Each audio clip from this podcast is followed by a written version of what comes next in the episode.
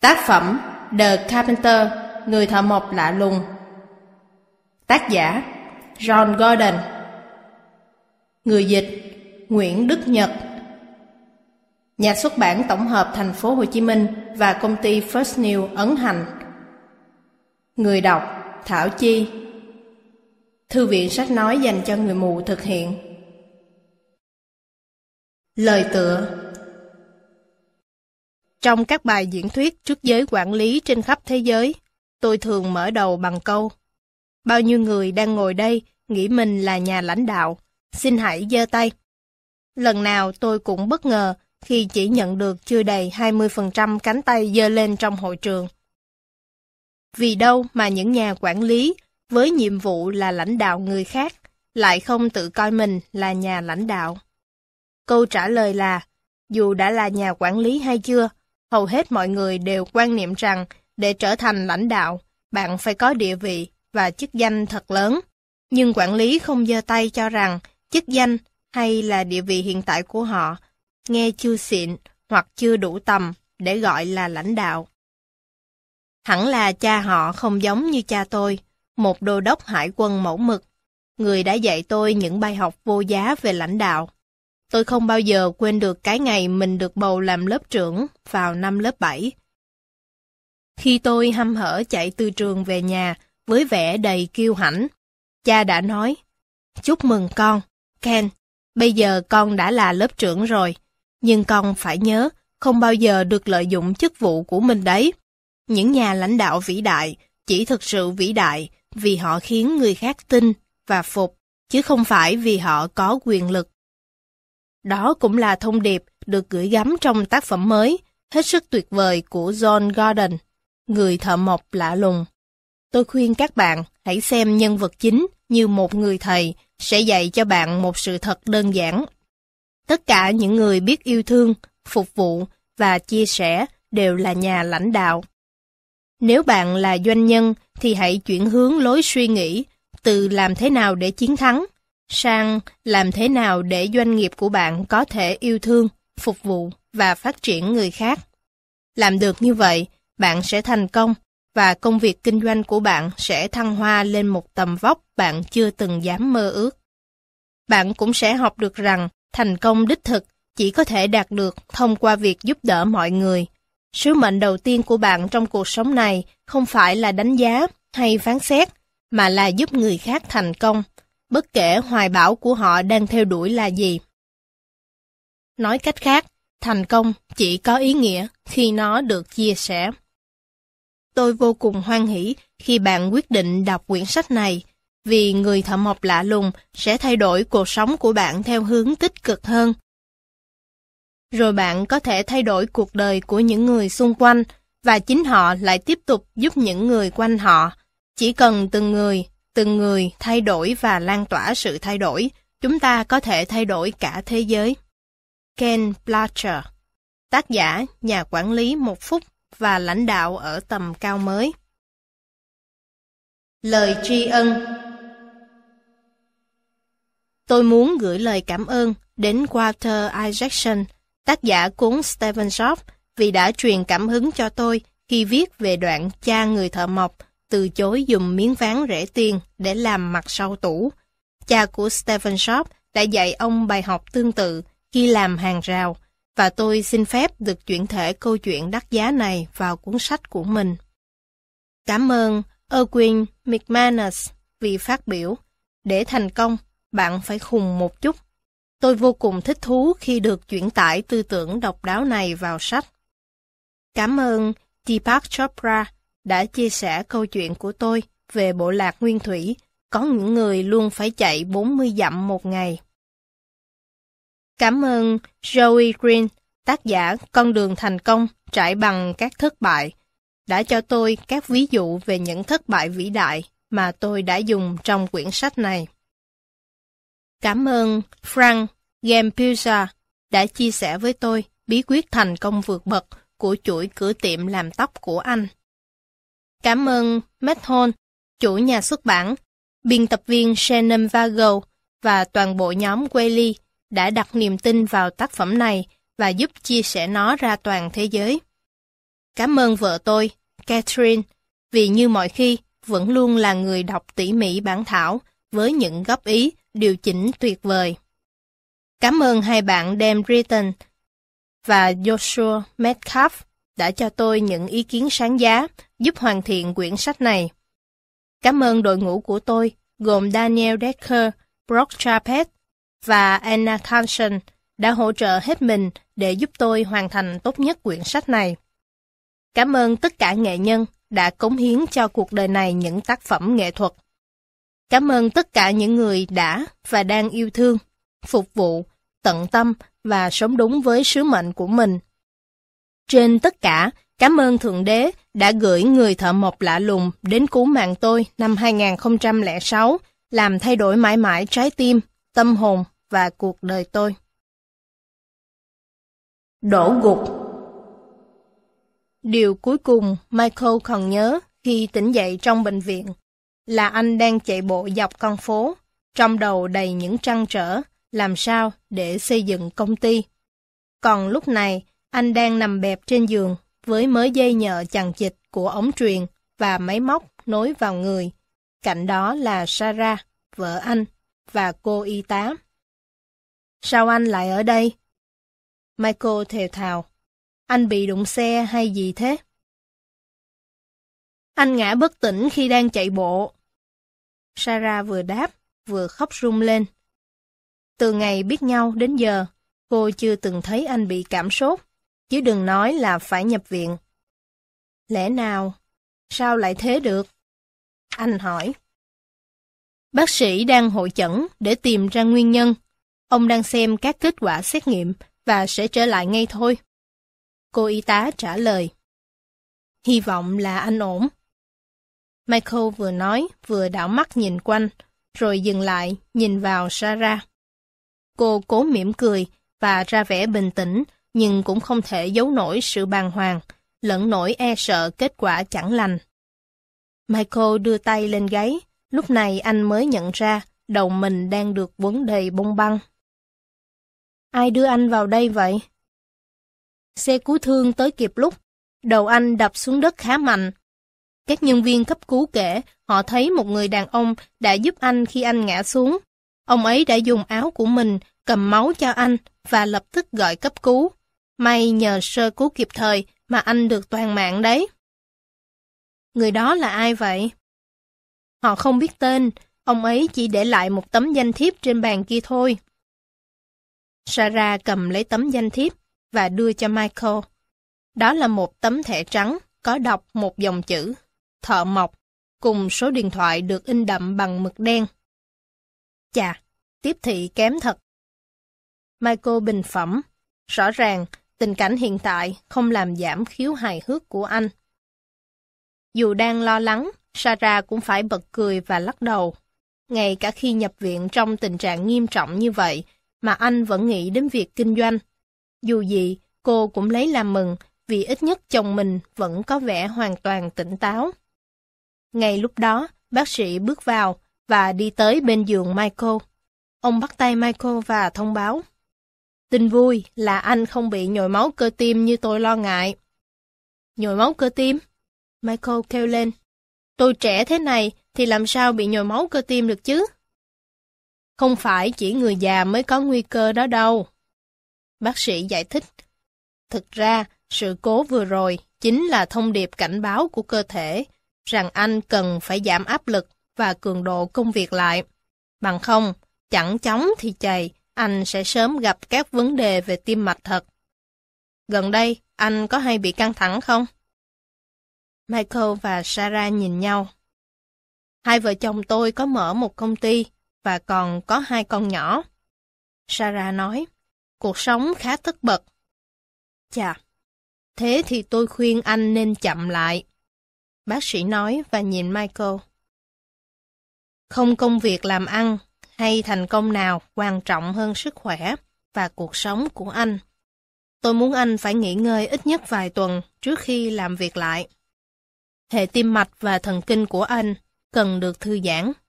Anh cũng có vài chấn thương nhẹ ở đầu, nhưng không có gì là nghiêm trọng.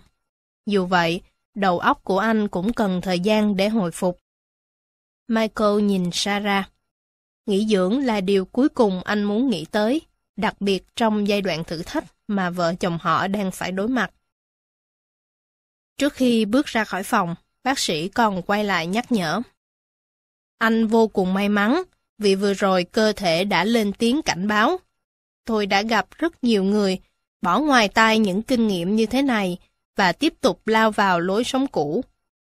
Hãy nhớ, các sự cố xảy ra trong đời đều có lý do của nó. Cái ta cần là rút ra bài học, sống khác đi. Sức khỏe, con cái và cháu chắc thế hệ sau sẽ biết ơn anh vì những thay đổi ngày hôm nay. Nghỉ ngơi Ngày tiếp theo, cố nghe theo lời khuyên của bác sĩ, Michael chỉ ở nhà đọc sách và xem truyền hình. Dù không nói với vợ, nhưng anh cảm thấy thà chết còn đỡ hơn phải ăn không ngồi rồi như thế này. vả lại, ý nghĩ để Sarah một thân một mình gánh vác việc kinh doanh khiến anh dằn vặt ghê gớm. Từ những ngày đầu tiên, hai người đã cùng nhau chung tay trong mọi việc, cả khi bận biệu với lịch đưa đón bọn trẻ học hành, chơi thể thao và tham gia hoạt động ở trường, thì cho đến lúc này, cả hai chưa từng vắng mặt ở công ty một ngày nào. Anh vẫn biết Sarah thừa khả năng điều hành doanh nghiệp. Cô không chỉ là đầu não của công nghệ phần mềm và dịch vụ của công ty, mà còn là người cán đáng hầu hết việc quản lý mỗi khi Michael phải rời văn phòng sớm để huấn luyện cho đội bóng rổ của con gái. Nhưng anh mới là người mang về các hợp đồng và những cơ hội kinh doanh then chốt đã đưa công ty Social Connect của họ phát triển theo cấp số nhân trong những năm vừa qua. Michael và Sarah đều có nhiều năm làm việc ở các công ty khởi nghiệp trước khi cả hai quyết định mạo hiểm thành lập doanh nghiệp riêng. Nỗi ám ảnh đầy lo lắng về tương lai và gia đình giờ đây phụ thuộc hoàn toàn vào Social Connect. Michael không còn lựa chọn nào khác ngoài việc buộc phải đưa công ty đi đến thành công. Thế mà giờ đây, chính những ưu điểm lớn nhất trong tính cách, khao khát thành công, tận tụy và đam mê trọn vẹn với công việc, lại đang phá hoại sức khỏe của anh. Michael vô cùng bức bối, nhưng anh không thể làm gì với tình trạng hiện tại của mình. Cảm giác lúc này của Michael không khác gì một ngôi sao thể thao đang ở phong độ đỉnh cao, đột ngột bị tước quyền thi đấu. Anh muốn trở lại công việc ngay lập tức, nhưng Sarah phản đối. Em thà ly dị với anh, chứ không thể để anh làm điều đó. Cô dọa. Một vài tuần nghỉ ngơi thì làm sao khiến chuyện làm ăn tiêu tan được. Nhưng vài tuần đó sẽ quyết định việc anh hồi phục sức khỏe đấy. Biết không thể lay chuyển được ý của Sarah, Michael đành đi lòng vòng trong nhà, cố ép mình thư giãn, xua đi những suy nghĩ tồi tệ và tự trách bản thân, song không mấy hiệu quả. Anh dừng lại trước chiếc tivi màn hình phẳng trong phòng khách. Khi ngồi xuống đi văn, anh chợt nhớ tới chuyện Sarah từng nhiều lần nhắc đến nguyện vọng muốn thiết kế một tủ phòng khách cho gia đình. Đây là lần đầu tiên Michael có một hình dung cụ thể trong đầu về cái tủ ấy sẽ trông như thế nào. Ban đầu anh nghĩ, hay là tự tay đóng một chiếc nhỉ? Rồi ngay lập tức bật cười vì ý tưởng này. Cha anh luôn diễu rằng, tốt nhất anh nên lo mà kiếm nhiều tiền để thuê người đến sửa sang nhà cửa. Michael thậm chí đã làm tốt hơn thế, kết hôn với một phụ nữ cực kỳ tháo phát. Cô có thể sửa chữa gần như mọi thứ. Sarah thừa hưởng tài năng từ cha mình, một người thợ máy, và anh trai, một người thợ sửa ống nước. Nên mỗi khi trong nhà hư hỏng thứ gì, thì thay vì tìm bố, bọn trẻ sẽ chạy ngay đi gọi mẹ. Xong, việc đóng một chiếc tủ phòng khách có vẻ vượt ngoài khả năng của cô. Michael chợt nghĩ tới người thợ mộc đã cứu mạng mình, và sực nhớ anh vẫn còn giữ danh thiếp của ông. Đằng nào mình cũng nên gọi cảm ơn người ta một tiếng. Nhưng nói chuyện với người đã cứu mạng mình thì phải nói thế nào nhỉ? Không lẽ lại làm Chào ông, ông là người đã cứu mạng tôi. Không biết ông có đóng được tủ phòng khách hay không? Michael tìm thấy tấm danh thiếp ở trên kệ điện thoại và quyết định chỉ gọi để cảm tạ và đề nghị gửi tặng một món quà cảm ơn. Anh bấm số, và sau vài tiếng chuông, đầu bên kia vang lên giọng người đàn ông đã cứu sống anh. Xin chào, lúc này tôi không trả lời bạn được, vì tôi đang đóng kệ bếp ở số 111 Main Street. Tôi đang dốc hết tâm huyết vào chiếc kệ này, nên sẽ không gọi lại cho đến khi hoàn thành công việc. Vui lòng hiểu là tôi cũng sẽ dành trọn sự quan tâm và công sức như vậy với món đồ bạn đặt tôi làm. Nếu cần nói chuyện trực tiếp, cứ tới tìm tôi tại số 111 Main Street vào giờ nghỉ trưa. Michael lắc đầu, tay thợ mộc này chẳng những không xưng tên trong hộp thư thoại, mà thậm chí còn không gọi lại ngay cho những khách hàng tiềm năng. Cứ như vậy thì làm sao có khách hàng cơ chứ? Michael tự hỏi. Tay này không những phải cần thay một tấm danh thiếp mới, mà còn cần rất rất nhiều sự tư vấn cho công việc làm ăn. Người thợ mộc Vài ngày sau đó, sau khi giúp Sarah chuẩn bị cho bọn trẻ đến trường, Michael tản bộ trong công viên. Mặc dù anh chẳng mấy hứng thú, nhưng Sarah buộc anh phải làm như thế. Bác sĩ khuyên anh vận động nhẹ, nhưng đều đặn để giúp máu lưu thông. Ngoài việc không được đi làm, Michael có thể quay lại với các hoạt động thường nhật của mình, miễn là chúng không khiến anh căng thẳng. Đi bộ về, Michael vào bếp vơ lấy bình nước, tu một hơi. Chợt anh nhìn thấy tấm danh thiếp của người thợ mộc vẫn đang nằm trên kệ. Đáng đo một lúc, anh quyết định trực tiếp tới gặp để cảm ơn. Dù sao, thì không phải ngày nào bạn cũng có cơ hội gặp được ân nhân cứu mạng mình. Michael nghĩ ngợi trong lúc lái xe. Ngộ nhỡ mình không thích ông ta thì sao? Có thể thấy rõ, đây là một tay tiếp thị tồi, có khi cũng là một gã tồi thì sao nhỉ? Tâm trí Michael cứ xoay vòng với hàng tá giả định trong khi xoay sở lách ra khỏi đoạn đường đang tắc nghẽn giao thông. Sau cùng, anh quyết chí rằng mình cần nói lời cảm ơn người đàn ông này, cho dù đó có là người như thế nào đi chăng nữa. Nói cho cùng, không phải ngày nào bạn cũng cần ai đó cứu mạng mình. Michael tới được số 111 Main Street vào buổi trưa. Đó là một ngôi nhà rộng rãi, mới xây, trông rất đẹp với lối vào hình tròn uốn quanh bồn cây.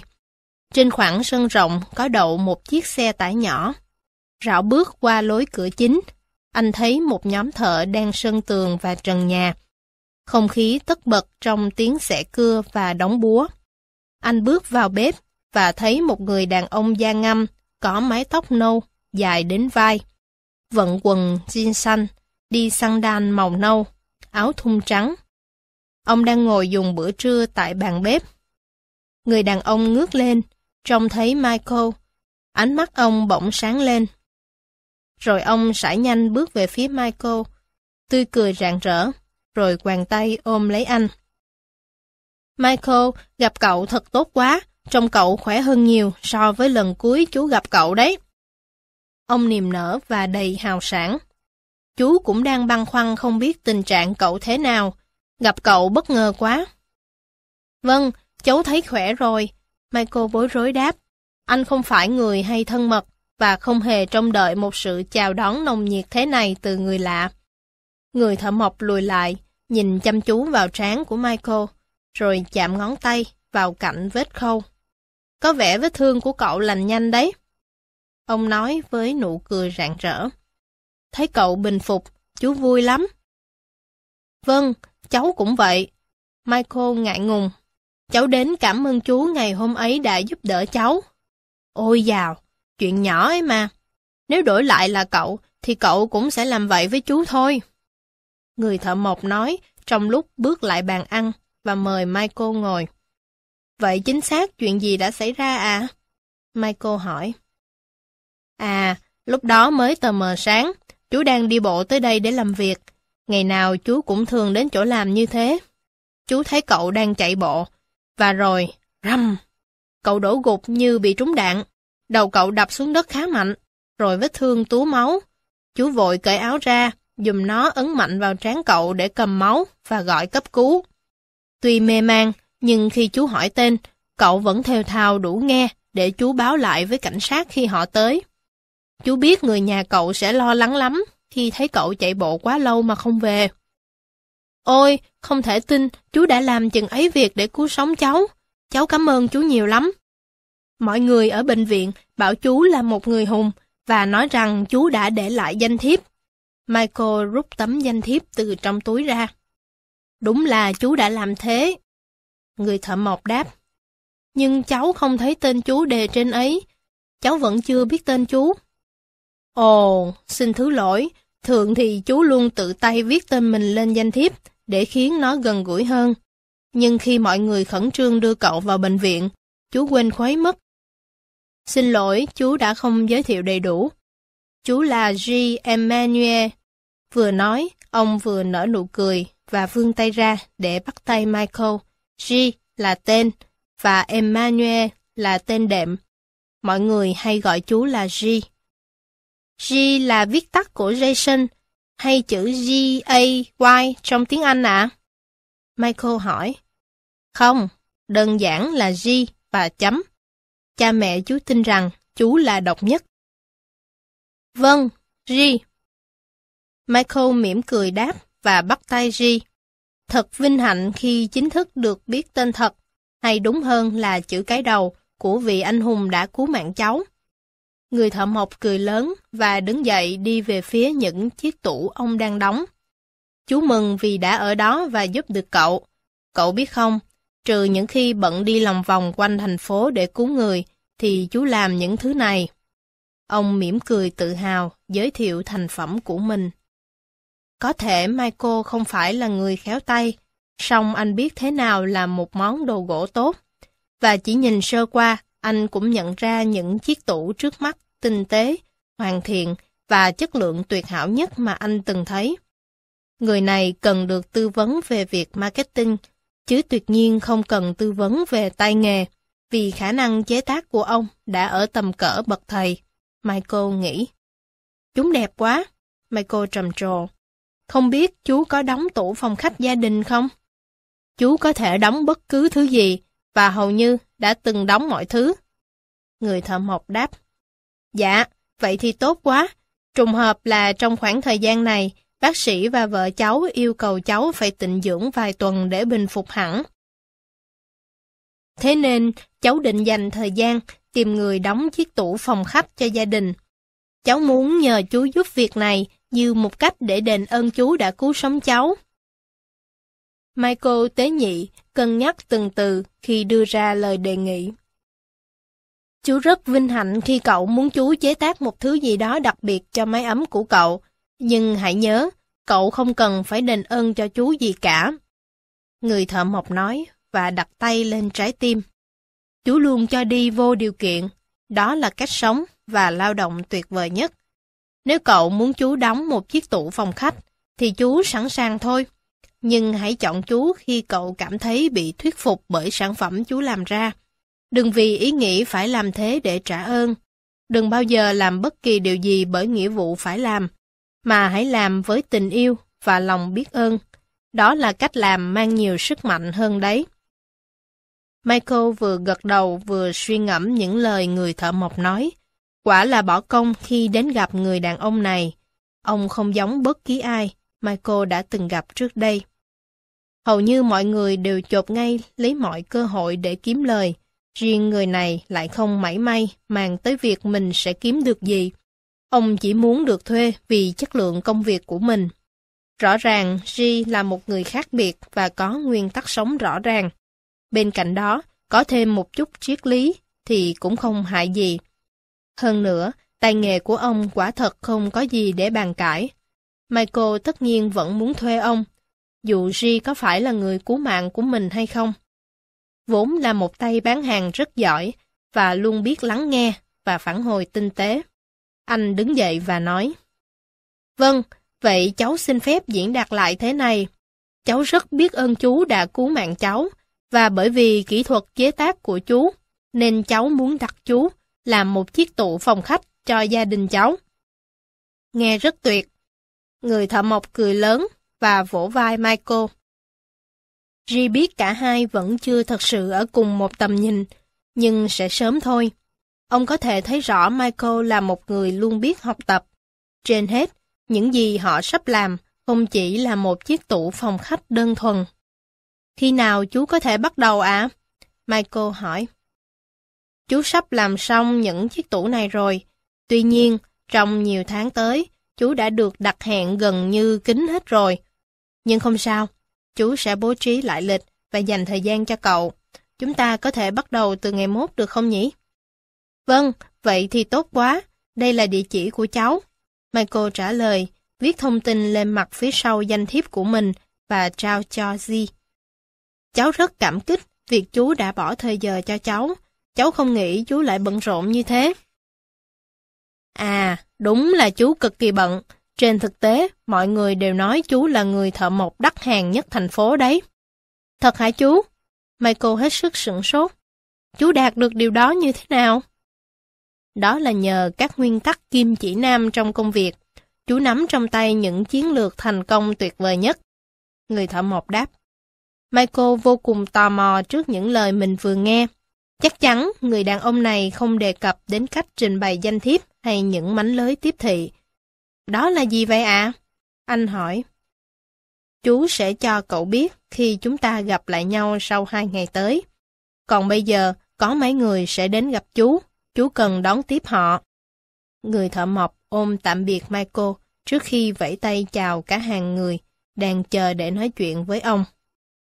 Khi bước ra khỏi bếp, đi ngang qua từng nhóm người chờ tới lượt được đặt hàng ri, Michael bắt đầu tin rằng người thợ mộc này thông thái hơn rất nhiều so với những gì anh từng mường tượng. Căng thẳng Nửa đêm, Michael chợt thức giấc. Đồng hồ mới chỉ 3 giờ 33 phút sáng. Anh cố ngủ lại nhưng không thể. Lại một đêm nữa, anh gặp ác mộng. Trong giấc mơ, anh chiến đấu giành sự sống với những kẻ anh không nhìn rõ mặt, mà không biết lý do vì sao. Trong mơ, anh gào thét tìm kiếm sự giúp đỡ nhưng không ai nghe thấy. Mọi thứ diễn ra như một đoạn phim quay chậm. Anh vẫy vùng tìm cách thoát khỏi những kẻ tấn công. Rồi khi những bóng đen ập tới, toàn túm lấy anh, thì Michael choàng tỉnh. Cả người ướt đẫm mồ hôi, trống ngực đập thình thịch, còn đầu thì nhức như bú bổ. Anh không hề được yên giấc từ nhiều tháng qua. Có lẽ điều này cũng góp phần tạo nên cơn suy nhược đã đánh gục Michael khi đang chạy bộ. Trong mấy ngày nghỉ vừa qua, anh đọc một quyển sách mô tả về vòng luẩn quẩn giữa sự căng thẳng và giấc ngủ mà chính bản thân anh đang gặp phải. Căng thẳng khiến bạn khó yên giấc, rồi đến lượt nó, việc thiếu ngủ lại khiến bạn dễ căng thẳng hơn. Sarah và bạn bè liên tục nhắc anh phải thư giãn. Nhưng làm sao Michael có tâm trí để thư giãn khi đang là chủ một doanh nghiệp, khi vận mệnh của cả gia đình lẫn công ty đều phụ thuộc vào anh? Làm sao một người cả đời lăn lộn trên thương trường lại có thể thư giãn khi toàn bộ tổ chức đều trông cậy hết vào anh, kỳ vọng anh lãnh đạo họ, dẫn dắt họ. Mọi quyết định của anh, dù là quyết định nhỏ nhất, đều ảnh hưởng đến nhân viên, đến khách hàng, và cả gia đình của họ nữa. Ngày còn là một nhân viên kinh doanh, thứ duy nhất khiến anh bận tâm là chào bán các dịch vụ của công ty và đem về thật nhiều doanh thu. Giờ đây, anh còn là người ký chi trả các hóa đơn. Dù anh dày dặn kinh nghiệm về nghệ thuật bán hàng, nhưng không ai dạy anh cách lãnh đạo người khác. Anh cũng chưa từng được chuẩn bị để lèo lái Social Connect hướng đến thành công, cũng như vượt qua sóng gió. Không thể giải bày được với ai tâm trạng lúc này. Michael cảm thấy hoàn toàn hụt hẫng và bất an với nỗi sợ mình sẽ khiến vợ, gia đình và cả công ty thất vọng. Anh đã đặt toàn bộ tâm huyết lẫn sự nghiệp của mình vào công ty này. Anh không cho phép mình thất bại. Thế quái nào mà một người gánh trên vai ngần ấy gánh nặng có thể nghỉ ngơi được cơ chứ? Michael trăn trở và rồi quyết định không cố ngủ nữa mà thức hẳn dậy, bước sang phòng làm việc tại nhà của mình. Anh bật máy tính lên, đăng nhập vào để kiểm tra doanh số bán hàng của Social Connect mấy ngày gần đây. Sarah đã buộc anh phải tránh xa các báo cáo, nhưng anh cần phải biết các thông số này, chúng khiến anh cảm thấy khá hơn. Nếu bị vợ bắt quả tang, thì anh đành nói sự thật, rằng việc không nắm được các con số này thậm chí còn khiến anh cảm thấy nặng nề hơn là nhìn thấy chúng. Michael thở phào khi thấy doanh số vẫn tăng đều. Những thương vụ mới vẫn được xúc tiến, dù không có sự điều hành của anh. Tuy vậy, anh vẫn lo sự tăng trưởng này sẽ chẳng thể kéo dài lâu nếu mình cứ tiếp tục vắng mặt ở công ty. Mình cần trở lại công việc thôi. Michael nghĩ thầm. Ở nhà kiểu này, có khi làm mình chết còn sớm hơn là đi làm ấy chứ. Anh để lại tin nhắn thoại cho trợ lý, yêu cầu cô khi vào văn phòng phải gọi gấp cho anh để báo cáo tình hình kinh doanh. Xong xuôi, anh ghé vào phòng các con. Chúng đang say giấc thật ngon lành. Biển luôn lặng trước khi cơn giông lớn ập đến. Michael chợt nghĩ. Bận rộn Rạng sáng, khi Sarah và lũ trẻ xuống bếp, bữa sáng đã được sẵn sàng. Michael muốn làm cho cả nhà món trứng chiên, nhưng tiếc là trong tủ lạnh đã hết trứng. Gia đình anh thường chẳng có mấy thời giờ để đi mua sắm, nên nhà lúc nào cũng có hết món này. Thiếu món kia. Mỗi ngày là một cuộc chạy đua với thời gian. Nào là cho bọn trẻ đi học, đến văn phòng, họp hành, đón bọn trẻ đi học về, dự các hoạt động ngoại khóa của con, chuẩn bị bữa tối và bao giờ cũng lên giường khi đã mệt nhoài, rồi sáng hôm sau lại lặp lại guồng quay này.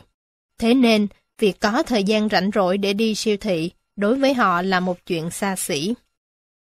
Bố ơi, bố có thể huấn luyện bóng rổ cho con hôm nay không?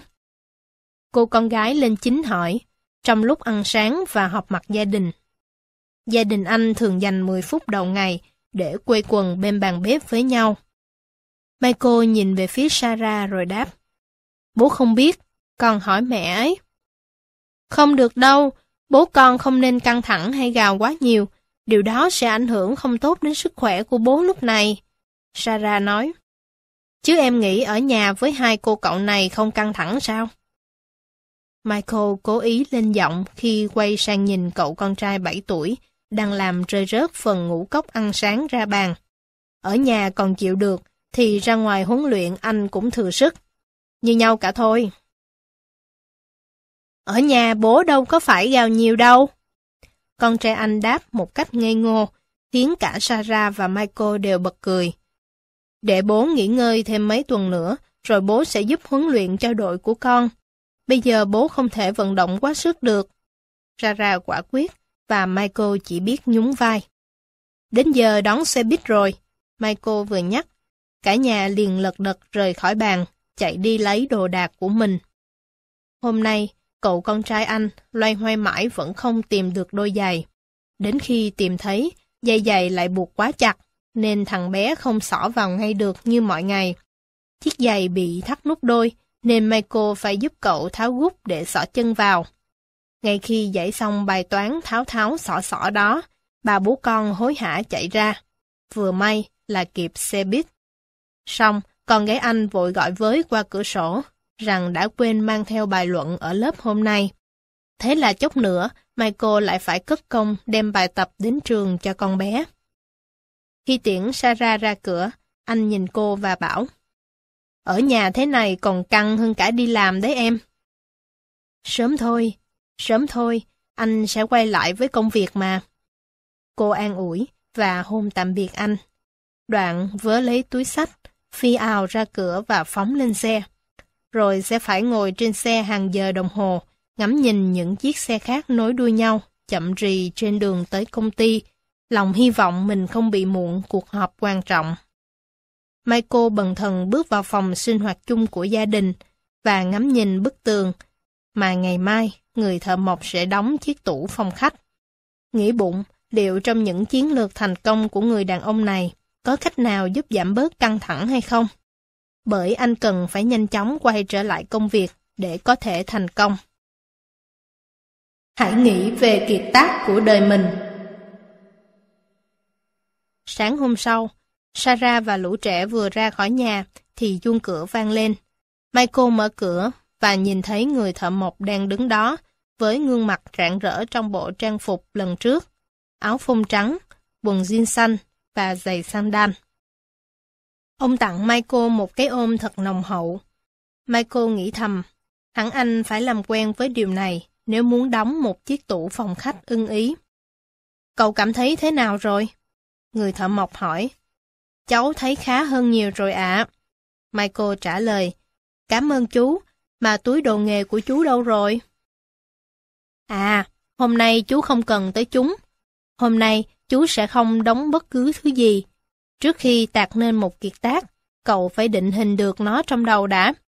Trong cuộc sống cũng vậy đó, con trai ạ. Quá nhiều người trong chúng ta phó mặc cuộc sống của mình cho số phận đưa đẩy.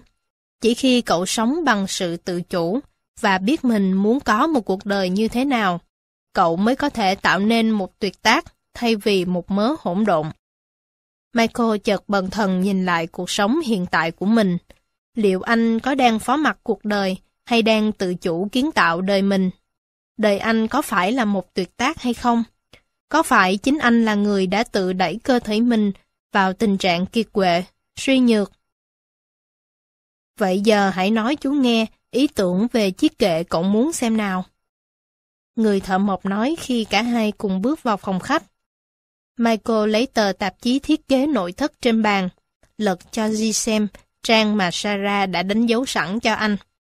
Vợ cháu rất thích mẫu này, chú có thể đóng một chiếc tương tự được không ạ?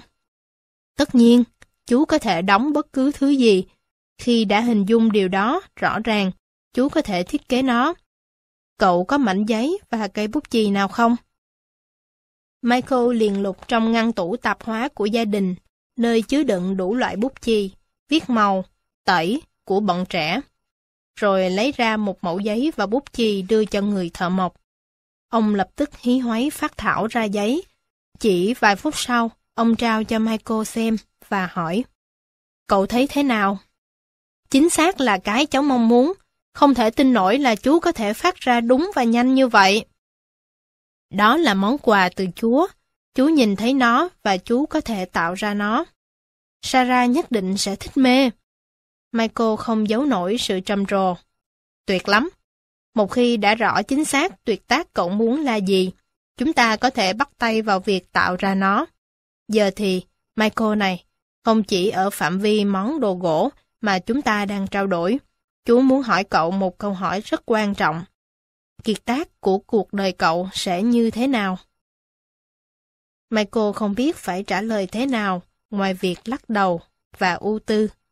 Dù đã lường trước việc cuộc nói chuyện của họ thể nào cũng đi xa hơn chủ đề chiếc tủ phòng khách, nhưng anh không hề mong đợi việc nó lại dẫn tới vấn đề cá nhân như cuộc đời anh. Chú biết không, khi nghe chú đề cập về chuyện tạo ra kiệt tác, kể từ lúc đó cháu đã suy nghĩ không biết liệu đời mình có gì đáng gọi là kiệt tác không. Sự thật là cháu từng nghĩ cháu biết chắc chắn cuộc đời mình mong muốn trông như thế nào. Và cháu đang từng bước có được nó thông qua công ty mà cháu gây dựng. Mọi thứ vẫn ổn, cho đến khi cháu phải nhập viện. Giờ cháu mới ngộ ra rằng mình chẳng thể hiện thực được kiệt tác ấy nếu không có sức khỏe. Hiện giờ, viễn cảnh cháu hình dung không còn rõ ràng như trước nữa. Không sao cả.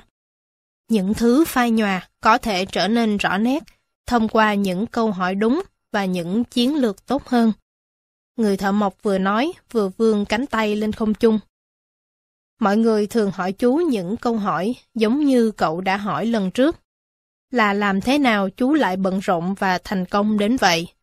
Chú nghĩ điều đó bắt đầu từ việc biết đặt câu hỏi. Thành công sẽ trông như thế nào?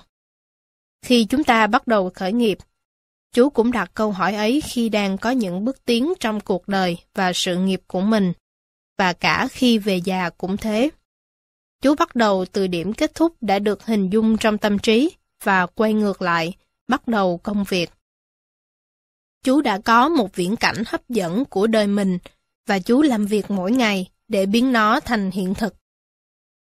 Cháu biết cách thức chú vừa nói, bọn cháu cũng đã làm thế khi khởi nghiệp công ty Social Connect.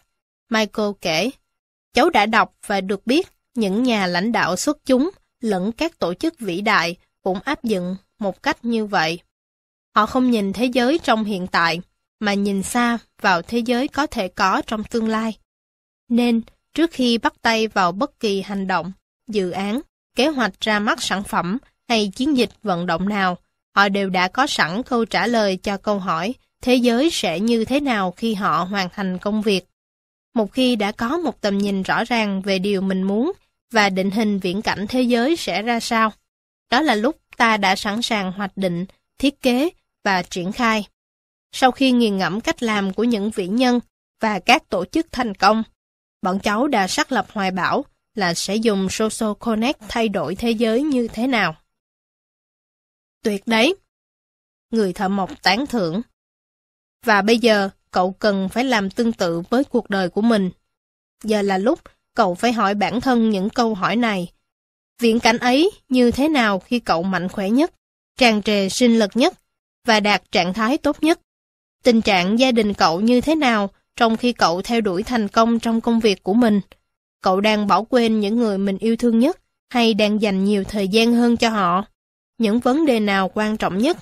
Những ưu tiên nào dẫn dắt cậu mỗi ngày? Những thứ cậu đang làm có khiến cậu được sống như cậu muốn không? Cậu đang làm gì để sống và chia sẻ mục tiêu của mình? Khi cậu nhìn lại cuộc đời mình, cậu muốn mình có thể nói gì? Cậu muốn mình cảm thấy thế nào? Cậu muốn hoàn thành điều gì? Cậu muốn để lại di sản nào? Nhiều năm sau, người ta sẽ nói chuyện về cậu. Cậu phải tự hỏi bản thân mình, cậu muốn họ sẽ nói về cậu như thế nào? Những câu hỏi đầy sức mạnh này sẽ giúp cậu thiết kế và sáng tạo nên một cuộc đời vĩ đại. Chú đã tự đặt những câu hỏi này cho cuộc đời của mình ư? Michael hỏi. Anh muốn biết người thợ mộc đã có những suy nghĩ sâu sắc này từ đâu? Chú đã làm thế. Và chúng luôn làm nên sự khác biệt. Chúng giúp chú tạo dựng nên một cuộc sống tuyệt vời và một sự nghiệp rất thành công. Những đứa con của chú trưởng thành và có những đứa con của riêng chúng. Bản thiết kế của chú, tuy không bao gồm việc mất đi người vợ yêu thương, nhưng ngay cả những bản thiết kế hoàn hảo nhất cũng phải nhường đường cho những kế hoạch lớn lao của tạo hóa. Nhưng thời gian, vợ chồng chú ở bên nhau là những khoảnh khắc tuyệt nhất đời chú. Chú đã thiết kế một kiệt tác cho đời mình và bằng nhiều chiến lược thành công khác, chú biến chúng thành sự thật. Thế nên cuối cùng, khi nhìn lại cuộc đời mình, chú sẽ mỉm cười về những gì mình đã làm, hơn là hối tiếc về những gì đã không làm. Cháu rất tiếc về sự mất mát của chú, Michael nói khi quan sát gần hơn gương mặt của người thợ mộc. Vẻ trẻ trung trên gương mặt ông thách thức tuổi tác, nhưng không che đi sự thông thái. Chú không đơn giản chỉ là một người thợ mộc, đúng không? Thật sự là vậy. Nhiều năm qua, chú đã xây dựng nhiều những thứ khác, hơn là chỉ những tủ kệ hay những món đồ gỗ. Chú đã giúp người khác tạo nên cuộc đời, sự nghiệp, đội ngũ của họ. Chú không hề lên kế hoạch làm vậy, nó chỉ xảy ra như thế. Đó là thành quả của chú, và chú đón nhận nó. Xét cho cùng, những món đồ rồi cũng sẽ tiêu tan. Cho dù một chiếc tủ phòng khách có được đóng đẹp đến đâu, nó cũng không tồn tại mãi, thậm chí có thể nó còn ngắn ngủi hơn cả một đời người.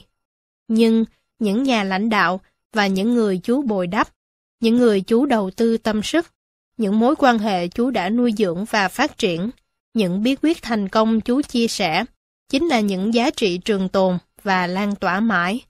Thế nên, chú rất hào hứng cùng cậu làm chiếc kệ giải trí này.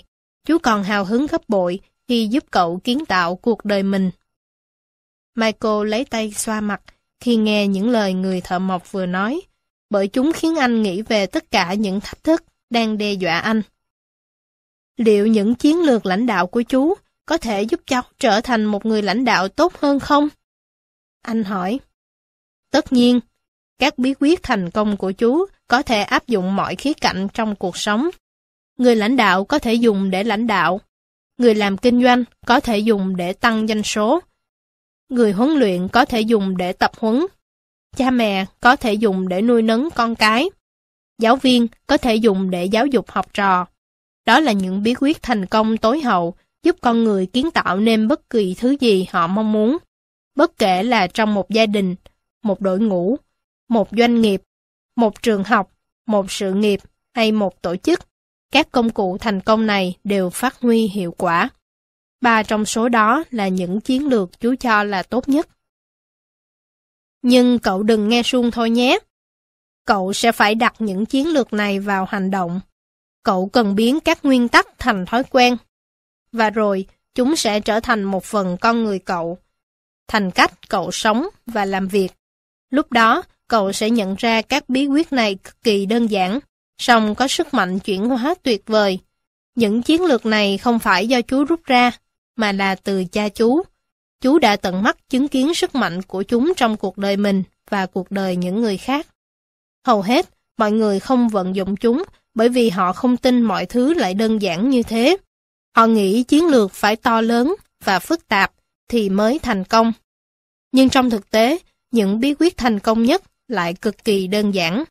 Đơn giản là sức mạnh, song hãy nhớ rằng đơn giản không có nghĩa là dễ dãi, cậu vẫn phải hành động. Người thở mộc ho, rồi đằng hắn lấy giọng. Giọng hơi khàn đi, ông nói tiếp. Chú nói thật nhé, Michael. Cuộc sống của chúng ta giao nhau vào ngày hôm đó là có lý do. Ngày đó, chú không chỉ ở đó để cứu sống cậu, mà có mặt để giúp cậu sáng tạo nên cuộc đời mới. Thì chúng ta tạo ra được một bản thể cho chính cậu tốt hơn, cậu sẽ tạo ra được một doanh nghiệp tốt hơn và vững bền trước mọi phép thử của thời gian.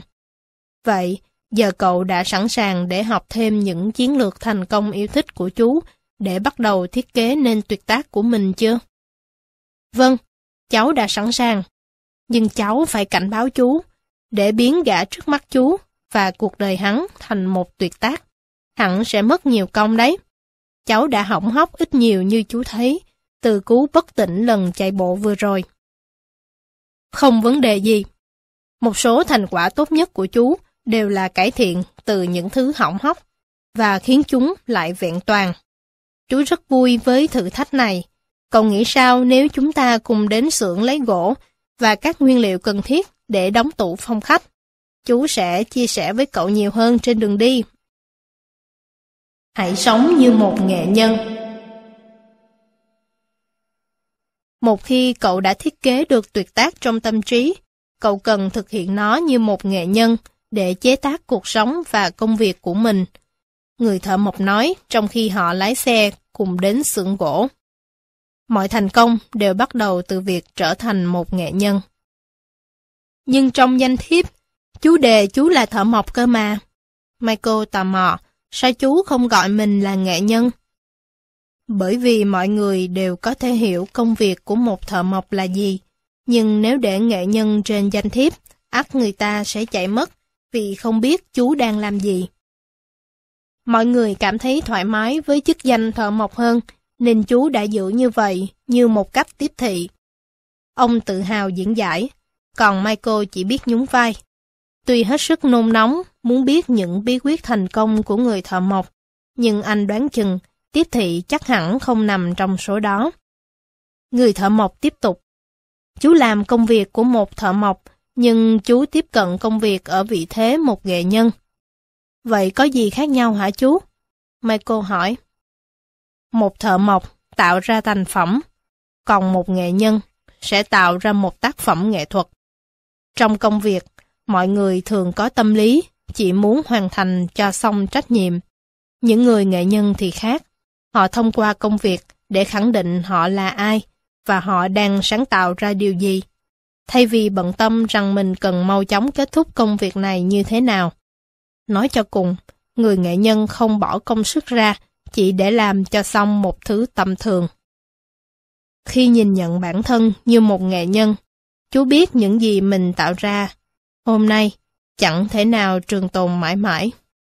Nhưng chú vẫn sáng tạo như thể nó có sinh mệnh vĩnh cửu. Chú dốc hết tâm huyết vào mọi thứ mình tạo ra, với tâm niệm rằng tạo tác đó chính là hiện thân của chính mình. Khi sáng tạo một tác phẩm nghệ thuật, chú thấy bản thân tràn trề năng lượng và quá trình sáng tạo đó cũng sẽ truyền cảm hứng đến tất thảy những ai trải nghiệm thành quả mà chú đem đến. Qua mỗi chế tác, chú ngày càng tiến tới gần hơn con người mà chú được sinh ra để trở thành. Michael dừng xe trước đèn đỏ và quay sang người thợ mộc. Nghe chú nói đến chuyện dốc hết tâm huyết, cháu nhớ đến đoạn thư thoại tự động vào lần đầu cháu gọi cho chú. Cháu đã cảm thấy rất ngạc nhiên khi chú giải thích lý do sẽ không gọi lại, vì như chú đã nói ấy, chú đang đặt mọi tâm huyết vào dự án hiện tại. Cũng như sẽ chú tâm tương tự với những người chú sẽ làm việc sau này. Người thợ mộc cười lớn. Đúng thế, đấy cũng là một cách tiếp thị bản thân có chú ý của chú. Nhưng đó không phải là một lời nói khoa trương sáo rỗng. Nó vượt ngoài những thông lệ xã giao. Và hơn nữa, nó là sự thật. Chú phải quyết định điều gì là quan trọng nhất trong công việc của mình. Trả lời điện thoại hay là tập trung mọi tinh lực vào phẩm chất của chế tác mà chú làm ra. Chú nhận ra, rõ ràng công việc của một nghệ sĩ cần được ưu tiên hơn hết thảy. Vì vậy, chú tìm cách loại bỏ những tác nhân làm phân tâm khi chú đang tập trung. Thế nên, lời nhắn trong hộp thoại trả lời tự động của chú hoàn toàn là sự thật. Chú không gọi lại vì chú đang chú tâm vào công việc và đặt hết tâm huyết vào nó. Nếu tiêu tốn thời gian để gọi điện thoại lại cho từng người, thì chú sẽ không còn là đủ năng lượng để làm ra những kiệt tác nghệ thuật. Mặt khác, mọi người vẫn có thể đến tìm gặp chú vào giờ ăn trưa. Lúc đó, hai bên có thể trao đổi và mọi chuyện cứ thế trôi chảy thôi.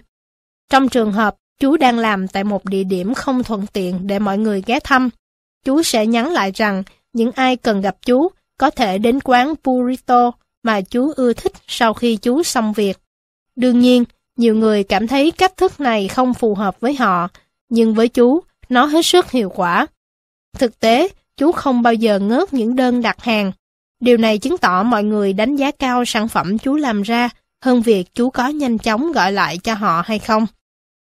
Thế giới này tràn ngập những người chỉ chăm chăm làm mọi thứ nhanh nhất và rẻ nhất có thể. Nhưng thế giới cần nhiều nghệ sĩ, nghệ nhân hơn. Khi cậu trở thành một nghệ nhân trong một thế giới đầy thợ mộc, cậu sẽ nổi bật và mọi người sẽ thiết tha muốn làm việc với cậu. Ta biết, con biết và tất cả đều biết.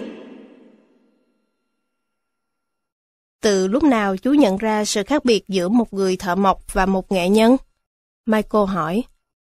Người thợ mộc trầm lắng trong vài phút, một giọt nước mắt lăn trên má ông. Khi chú còn niên thiếu, chú vẫn còn nhớ lần đầu đứng xem cha mình đóng một chiếc tủ gỗ. Ông đã sử dụng những tấm gỗ đẹp và tốt nhất có thể tìm được. Nhà chú vốn không có nhiều tiền, nên chú đã hỏi ông tại sao không tiết kiệm bằng cách dùng các tấm ván rẻ hơn để lót vào mặt sau chiếc tủ. Chẳng ai buồn để ý đến chuyện ấy đâu. Cha chú lắc đầu và nói không. Chú hỏi ông, tại sao, nào có ai biết được việc này? Ông trả lời, ta biết, con biết, và chúng ta đều biết. Ngày giây phút ấy, chú hiểu được một nghệ sĩ thực thụ là như thế nào. Đấy cũng là lúc chú quyết định mình sẽ trở thành một nghệ nhân, dù cái giá phải trả lớn hơn nhiều so với khi chú chọn con đường bình thường. Khi sử dụng một tấm gỗ đắt tiền hơn, nó sẽ yêu cầu chúng ta bỏ ra nhiều năng lượng hơn, nhiều sự tập trung hơn và nhiều nỗ lực hơn. Cả tiến trình công việc sẽ đổ đầy mồ hôi, sẽ gặp vô vàng thất bại. Những năm tháng dài phải bỏ ra và cả nước mắt nữa. Tất cả đều không thể đếm xuể cho đến khi đạt được trình độ bậc thầy. Nhưng đó là con đường duy nhất. Cha đã dạy chú rằng khi chúng ta đặt tình yêu vào công việc, chúng ta sẽ yêu quý những gì được tạo ra từ công việc ấy. Đúng là không dễ dàng. Michael đồng tình, bởi chính anh cũng đã phải trả không ít mồ hôi, nước mắt suốt nhiều năm trời trong lĩnh vực bán hàng trước khi thành lập Social Connect. Không hề dễ dàng chút nào. Người thợ mộc đáp lời, với một biểu cảm mãnh liệt mà anh chưa từng bắt gặp ở ông trước đây. Mọi người đều có thể trở thành một nghệ nhân, nhưng không phải ai cũng sẵn sàng bỏ công theo đuổi việc đó. Dù đi tới bất cứ thành phố nào hay nơi chốn nào, chú đều thấy vô số cá nhân thèm muốn được đứng ở đỉnh cao như những người vĩ đại, nhưng rất ít người trong số họ sẵn sàng trả cái giá cần thiết để trở nên vĩ đại. Quá nhiều người muốn có vài phút hào nhoáng, nhưng lại không muốn bỏ ra hàng ngàn giờ khổ công để xứng đáng với danh tiếng đó. Khi chú gặp những người thợ mộc trẻ, họ luôn thắc mắc tại sao và bằng cách nào mà chú được nhiều người biết đến rồi đặt hàng như vậy. Họ nghĩ chú chỉ cần ngủ một đêm dậy và bùm, có sẵn mọi thành công. Nhưng chú nói với họ rằng không có cái gọi là thành công một đêm. Con đường tới thành công là con đường của nghệ nhân, và cậu phải nỗ lực thực sự trong nhiều năm liên tục mới hồng đi tới được. Cậu thể hiện nó hàng ngày. Cậu làm việc, cậu thấy bản thân mình như một nghệ sĩ hiến dâng cho tác phẩm của mình, với khát khao nó sẽ tốt hơn mỗi ngày. Cậu đặt trái tim và tâm hồn vào công việc của mình để đạt tới sự hoàn mỹ. Cậu tha thiết tạo ra sự hoàn hảo, biết rằng mình sẽ không bao giờ đạt được nó, nhưng cậu hy vọng tới gần nó hơn. Cậu thử những cái mới, cậu thất bại, cậu cải thiện, cậu phát triển, cậu đối mặt với vô số thử thách và cả tấn sự chối từ khiến cậu hoài nghi bản thân và muốn bỏ cuộc. Nhưng cậu không bỏ cuộc, cậu tiếp tục làm việc chăm chỉ, tiếp tục tích cực và kiên gan bền chí, đi qua mọi thử thách với sự dẻo dai, quyết tâm và rất nhiều niềm tin, hy vọng. Và rồi, cậu thành công. Mọi người muốn làm việc với cậu, và thế giới trầm trồ. Anh đã ở đâu vậy? Và rồi cậu đáp, tôi đã ở đây rất lâu rồi, và hy vọng mình tốt lên từng ngày. Với thế giới, cậu là kẻ thành công một đêm. Còn với cậu, hành trình vẫn còn tiếp tục. Cậu là một nghệ nhân, cậu muốn chế tác sắp tới của cậu phải là sản phẩm tuyệt nhất của mình, bất kể những gì cậu đã hoàn thành trong quá khứ tốt đến đâu. Nói tới đây, ông ngừng lại và cười lớn. Điều này có nghĩa là chiếc tủ phòng khách cho gia đình cậu sẽ là tác phẩm để đời của chú. Người thợ mộc nói, mỉm cười khi họ đổ xe, rồi đi vào cửa tiệm tân trang nhà cửa. Ai cũng yêu quý người thợ mộc. Có vẻ như mọi người ở cửa hiệu đều biết người thợ mộc. Khi hai người họ bước vào, mọi người lần lượt vẫy chào hoặc dừng công việc gian dở để chào ông ấy. Dạo này vẫn mạnh chứ gì? Có gì mới không gì? Công việc tiến triển thế nào gì? Anh đang có dự án gì đấy? Người thợ mộc vẫy tay và chào đáp lễ từng người một, đôi lúc dừng lại để tiếp chuyện người muốn trò chuyện với ông. Michael có cảm giác như thể mình đang đi cùng chủ tịch của Hiệp hội xây dựng. Tất thảy đều có vẻ rất yêu quý Di và ông cũng rất yêu quý mọi người. Trên đường lái xe về nhà, Michael hỏi, làm sao chú quen với tất cả những người đó vậy? Ờ, bọn họ từng là khách hàng, hoặc là những người đã làm việc cùng trong nhiều công việc khác nhau. Khi cậu trải nghiệm đủ lâu trong nghề và trải qua các công việc khác nhau như chú, cậu sẽ được tiếp xúc với rất nhiều người. Gặp gỡ nhiều người là một chuyện, được họ yêu quý và mong muốn dành thời gian với chú lại là chuyện hoàn toàn khác. Michael nói, chắc hẳn chú cực kỳ có tên tuổi trong ngành. Giờ cháu đã biết một nghệ nhân được mọi người vây quanh là như thế nào. Dạ, việc uh, trở thành một nghệ nhân quan trọng hơn lôi kéo mọi người đến với mình. Người thợ mộc đáp.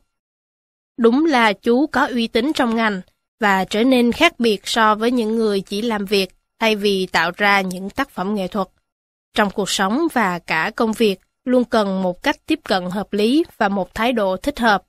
Khi cậu nhận ra điều gì là tốt đẹp, cậu tìm kiếm nó và mong chờ nó.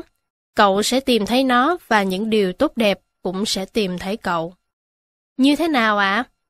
Michael hỏi, quên mất anh cũng đã từng thu hút được nhiều điều tốt đẹp ra sao? Chú không biết quy luật này vận hành ra sao. Người thợ mộc nói, chú chỉ biết cậu nghĩ gì, cậu sẽ trở thành điều đó. Chú biết rằng cách cậu nhìn thế giới sẽ quyết định thế giới mà cậu nhìn thấy và cách thế giới nhìn cậu. Chú biết cách nhìn nhận của cậu có thể xoay chuyển một tình thế bất lợi thành kết quả tuyệt vời. Chú biết một thái độ sống tích cực không chỉ khiến thu hút người khác, mà nó còn tiếp cho cậu sức mạnh vượt qua mọi nghịch cảnh, thử thách trên con đường tới thành công của cậu. Cháu cảm giác mình đang bị dồn ép bởi hết trở ngại này đến khó khăn khác. Michael bất giác nói trong lúc cả hai đổ xe và dỡ mấy tấm gỗ, đồ nghề và các vật liệu khác vào nhà. Phải, rõ ràng cậu đang được trui rèn trong thử thách. Nhưng cậu không phải là người duy nhất buộc phải trải qua những thử thách này. Không ai trên đường tiến tới đỉnh cao mà không vấp phải chướng ngại. Đấy là một phần của quá trình xây dựng con người cậu. Không có sẵn phần thưởng nào cho cậu nếu cậu không tranh đấu. Không có sự phát triển nào nếu cậu không vượt qua chướng ngại. Không có vinh quang nếu chưa từng nếm thương đau. Chiến thắng vĩ đại và cảm giác thành tựu đỉnh cao chỉ xuất hiện ở cuối chặng đường dài đầy những sai lầm và thất bại. Là một người kiến thiết cuộc sống, phát triển cá nhân và đội ngũ, cậu phải mong đợi những thách thức, nghịch cảnh, sự chối từ và vô số điều tiêu cực khác. Và cậu càng mong đợi nhiều hơn rằng mình sẽ vượt qua tất cả. Thực lòng cháu khó mà nghĩ được vậy lúc này. Michael bộc bạch. Có lẽ vì cháu chưa bao giờ trải qua tình cảnh tương tự trước đây. Đã có lúc cháu cảm giác mình là kẻ bất hạ chiến bại. Không ai lạc quan, quyết liệt hơn cháu. Đó là lý do cháu và Sarah dám mạo hiểm khởi nghiệp. Thử nhìn xem, có bao nhiêu người dám tự tin gây dựng tất cả hoàn toàn từ hai bàn tay trắng và tin rằng họ có thể xây dựng hẳn một thương hiệu từ công ty gia đình. Bọn cháu đã. Thế mà giờ đây, cháu có cảm giác mình đang mắc kẹt ở nhà mãi mãi. Cháu sợ mình sẽ làm tan vỡ kỳ vọng mà vợ con và cả công ty đặt vào mình. Cháu thấy mình như một kẻ bại trận. Chú lại thấy khác. Người thợ mộc đáp. Chú thấy rằng cậu đang trong giai đoạn nghỉ ngơi và học hỏi. Chú thấy cậu đang ngày một mạnh hơn. Chú thấy cậu đang chuẩn bị sẵn sàng cho những điều vĩ đại hơn, để có thể đưa cuộc sống và công ty mình lên tầm cao mới. Hãy luôn nhớ, một trận chiến vô tiền khoáng hậu sẽ mang tới thắng lợi vĩ đại nhất, và chú thấy được những chiến thắng huy hoàng đang chờ cậu ở tương lai. Cháu ước gì mình thấy được những điều chú thấy. Michael cảm thán trước những lời khích lệ. Dĩ nhiên là cậu có thể. Cậu có thể chọn nhìn thấy nó. Cậu có thể chọn tin vào nó. Cuộc sống và thành công phụ thuộc vào niềm tin mà cậu chọn.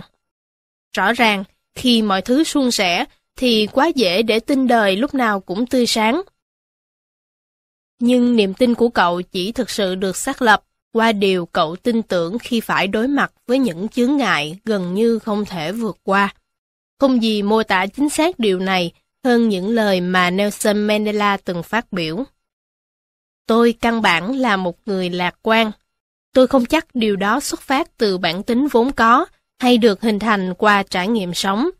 Tôi chỉ biết điểm cốt yếu của lạc quan là luôn ngẩng cao đầu hướng về phía mặt trời và bàn chân không ngừng bước về phía trước.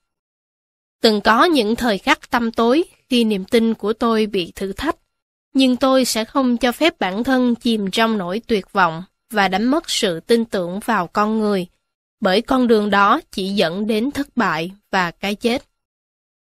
Và trước Nelson Mandela rất lâu, một người thợ mộc vĩ đại nhất thế giới đã rao giảng. Chú thích, ý chỉ Chúa Giêsu hết chú thích. Không gì là không thể với một người có lòng tin. Tin tưởng Trong lúc cả hai chuyển bớt đồ đạc ra khỏi phòng sinh hoạt của gia đình để có không gian làm việc, người thợ mộc tiếp tục trò chuyện với Michael. Chúng ta học hỏi được nhiều thứ thông qua những câu chuyện. Để chú kể cho cậu nghe một câu chuyện về một bộ lạc cổ xưa sống tách biệt khỏi phần còn lại của thế giới.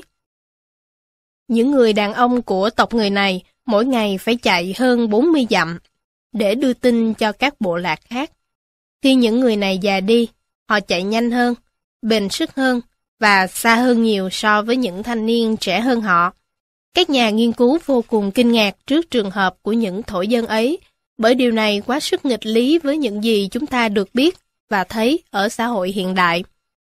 Sau rất nhiều nghiên cứu và thời gian sống cùng với những thổ dân, các nhà khoa học đã tìm ra lời giải đáp cho bí mật kia. Không có bất cứ điều gì đặc biệt về gen, nhóm máu hay khả năng thể chất vượt trội. Câu trả lời chính là niềm tin. Bộ lạc này đã sống tách biệt với thế giới, nên tất cả những gì họ biết là từ những điều họ nhìn thấy. Họ thấy rằng, càng nhiều tuổi, người ta lại chạy xa hơn, nhanh hơn, bền sức hơn, Họ tin mình chạy được 40 dặm mỗi ngày, nên họ cứ thế mà làm được thôi.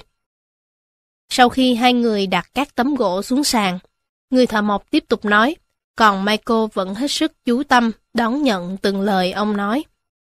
Khi cậu tin, điều không thể cũng sẽ trở thành có thể. Niềm tin nơi cậu sẽ trở thành hiện thực. Sự lạc quan hôm nay của cậu quyết định mức độ thành công của ngày mai. Đừng giới hạn cái nhìn ở những thử thách, hãy phóng tầm nhìn vượt lên và vượt ra ngoài hiện tại, nhìn vào tương lai. Đừng để bản thân chìm đắm trong tình trạng hiện tại, hãy tập trung năng lượng vào những niềm tin đúng đắn đưa cậu đến thành công. Đoạn người thợ mộc trao cho Michael túi đồ nghề của mình và hỏi Với những công cụ này trong tay, cậu sẽ có được sức mạnh sáng tạo. Cậu làm không? Cháu làm. Có những niềm tin đúng đắn cũng giống như trang bị cho mình công cụ và khả năng cần thiết để tạo ra thành công vậy. Nếu cậu lặp lại những lời khẳng định mạnh mẽ vào mỗi buổi sáng khi cậu vừa thức dậy và thường xuyên lặp đi lặp lại những lời khẳng định đó trong ngày, thì cậu sẽ có thể thay đổi cuộc sống của mình một cách đáng kinh ngạc với sự thành công bất tận. Tôi kỳ vọng những điều tuyệt vời nhất sẽ đến vào hôm nay. Tôi tin tưởng ở kế hoạch của Chúa dành cho cuộc đời tôi. Tôi đón nhận mọi tình yêu, niềm vui sướng, sự thịnh vượng và thành công trong đời mình. Tôi đón nhận tất cả những ai muốn cộng tác và hưởng lợi từ khả năng và tình yêu thương của tôi. Mỗi ngày tôi tự tin hơn, mạnh mẽ hơn và tốt đẹp hơn. Nào, giờ hãy lặp lại theo chú. Người thợ mộc nhấn mạnh và Michael cùng đồng thanh với ông. Sau vài lần, Michael không kìm được và bật cười lớn. Cháu phải thành thật thú nhận với chú là cháu thấy mình hết sức ngớ ngẩn khi đọc to những lời vừa rồi. Như thể cháu đang dự những buổi diễn thuyết giúp lên tinh thần cho đội bán hàng của công ty cũ mà cháu làm trước đây. Cháu luôn nghĩ hô vang những khẩu hiệu như vậy có gì đó thật không bình thường. Vậy thì đừng đọc lớn thành tiếng. Người thợ mộc đáp, hãy viết ra và hãy nói thầm với chính cậu. Nếu cậu không đủ điên rồ để tuyên bố những gì mình muốn đạt được và xứng đáng nhận được, vậy thì cậu cũng không đủ điên rồ để có những thành công ấy. Không biết cậu có nhận ra điều này chăng? Chỉ có những người hơi điên rồ một chút mới nghĩ được thành công tột đỉnh. Xuyên suốt lịch sử, hầu như mọi thiên tài và tư tưởng vĩ đại đều bị coi là điên rồ bởi đám đông quá bình thường để thấy và hiểu được tầm nhìn của những cá nhân hâm dở ấy. Đầu óc nhỏ bé chẳng bao giờ chứa nổi những giấc mơ lớn. Cháu đoán chừng có rất nhiều người cũng từng bàn tán rằng chúng cháu quá điên rồ mới quyết định thành lập Social Connect. Michael nhớ lại. Tất nhiên, họ sẽ nghĩ thế, bởi cậu dám thực hiện điều người khác chưa từng làm trước đó. Cậu phải hơi điên rồ để theo đuổi tới cùng. Dù biết mình có thể thất bại e dè. Lúc này đây, cậu phải tiếp tục điên rồ hơn nữa khi dám suy nghĩ và tin tưởng ở tương lai. Đừng bao giờ bình thường, hãy điên rồ. Kể từ giờ trở đi, chú muốn khuyến khích cậu không ngừng nói với bản thân những điều tích cực mà mình muốn nghe, thay vì nghe tiếng nói tiêu cực ở trong đầu mình. Đó chính là chìa khóa quan trọng làm nên thành công.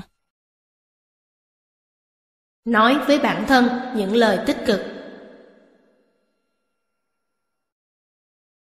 Người thợ mộc tiếp tục.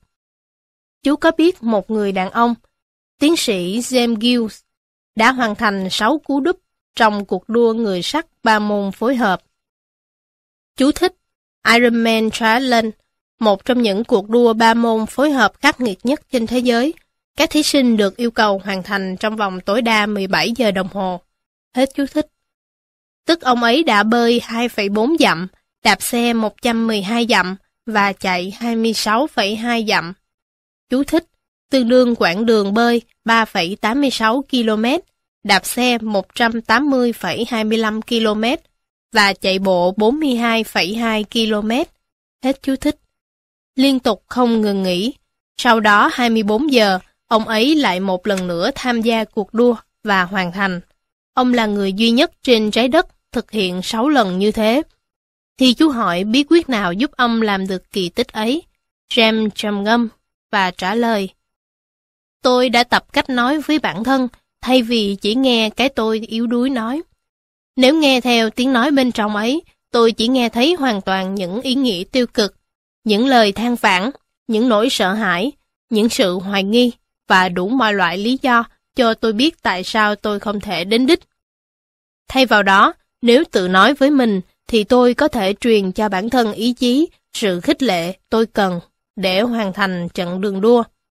Ông ấy chia sẻ rằng nhiều trích dẫn từ Thánh Kinh là nguồn động lực không ngừng nghỉ, thúc đẩy ông hướng về đích. Còn cậu thì sao?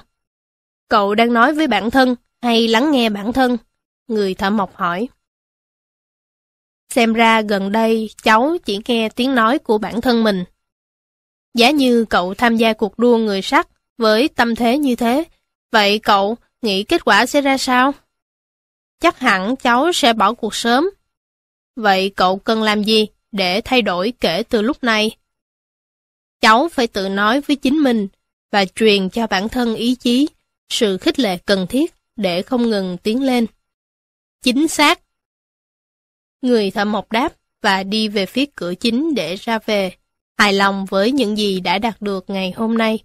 Suy nghĩ tiêu cực là những cái đinh đóng nên củi ngục tù thất bại, còn suy nghĩ tích cực là chất liệu đưa cậu trở thành kiệt tác.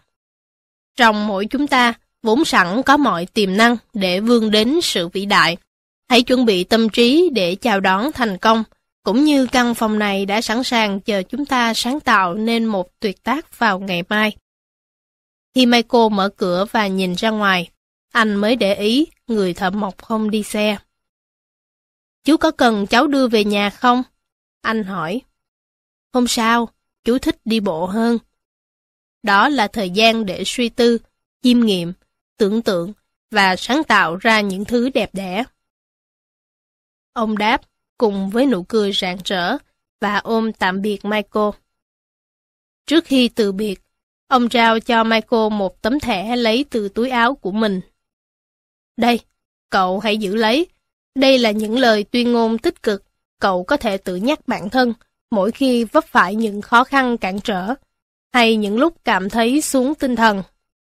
Michael nhận tấm thẻ, trên ấy viết Tôi nguyện dùng sự tích cực để đối mặt với sự tiêu cực. Khi bế tắc, tôi chọn lạc quan. Khi cảm thấy sợ hãi, tôi chọn niềm tin. Khi có ý căm ghét, tôi chọn tình yêu thương. Khi trở nên cay nghiệt, tôi chọn khoan thứ. Khi gặp gian truân, tôi tìm kiếm cơ hội để học hỏi và trưởng thành hơn. Khi đối mặt với nghịch cảnh, tôi tìm kiếm sự mạnh mẽ trong mình. Khi trải qua mất mát, tôi chọn nghị lực. Khi vấp ngã, tôi tiếp tục đứng dậy, kiên định bước về thành công phía trước. Với hoài bão, hy vọng và niềm tin không gì lay chuyển được, tôi không bao giờ bỏ cuộc và không ngừng tiến về phía vận mệnh đang chờ. Tôi tin những ngày huy hoàng đang chào đón tôi phía trước, chứ không phải phía sau. Tôi tin tưởng mình hiện diện trên cõi đời này vì một sứ mệnh cao cả, và mọi thử thách không là gì với mục đích tối hậu ấy.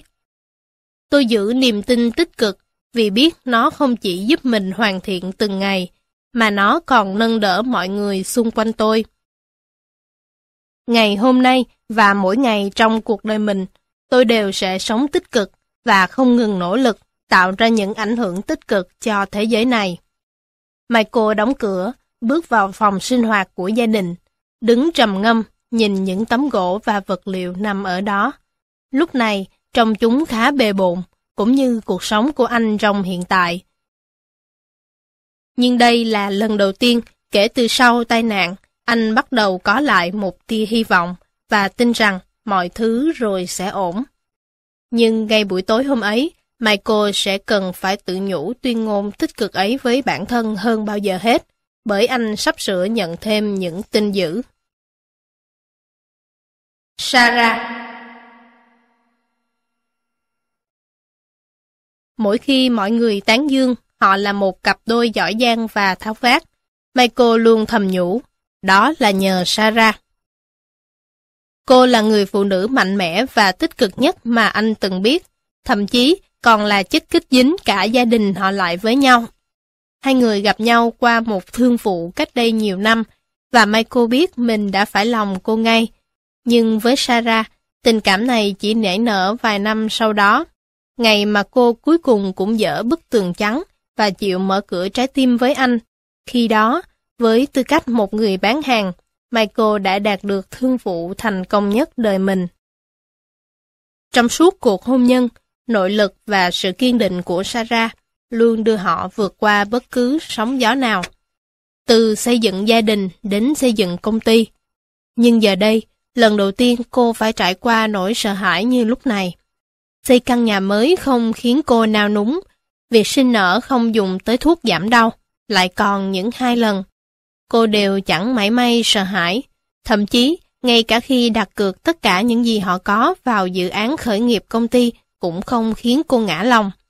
Nhưng kể từ cái ngày định mệnh ở bệnh viện, cô bắt đầu sợ rằng mình sẽ mất Michael. Hôm nay, khi từ công ty trở về nhà, Sarah thất thần. Sắc mặt cô chẳng còn chút sinh khí nào, cứ như người sắp chết. Cô không muốn kể với Michael, nhưng dù cố gắng tới đâu, Sarah cũng không thể giấu nổi sự thất vọng đang xâm chiếm con người mình. Rốt cuộc, Michael cũng ép cô phải nói ra sự thật là công ty đã mất khách hàng lớn nhất. Dù vẫn còn hợp đồng với họ trong hai tháng tới, nhưng sau đó sự hợp tác sẽ chấm dứt hoàn toàn. Anh biết mình không nên rời công ty và ở nhà vào lúc này mà.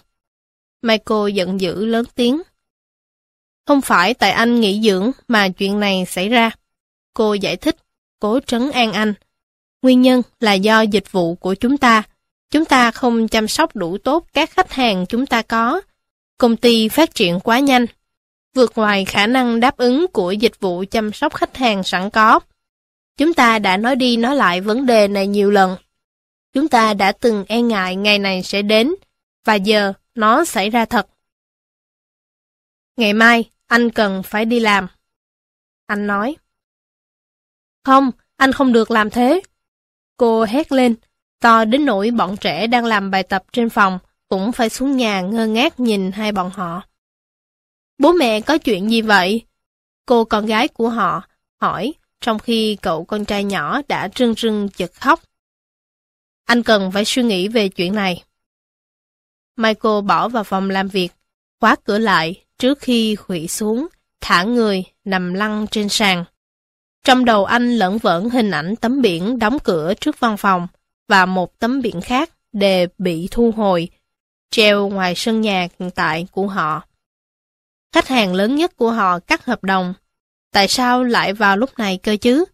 Làm thế nào công ty có thể tồn tại nếu mất họ? Anh không có câu trả lời. Lần đầu tiên trong suốt nhiều năm trời, anh khóc. Anh biết mình không đủ mạnh mẽ để tự vượt qua chuyện này. Anh cần một nguồn sức mạnh khác, giúp nâng đỡ mình trong cơn khủng hoảng đang ập tới. Tôi phải làm gì đây? Anh nhìn trân trân lên trần nhà và hét lên. Giúp tôi với, làm ơn, hãy cho tôi sức mạnh. Trong khoảnh khắc, một cảm giác bình yên tràn ngập khắp người anh và từng dòng suy nghĩ tuôn chảy trong tâm trí. Anh bỗng cảm nhận được niềm tin rằng mọi việc xảy ra đều có lý do của nó và những điều tốt đẹp luôn nảy nở từ nghịch cảnh. Anh bắt đầu tự nói với chính mình, nhớ tới những lời khích lệ mà anh trai George thường hay nói. George đã gặp một tài xế xe buýt, người giúp thay đổi cuộc sống của anh mãi mãi. Mỗi lần gọi điện cho em trai, George đều chia sẻ một thông điệp tích cực mình vừa học được. Michael nhìn tấm thẻ tuyên ngôn tích cực trên bàn và bừng tỉnh. Khoảng 10 phút sau đó, anh bước ra ngoài, đến bên Sarah. Anh khiến cô sửng sốt khi nói. Mục đích của chúng ta lớn lao hơn mọi thử thách. Biến cố này xảy ra, ắt có lý do của nó. Nó là động lực để chúng ta cải thiện dịch vụ và trở nên lớn mạnh hơn trong tương lai. Công ty đã quá lệ thuộc vào duy nhất một khách hàng lớn. Chấm dứt với họ chính là cơ hội để chúng ta phải nỗ lực tìm kiếm thêm nhiều khách hàng mới, nhằm bảo đảm sự cân bằng và phân tán bớt rủi ro. Chúng ta sẽ làm mới mình kể từ ngày mai, khi anh trở lại văn phòng. Em đồng ý với anh về mọi thứ, ngoại trừ phần anh đòi trở lại công việc vào ngày mai. Sarah khẳng định đầy quyết liệt, và Michael biết không thể khiến cô đổi ý. Em thà để mất công ty, chứ không thể mất anh. Anh hãy nghỉ ngơi thêm một tuần nữa, và khi thực sự bình phục, anh có thể trở lại. Chúng ta vẫn còn hai tháng trước khi bị cắt hợp đồng. Trong lúc đó, em sẽ chấn chỉnh khâu dịch vụ khách hàng. Khi anh trở lại, anh có thể tập trung tìm các khách hàng mới để duy trì hoạt động của công ty. Anh sẽ có nhiều thời giờ để làm việc mà. Thôi được.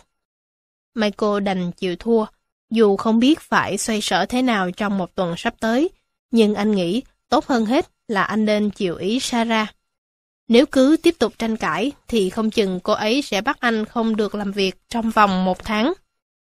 Nhưng có một điều kiện. Sarah nói, anh phải đi kiểm tra lại sức khỏe và có sự đồng ý của bác sĩ trước khi trở lại làm việc. Đồng ý chứ? Đồng ý. Michael cuối cùng cũng nhượng bộ. Anh thậm chí sẽ đi khám răng hay làm bất cứ xét nghiệm nào cần để chứng tỏ anh hoàn toàn có thể trở lại cuộc chơi. Không gì có thể ngăn cản anh quay lại công việc. Trong khoảng thời gian này, anh sẽ tìm kiếm các khách hàng mới để có thể chào bán sản phẩm và chốt hợp đồng thật nhanh chóng.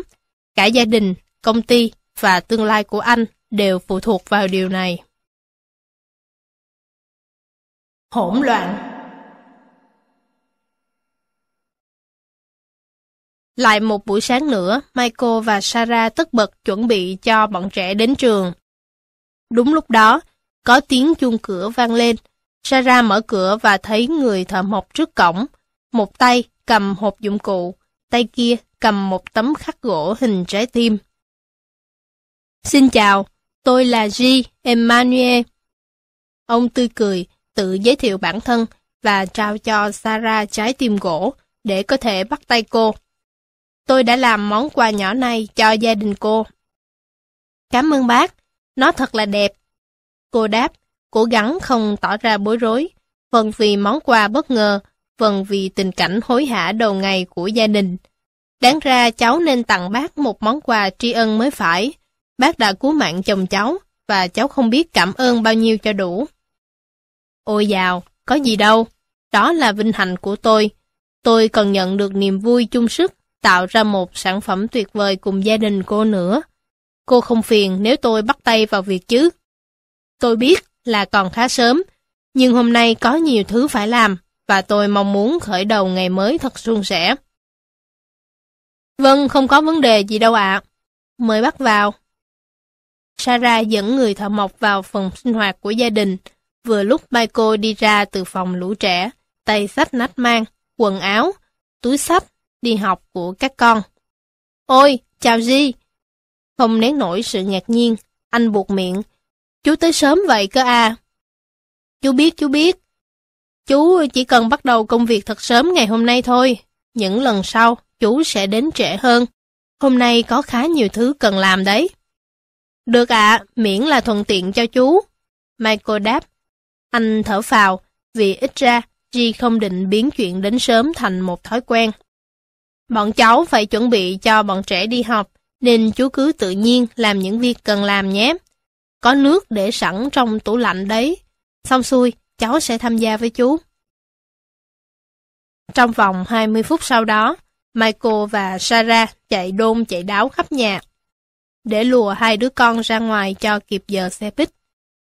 Từng người trong bọn họ, kể cả bọn trẻ, khi phóng ngang qua phòng sinh hoạt của gia đình, đều mau mắn chào người thợ mộc ri, luôn mỉm cười và vẫy tay chào lại. Khi đám nhỏ cuối cùng lên xe buýt đến trường, Sarah cùng chồng vào nhà. Cảm ơn người thợ mộc một lần nữa trước khi cô hối hả lên đường đi làm. Sau khi cô rời đi, Michael thả phịch người xuống đi văn trong phòng sinh hoạt của gia đình và thở dài một hơi. Giờ chú có thể hiểu do đâu mà cậu bị ngất vì quá sức khi đang chạy bộ. Người thợ mộc cười và hóm hỉnh bình phẩm. Rõ ràng ông đã mô tả đúng thực trạng của Michael. Hãy cho cháu biết bí quyết của chú. Cháu đang thực sự rất cần. Michael kể lại chuyện xảy ra hôm qua, về việc họ đã đánh mất khách hàng lớn nhất của mình. Cháu có cảm giác như mình đang đi trên một chuyến tàu hỏa mất phanh, không còn đường lui. Cháu không biết con đường phía trước là hướng lên đỉnh hay lao xuống vực sâu. Chú hiểu ý cháu chứ? Chú hiểu. Người thợ mộc đáp. Nhưng cậu không phải là người duy nhất trải nghiệm cảm giác này. Hầu như tất cả khách hàng của chú, hay nói đúng hơn là hầu hết con người ngày nay, đều nếm trải cảm giác tương tự. Phải đối mặt với hàng tá thách thức và nỗi lo dồn dập ập đến trong một thời gian ngắn. Con người ta khó mà suy nghĩ sáng suốt nổi. Chú e, đây là một nạn dịch đang xảy ra trên khắp thế giới. Người nào chiến thắng được nó sẽ đạt được sự thịnh vượng. Ai buông xuôi, cuộc sống sẽ đi vào ngõ cụt. Không nghi ngờ gì nữa, trường hợp của cháu là ngõ cụt. Michael bất giác nói, trước khi kịp nhận ra mình lại đang nghe tiếng nói của bản thân, thay vì nói với chính mình. Cậu không nhất thiết phải đi con đường ấy. Người thợ mộc ôm tồn nói. Có một lối đi khác, chú gọi đó là con đường thực sự. Dĩ nhiên, chú sẽ nói cho cậu biết nếu cậu muốn biết nó là gì. Tất nhiên rồi ạ, Michael nói. Con đường cháu đang đi rõ ràng là không ổn chút nào. Bí quyết thành công vĩ đại nhất Vậy thì, hãy để chú nói với cậu về con đường thật sự. Người thợ mộc nói. Nhưng trước hết, chú phải nói với cậu về vật cản trên con đường đó. Nỗi sợ. Nói thẳng ra, nguyên nhân gốc rễ của tình trạng bận rộn và căng thẳng là nỗi sợ. Những căng thẳng mà cậu đang cảm nhận trong công việc hay trong gia đình là bởi vì nỗi sợ đang dẫn dắt cậu. Chú cá là những ngày đầu khởi nghiệp, cảm xúc của cậu luôn ở trạng thái pha trộn giữa niềm tin ở bản thân và những lo sợ. tôi sợ mình không đủ giỏi, không đủ thông minh hay không đủ may mắn để có thể thành công. Nỗi sợ thúc đẩy cậu làm việc cực lực và vượt lên mọi trở ngại. Từ đó cậu đã gặt hái được ít nhiều thành tựu, đúng không? Vâng, đúng thế. Michael gật đầu. Nhưng thứ thành công đó lại sản sinh càng lúc càng nhiều nỗi sợ. Người ta thường nghĩ cậu càng thành công, cậu càng không có gì để lo sợ. Thực tế trái lại, cậu càng ngày càng sợ nhiều hơn. Cậu không muốn mất những gì mình đã gây dựng nên. Nhiều người nhìn vào cậu hơn, khiến cậu cảm thấy áp lực. Cậu nhận ra cậu có nhiều thứ phải chứng tỏ, nhiều thứ để mất. Thành công càng lớn, cái giá phải trả một khi cậu thất bại càng đắt. Và thường thì nỗi sợ thất bại sẽ trở thành lời tiên tri hoàn hảo dẫn đường cho thất bại. Đó là lý do tại sao chú luôn dạy các con mình đừng sợ hãi và biết rằng nỗi sợ là chướng ngại duy nhất ngăn trở định mệnh của chúng. Điều này nghe có đúng không? Có ạ. À. Michael nói, tất cả đều đúng. Michael chưa bao giờ cảm thấy sự tự tin của mình xuống thấp đến thế và nỗi sợ chưa bao giờ bao trùm anh như vậy. Cứ như thể chú đọc được hết suy nghĩ trong đầu cháu vậy. Người thợ mộc nhặt tấm gỗ hình trái tim và đưa cho Michael. Cậu ngã quỵ không phải vì tim cậu có vấn đề, mà là bởi nỗi sợ đã ở trong tim cậu. Tin tốt là có lời giải cho vấn đề này, và đó là liều thuốc quyền năng nhất trên đời. Con đường thật sự bắt đầu bằng tình yêu, và tình yêu là thuốc giải độc cho mọi lo sợ, bận rộn và căng thẳng mà cậu cảm thấy. Ông nói, đoạn ông dừng lại, suy nghĩ một lát rồi tiếp tục. Đừng sợ thất bại, đừng sợ mất khách hàng, đừng sợ sẽ không thành công. Đừng sợ mọi việc không xảy ra như cậu muốn. Khi cậu làm mọi việc bằng tình yêu, nỗi sợ sẽ tự động bị tiêu trừ. Cuộc sống của cậu sẽ trôi đi trong hạnh phúc thay vì căng thẳng, và cậu sẽ đạt được thành công hơn cả cậu có thể hình dung. Nói bao giờ cũng dễ hơn làm. Michael nói, nỗi sợ của cháu cứ lơ lửng xung quanh, bám da như đĩa và không chịu rời đi. Chú biết. Người thợ mộc ôn tồn. Chính vì vậy, chú gọi sự giải thoát khỏi nỗi sợ là con đường thực sự. Đó là con đường khiến cậu sống trọn vẹn từng giây phút, để mỗi ngày cậu cảm thấy tràn đầy và ngăn không cho tất cả những lực cản tiêu cực phá hủy cậu. Cậu càng chú tâm đặt tình yêu vào mỗi khoảnh khắc, vào mỗi ngày của cuộc đời mình, nỗi sợ sẽ càng nhanh chóng tan biến. Hãy nghĩ về một người nghệ nhân bắt tay sáng tạo một tác phẩm mới. Người nghệ nhân không nghĩ tới thất bại, anh ấy chỉ nghĩ về việc xây dựng tác phẩm của mình với tình yêu, bởi vì anh ấy yêu công việc của mình rất nhiều và sáng tạo với tình yêu. Nỗi sợ đã đánh mất sức mạnh của nó trước người nghệ nhân, và điều đó cho phép anh ta làm công việc của mình một cách tốt nhất và sáng tạo với tất cả tình yêu trong vũ trụ. Cậu có bao giờ nghĩ mình là một nghệ nhân không Michael? Người thợ mộc hỏi. Cháu đã từng, thì chú mô tả về người nghệ nhân, cháu đã không ngừng tự nhủ. Đúng là tôi đấy. Cháu đã từng làm việc chăm chỉ hơn bất kỳ ai mà cháu biết. Cháu luôn cố gắng làm tốt hơn. Cháu theo đuổi những điều tuyệt nhất trong mọi việc mình làm. Nhưng... Nhưng... Người thợ mộc ngắt lời và hoàn thành nốt câu của Michael đang nói dở. Hiện tại cậu đang thiếu tình yêu mà người nghệ nhân cần có để sáng tạo. Cậu không thể trở thành một nghệ nhân trừ khi cậu đặt trọn trái tim vào công việc mình làm. Trước hết, nếu cậu không tạo ra nó với tình yêu, thì nó không đáng được tạo ra. Là một nghệ sĩ, cậu phải được dẫn dắt bởi tình yêu. Chỉ khi đó, cậu mới tạo ra được một thứ gì đó đặc biệt, tuyệt mỹ và thuyết phục. Chỉ thông qua tình yêu, cậu mới có thể làm nên một kiệt tác. Michael biết những gì anh vừa nghe là đúng. Anh đã gây dựng với nỗi sợ, và nó suýt nữa đã khiến anh phải trả giá bằng cuộc đời mình. Người thợ mộc tiếp tục. Nếu cậu xây dựng cuộc sống và công ty mình với nỗi sợ, nó sẽ chẳng có giá trị gì. Rốt cuộc khi nhìn lại, cậu sẽ nhận ra mình chẳng thích nó chút nào hết. Chẳng bao giờ nó có thể trở thành cái nó có thể trở thành, và cậu sẽ chỉ muốn thiêu hủy nó đi trước khi hoàn thành nó. Thậm chí, dù cho cậu có hoàn thành nó đi nữa, bất cứ thứ gì được xây dựng từ nỗi sợ, rốt cuộc cũng sẽ tiêu tan. Như đợt suy sụp vừa rồi của cháu. Michael bình phẩm. Chính xác như thế. Hãy nhớ, nỗi sợ làm kiệt quệ, tình yêu thì nâng đỡ, nỗi sợ ngắn hạn, tình yêu lâu dài, nỗi sợ tỏ ra mạnh mẽ, nhưng thật ra là yếu đuối, tình yêu xuất hiện sự mong manh, nhưng thật sự mạnh mẽ. Tình yêu là con đường thật sự. Người thợ mộc đặt miếng gỗ trái tim nơi trái tim mình trước khi trao nó cho Michael. Anh hỏi, vậy cháu phải làm sao để đi đúng con đường thật sự của mình?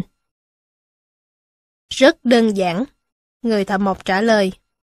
Với công việc của cậu, hãy tập trung tình yêu mà cậu có vào việc xây dựng công ty, thay vì lo sợ mình sẽ đánh mất nó. Đừng để nỗi sợ hãi phá hủy những giấc mơ của cậu. Cậu chỉ có một cuộc đời để sống, bởi vậy hãy sống sao cho thật hay. Hãy đổ đầy nó bằng tình yêu, chứ đừng bằng nỗi sợ. Khi cậu xây dựng công ty với tình yêu, không gì có thể ngăn cản nó lớn mạnh. Khi cậu yêu công việc mình làm, cậu sẽ làm nên những điều vĩ đại. Cậu đã tạo ra bởi tình yêu, cậu được yêu, và cậu được định sẵn sẽ phải chia sẻ tình yêu này trong tất cả những công việc cậu làm. Sự vĩ đại được xây dựng với tình yêu. Người thợ mộc bước về phía phòng của bọn trẻ, xoay người lại và mỉm cười. Những buổi sáng cậu sửa soạn cho lũ trẻ đến trường. Vì Chúa, hãy yêu thời gian cậu có bên chúng thay vì sợ sẽ không kịp xe buýt. Làm được như vậy, cả gia đình cậu sẽ hạnh phúc hơn nhiều lắm. G cười lớn. Thật chí lý, Michael thốt lên, biết rằng đây chính là sự thật anh cần được nghe. Nhưng mà còn biết bao trở ngại và những thứ vặt vạnh khó chịu cứ liên tục ngán đường. Nào là con mất giày, con quên sách, hay trường hợp đánh mất khách hàng quan trọng nhất của mình, anh vẫn cảm thấy còn lớn cấn. Chúng chỉ như tiếng chó sủa bất lực trước gương mặt của tình yêu. Người thợ mộc ôn tồn. Tất cả những điều đó đều là cơ hội để cậu lựa chọn cách cậu muốn sống cuộc đời mình. Trong mỗi một thời khắc, cậu sẽ chọn tình yêu hay nỗi sợ. Hãy chọn lấy tình yêu và yêu sự nỗ lực vì chúng khiến cậu trân trọng những thành quả của mình. Yêu những thử thách vì chúng khiến cậu mạnh mẽ hơn. Yêu sự cạnh tranh vì chúng khiến cậu tốt hơn. Yêu những người tiêu cực vì họ khiến cậu lạc quan hơn. Yêu những ai làm tổn thương mình vì họ dạy cậu sự tha thứ. Yêu nỗi sợ vì nó khiến cậu can đảm. Bí mật của cuộc sống và chiến lược thành công vĩ đại nhất trong tất cả chính là yêu tất cả và không sợ gì cả. Yêu là một sự cam kết. Tối hôm ấy, Michael ngồi trong phòng làm việc, suy ngẫm về những điều người thợ mộc đã nói và cả những gì đã xảy ra khi họ cùng nhau vào cửa hiệu tân trang nhà cửa. Anh nhận ra, gì cuốn hút tất cả những người xung quanh, không phải chỉ do tay nghề của ông. Mọi người đến với Di bởi vì ông yêu công việc của mình và đó mới là điều khiến ông vĩ đại. Ai cũng yêu quý ông bởi lẽ ông phản ảnh tình yêu của mình ra mọi mặt của cuộc sống. Michael chưa từng xem tình yêu như một chiến lược, song giờ đây, anh nhận ra sự thiếu vắng của tình yêu trong công việc và cả công ty. Đã từ lâu, anh không còn yêu doanh nghiệp của mình, mà bắt đầu cảm thấy bất an về nó. Anh ngừng yêu việc mình làm, thay vào đó, dần rơi vào trạng thái lo sợ kết quả không như ý. Khi ta yêu một điều gì đó, mọi việc ta làm, mọi kết quả ta tạo ra, đều hiện hữu tình yêu trong đó. Anh biết trên con đường sự nghiệp của mình, có lúc anh đã từng yêu. Nhưng rồi tình yêu dần bị bóp nghẹt bởi những căng thẳng, lo toan và nỗi sợ thường trực. Chúng làm anh nơm nớp lo lắng kết quả thay vì tận hưởng quá trình. Anh chợt nhớ tới quyển sách trên bàn làm việc Sarah đã mua cho anh vài ngày sau khi xuất viện. Quyển sách đề cập đến sự lo âu và căng thẳng là kẻ thù của công cuộc lãnh đạo, tinh thần đồng đội, dịch vụ khách hàng hay thậm chí có thể hủy hoại toàn bộ sự nghiệp. Nó tiết lộ các nghiên cứu khoa học cho thấy phần não bò sát trong bộ não của con người bị kích hoạt khi chúng ta rơi vào tình trạng bận rộn và căng thẳng. Điều này có ý nghĩa quan trọng, bởi giống bò sát không ra quyết định dựa trên tình yêu. Mọi hành vi của chúng chỉ vì mục đích sinh tồn. Khi chúng đói bụng, không như chú cúng trung thành trong nhà, chúng sẽ không ngần ngại ăn thịt bạn. Cuộc sống của chúng bị dẫn dắt bởi nỗi sợ và bản năng sinh tồn.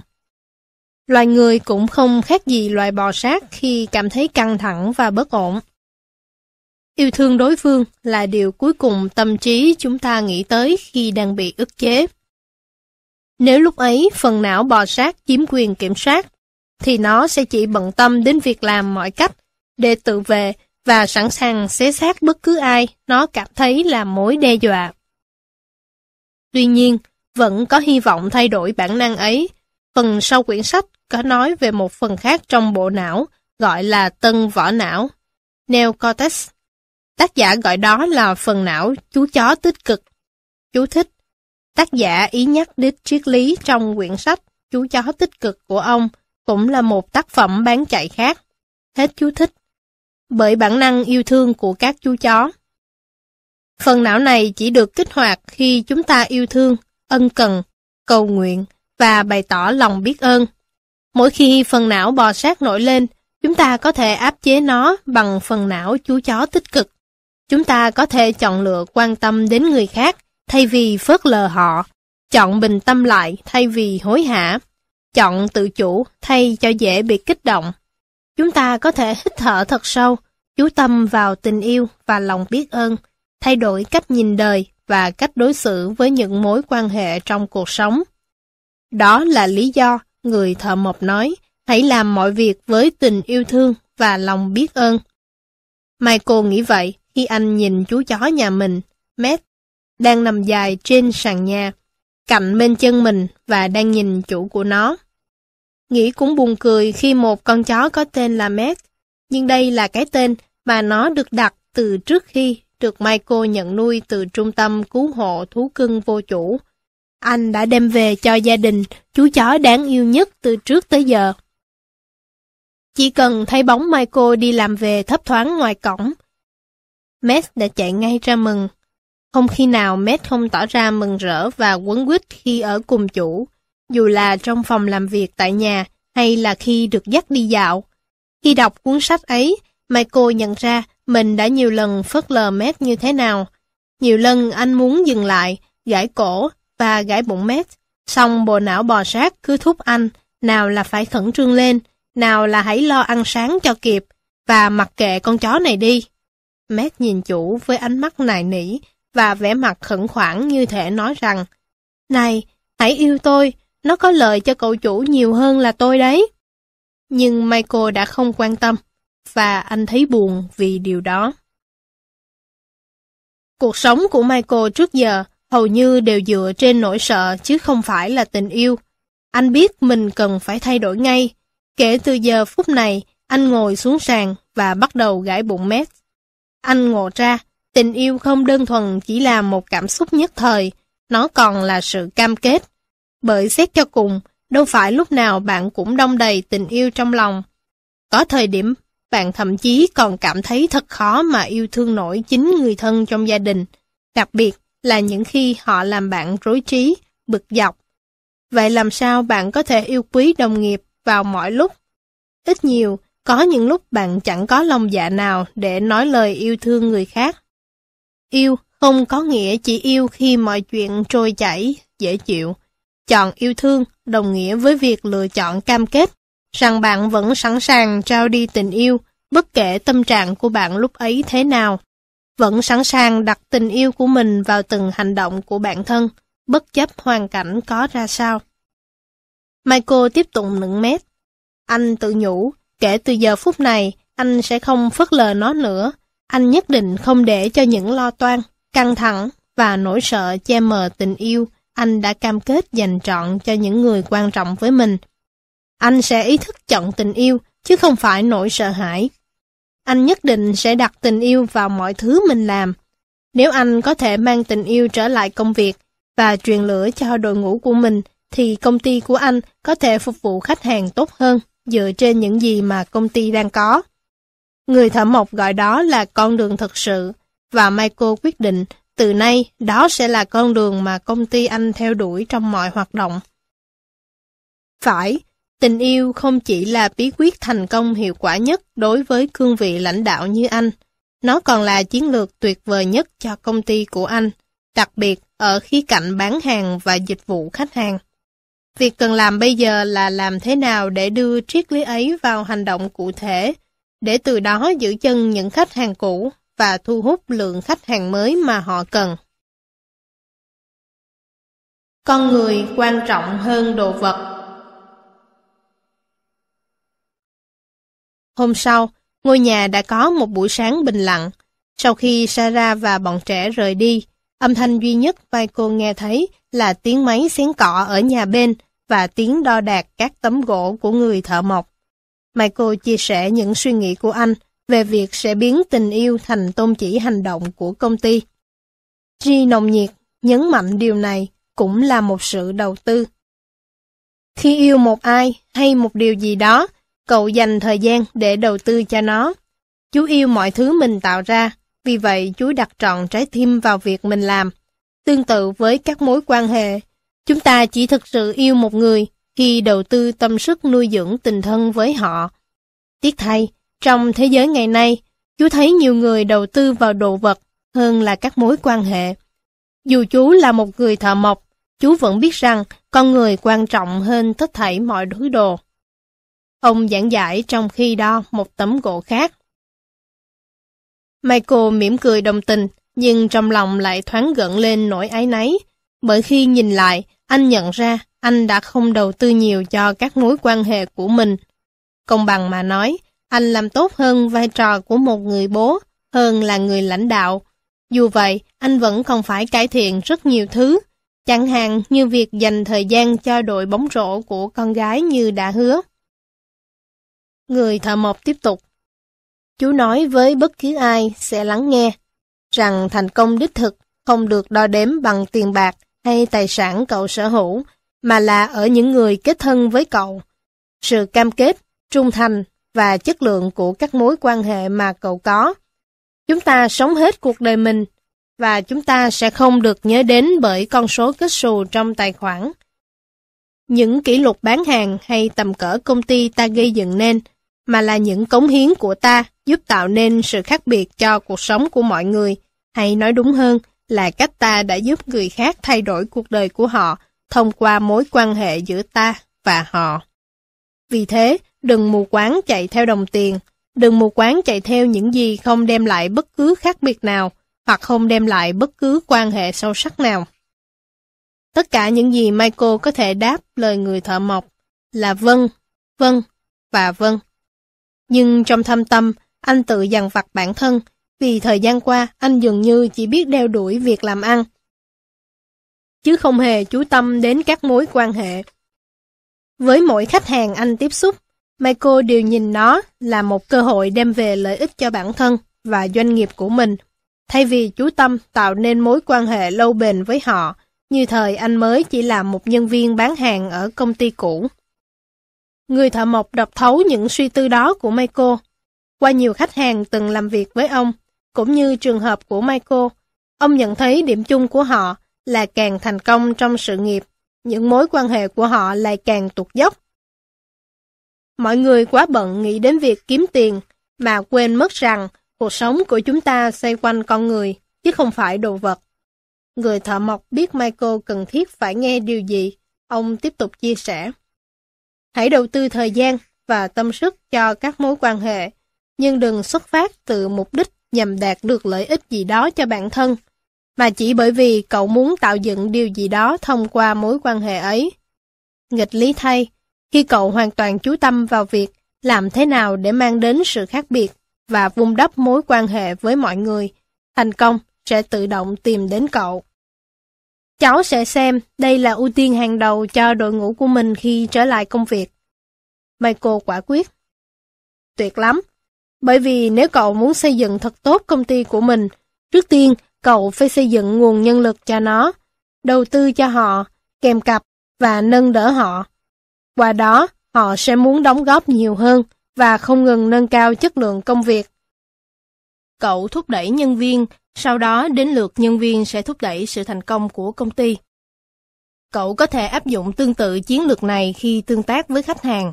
Cậu muốn phát triển việc làm ăn của mình, vậy hãy yêu quý khách hàng của mình và đầu tư vào mối quan hệ với họ. Một khi khách hàng cảm nhận tình yêu mà công ty của cậu dành cho họ, lạ thay, khách hàng mới sẽ không ngừng tìm đến cậu. Người thợ mộc đứng dậy, treo một chậu cây lên cửa sổ như để minh họa cho lời của mình. Mọi thứ đều lớn lên từ tình yêu.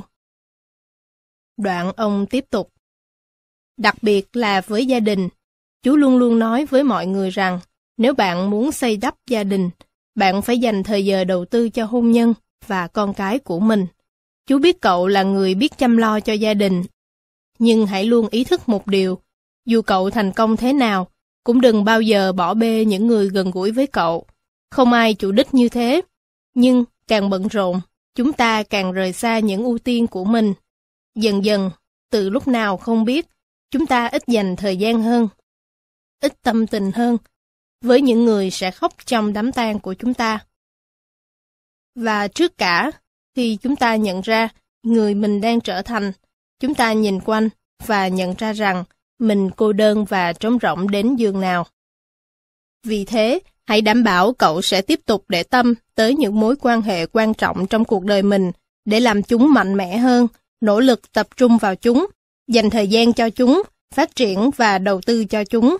Khi chúng ta dành thời gian đầu tư cho những mối quan hệ và có những khoảng thời gian chất lượng với gia đình, bạn bè, đồng nghiệp, chúng ta sẽ cải thiện một cách đáng kinh ngạc chất lượng cuộc sống và sự nghiệp của chúng ta. Chú tin rằng chúng ta được là chính mình nhờ những người đã yêu ta, đồng nghiệp và người thân của cậu cũng sẽ trở thành người mà họ sẽ trở thành nhờ tình yêu của cậu. Bí quyết thành công vĩ đại thứ hai làm thế nào để cháu biến tình yêu thành kế hoạch hành động? Đâu là cách tốt nhất để thể hiện sự cam kết về đầu tư của cháu? Michael hỏi, điều mà anh đã trăn trở cả đêm qua. Chú mừng là cậu đã hỏi.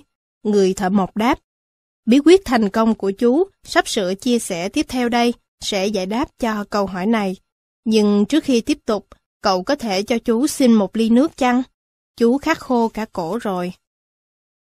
Michael vội xuống bếp, rót một ly nước và mang lại cho người thợ mộc.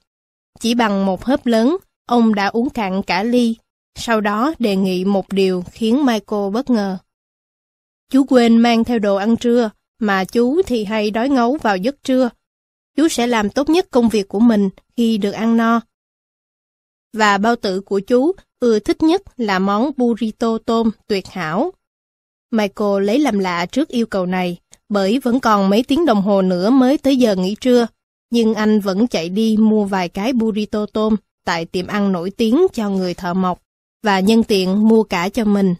Đường hơi kẹt xe, anh phải mất một lúc lâu và đi vòng nhiều con phố mới về đến nhà.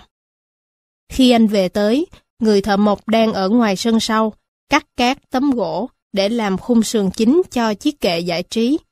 Ngay khi thấy bóng dáng Michael, người thợ mộc liền nhờ.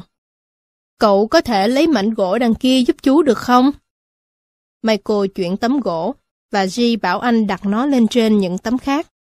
Hoàn tất xong công đoạn cắt ván, ông nói Michael cầm miếng giấy nhám, mài nhẵn, bề mặt từng tấm gỗ. Tiếp theo, ông lại bảo Michael đi lấy bộ tuốt nơ vít và đủ các loại vít vặn.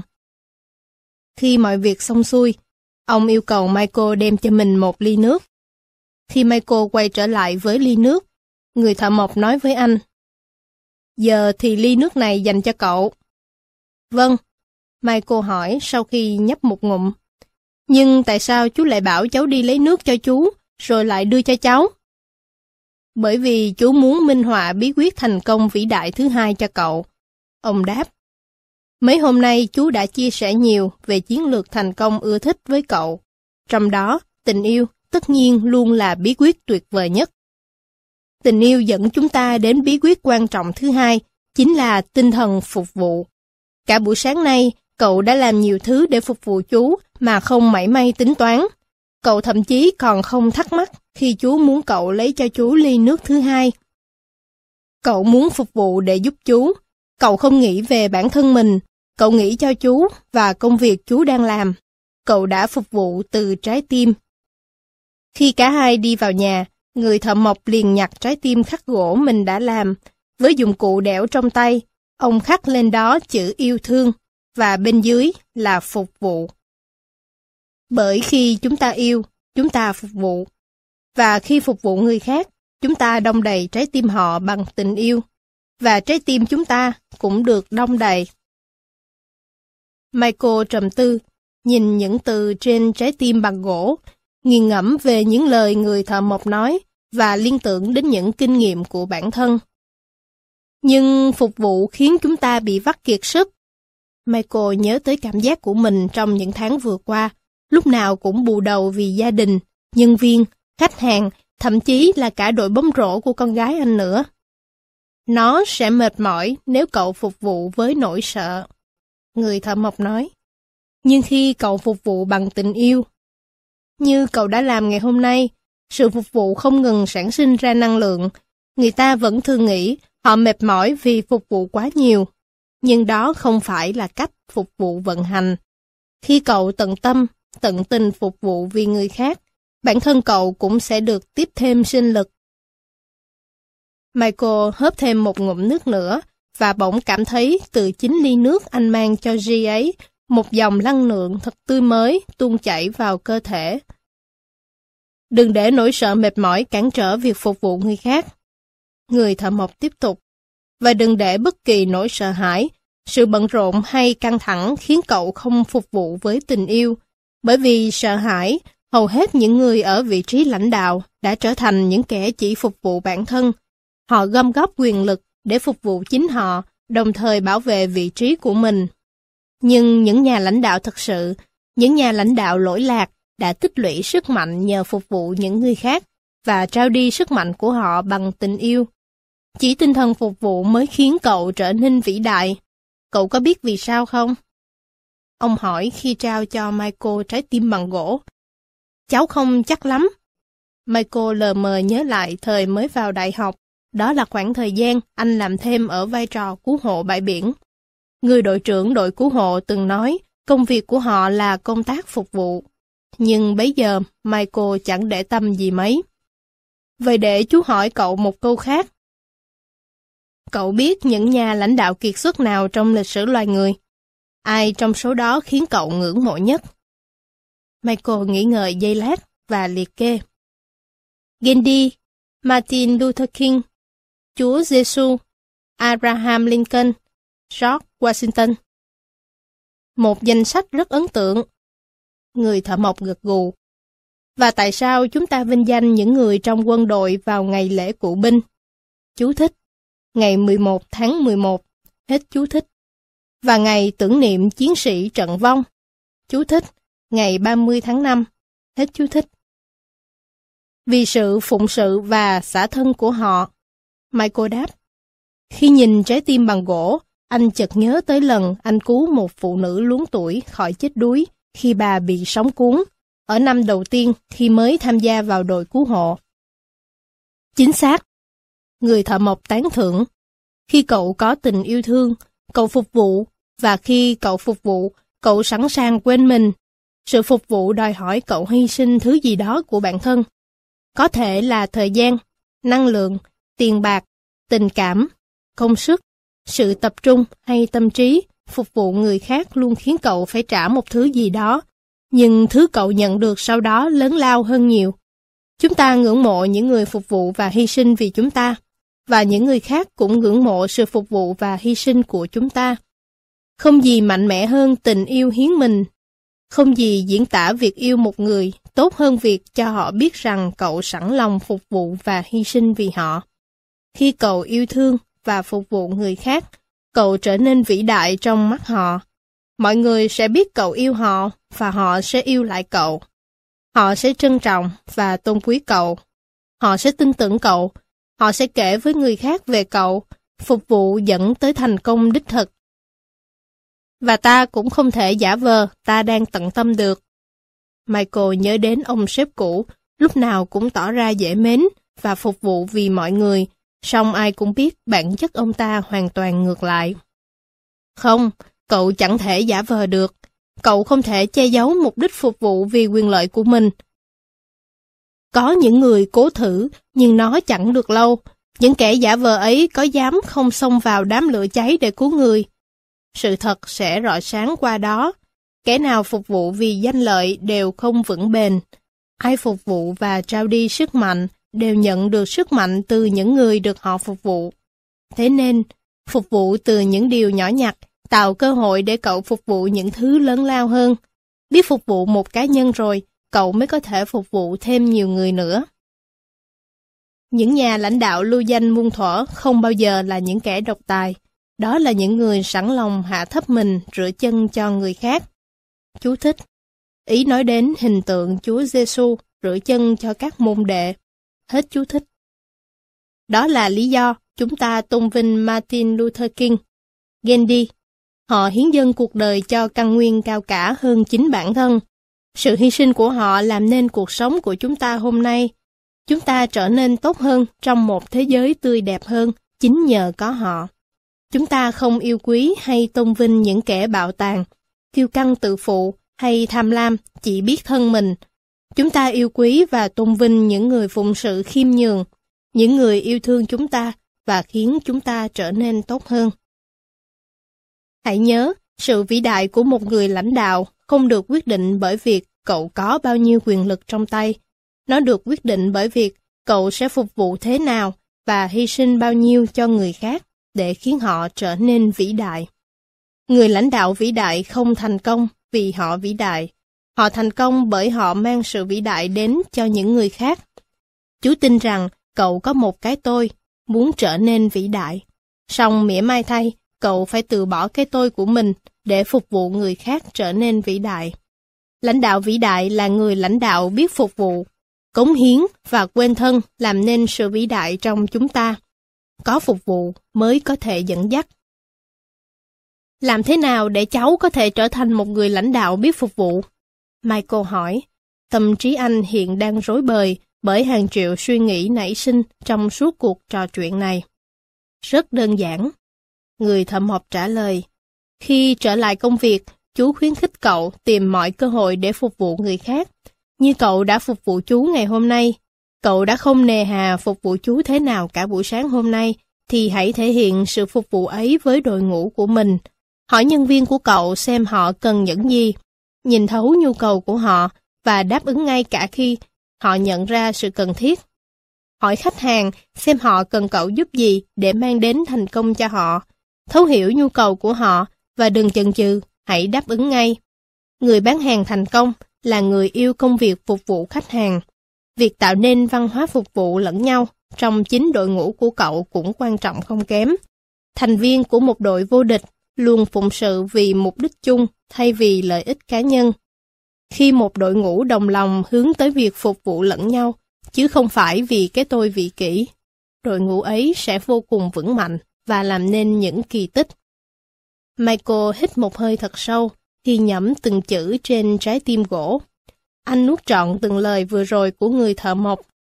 Như từng nét chữ khảm sâu vào tấm gỗ, những chân lý ấy giờ đã được ghi khắc trong tâm anh. Tình yêu là một cam kết và là một cuộc đầu tư nghiêm túc.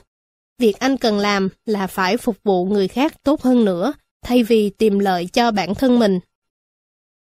Anh từng nghĩ mình đã phục vụ không ngừng nghỉ ấy chứ. Xong giờ nhìn lại, anh mới nhận ra thời gian qua anh chỉ gồng mình lên làm vì nỗi sợ hãi. Chính điều này khiến anh kiệt quệ. Giờ anh đã biết tinh thần phục vụ bằng cả trái tim chính là lời giải cho chính anh và cho cả công ty của anh nữa. Ngày trước, với tư cách là một cứu hộ viên, anh đã từng cứu sống nhiều người. Giờ đây, anh cần cứu chính cuộc đời và công ty của mình với cùng một cách tiếp cận, bằng hành động phục vụ quên mình. Hãy còn một bí quyết nữa cậu cần thêm vào trái tim. Người thợ mộc chỉ vào một điểm ngay phía dưới hai từ tình yêu và phục vụ. Đó là bí quyết thành công vĩ đại thứ ba. Để hoàn thiện mô thức thành công tuyệt vời nhất, đơn giản nhất và hiệu quả nhất.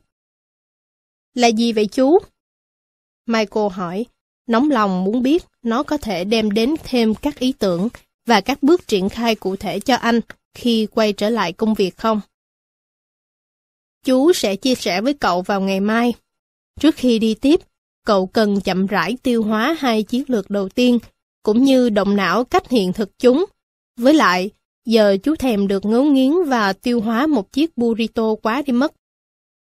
Đã đến giờ nghỉ trưa, và đúng lúc người thợ mộc đói ngấu. Chiếc bánh kẹp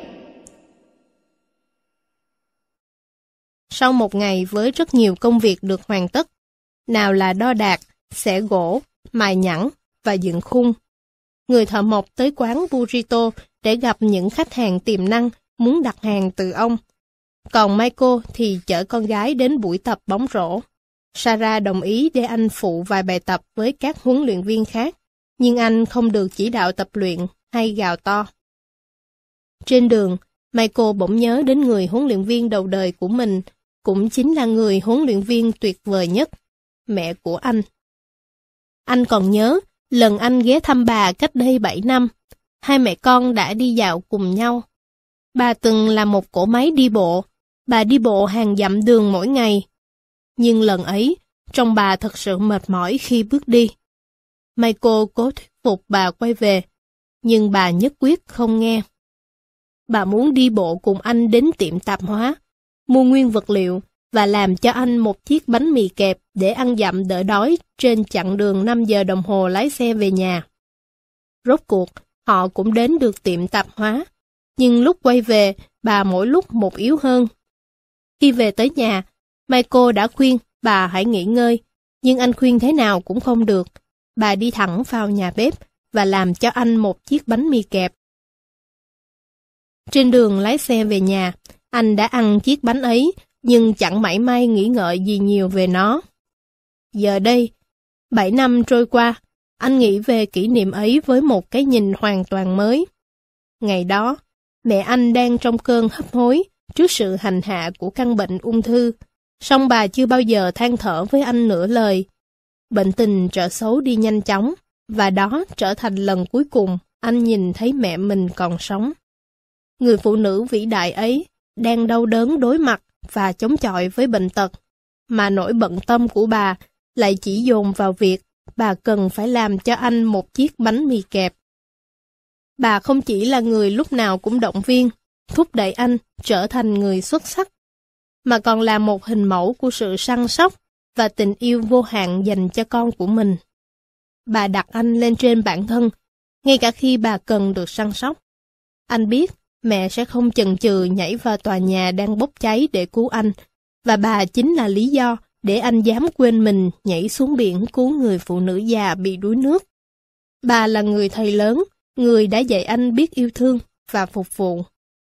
Khi trầm ngâm nhìn ra ngoài cửa sổ và nghĩ về chiếc bánh kẹp năm nào, anh nhận ra, phục vụ không nhất thiết phải là sự hy sinh lớn lao hay làm chuyện gì đó thật hoành tráng để thể hiện sự tận tâm, mà chúng xuất phát từ từng hành động nhỏ ta làm mỗi ngày cho người mà ta yêu thương và quan tâm.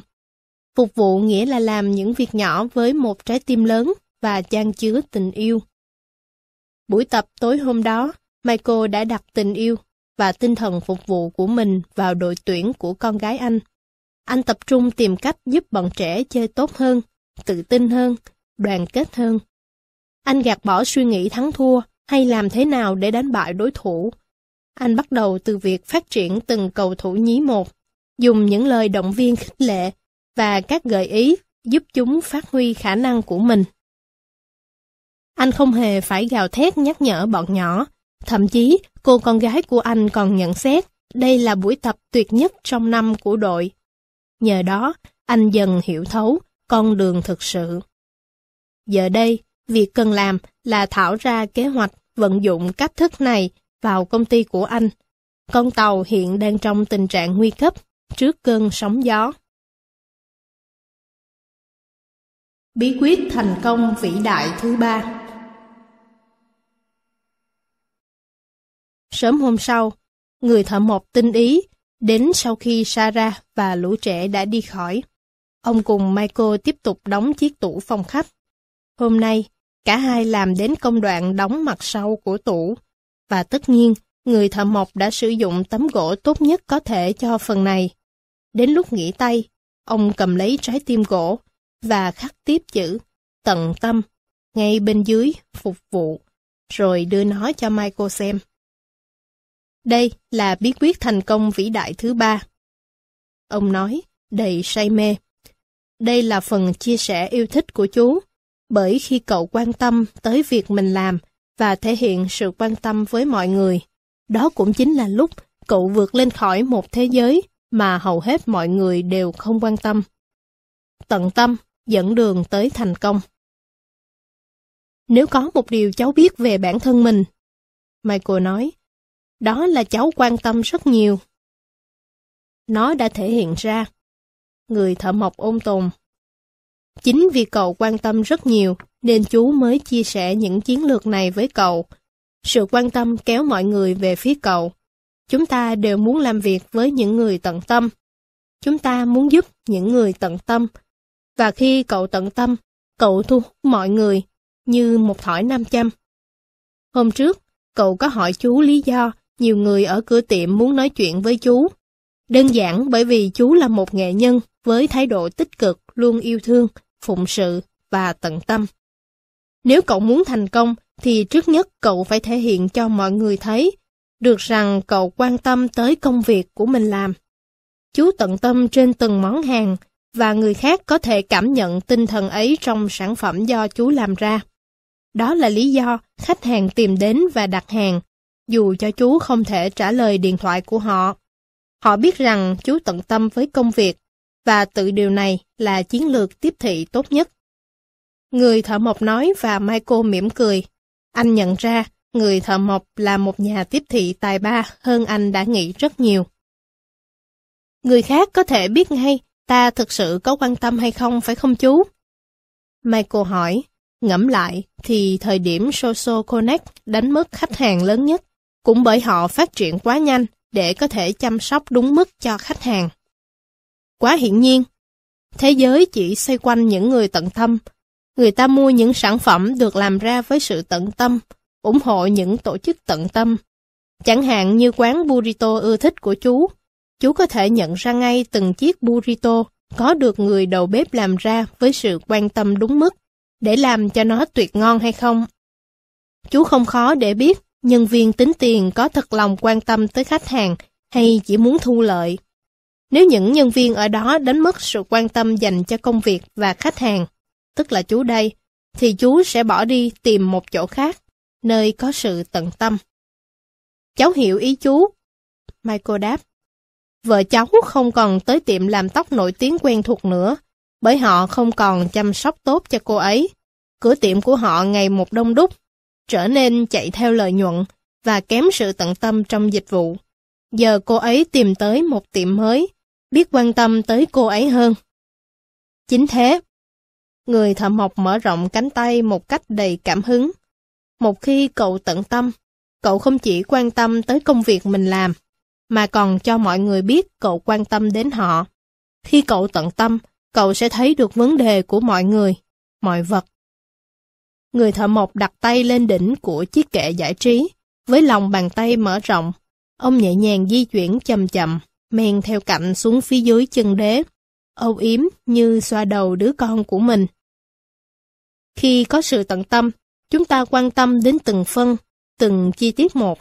Chúng ta quan tâm tới thiết kế, nguyên vật liệu mình dùng, các thành phần trong đó. Khi chúng ta quan tâm tới đội ngũ, chúng ta sẽ quan tâm tới từng tương tác một, tới cảm giác của từng người trong đội. Khi quan tâm tới dịch vụ, chúng ta quan tâm tới trải nghiệm của từng khách hàng một. Chúng ta phải quan tâm tới từng chi tiết nhỏ gây dựng thành công. Khi quan tâm, chúng ta cũng gây dựng được những thứ mà người khác quan tâm, tìm kiếm. Khi quan tâm, chúng ta là những nghệ nhân luôn tìm kiếm điều tốt hơn, làm việc chăm chỉ hơn và tận tâm hơn nữa. Michael và người thợ mộc trao đổi những câu chuyện về thành công mà họ thích nhất để minh chứng cho sức mạnh của sự tận tâm. Họ nhắc đến những siêu thị, huấn luyện nhân viên dẫn khách tới tận kệ hàng có sản phẩm khách đang tìm kiếm. Một hãng lốp xe hơi có nhân viên luôn chạy ra chào đón bạn ngay khi nhìn thấy bạn vừa bước vào. Một công ty cung cấp dịch vụ vận chuyển và đổi trả hàng miễn phí khi khách không hài lòng. Một hãng hàng không yêu mến nhân viên và khách hàng đến mức đặt tên mã cổ phiếu của họ là Love. Chú thích. Ý nói đến hãng hàng không Southwest Airlines. Họ đặt mã trên thị trường chứng khoán là LUV, đọc như lớp, tình yêu. Logo của họ cũng mang biểu tượng trái tim. Hết chú thích. Và có một nhà hàng sẵn sàng hoàn tiền và chịu chi phí chữa trị nếu thực khách bị dị ứng thức ăn, giống như những đứa con của Michael đã từng bị. Hình mẫu yêu thích của Michael về sự quan tâm là một anh chàng tên là Fitz, làm việc tại hãng thời trang Rosenblum. Đời Michael hay tìm đến khi cần may các bộ cánh mới. Lần nào cháu đến thử một bộ vest hay chiếc quần mới may xong, cháu cũng tìm thấy trong túi một tấm thẻ. Có viết thông điệp động viên từ Fitz. Đó không phải là lời cảm ơn cháu đã đến mua hàng, mà là một lời nhắn khiến cháu mỉm cười, phấn chấn và thích thú cả ngày. Có lần cháu chuẩn bị đi gặp một khách hàng quan trọng, thì tìm thấy một tấm thẻ trong chiếc túi áo khoác mới. Trên tấm thẻ là nét chữ của Fitz. Ngày hôm nay của anh sẽ tuyệt vời hơn nhiều lắm. Cháu thích việc anh ấy đã dành thời gian để viết tay những lời động viên nâng tinh thần cháu lên. Anh ấy tận tâm với khách hàng và cháu không nghĩ mình muốn mua quần áo ở bất kỳ tiệm nào khác. Người thợ mộc đáp lời. Fitz đã hiểu rõ ràng về con đường thực sự và đã tìm ra một cách thức độc đáo để thể hiện sự quan tâm của cậu ấy. Tuy chỉ là một cử chỉ nhỏ nhưng đầy ý nghĩa. Suốt nhiều năm qua, chú khám phá ra rằng những con người, công ty và tổ chức thành công nhất thường tỏa sáng nhờ tìm ra những phương cách đặc biệt để bày tỏ sự tận tâm của mình và biến đó thành một thói quen. Đối với chú, đó là công việc mình làm. Với một số doanh nghiệp và chính sách luôn sẵn sàng và đáp ứng nhu cầu của khách hàng 24 trên 7. Một số doanh nghiệp thì trả lời khách hàng nhanh chóng hơn mọi đối thủ khác. Chìa khóa ở đây là tìm ra con đường duy nhất phù hợp với cậu và công việc của cậu.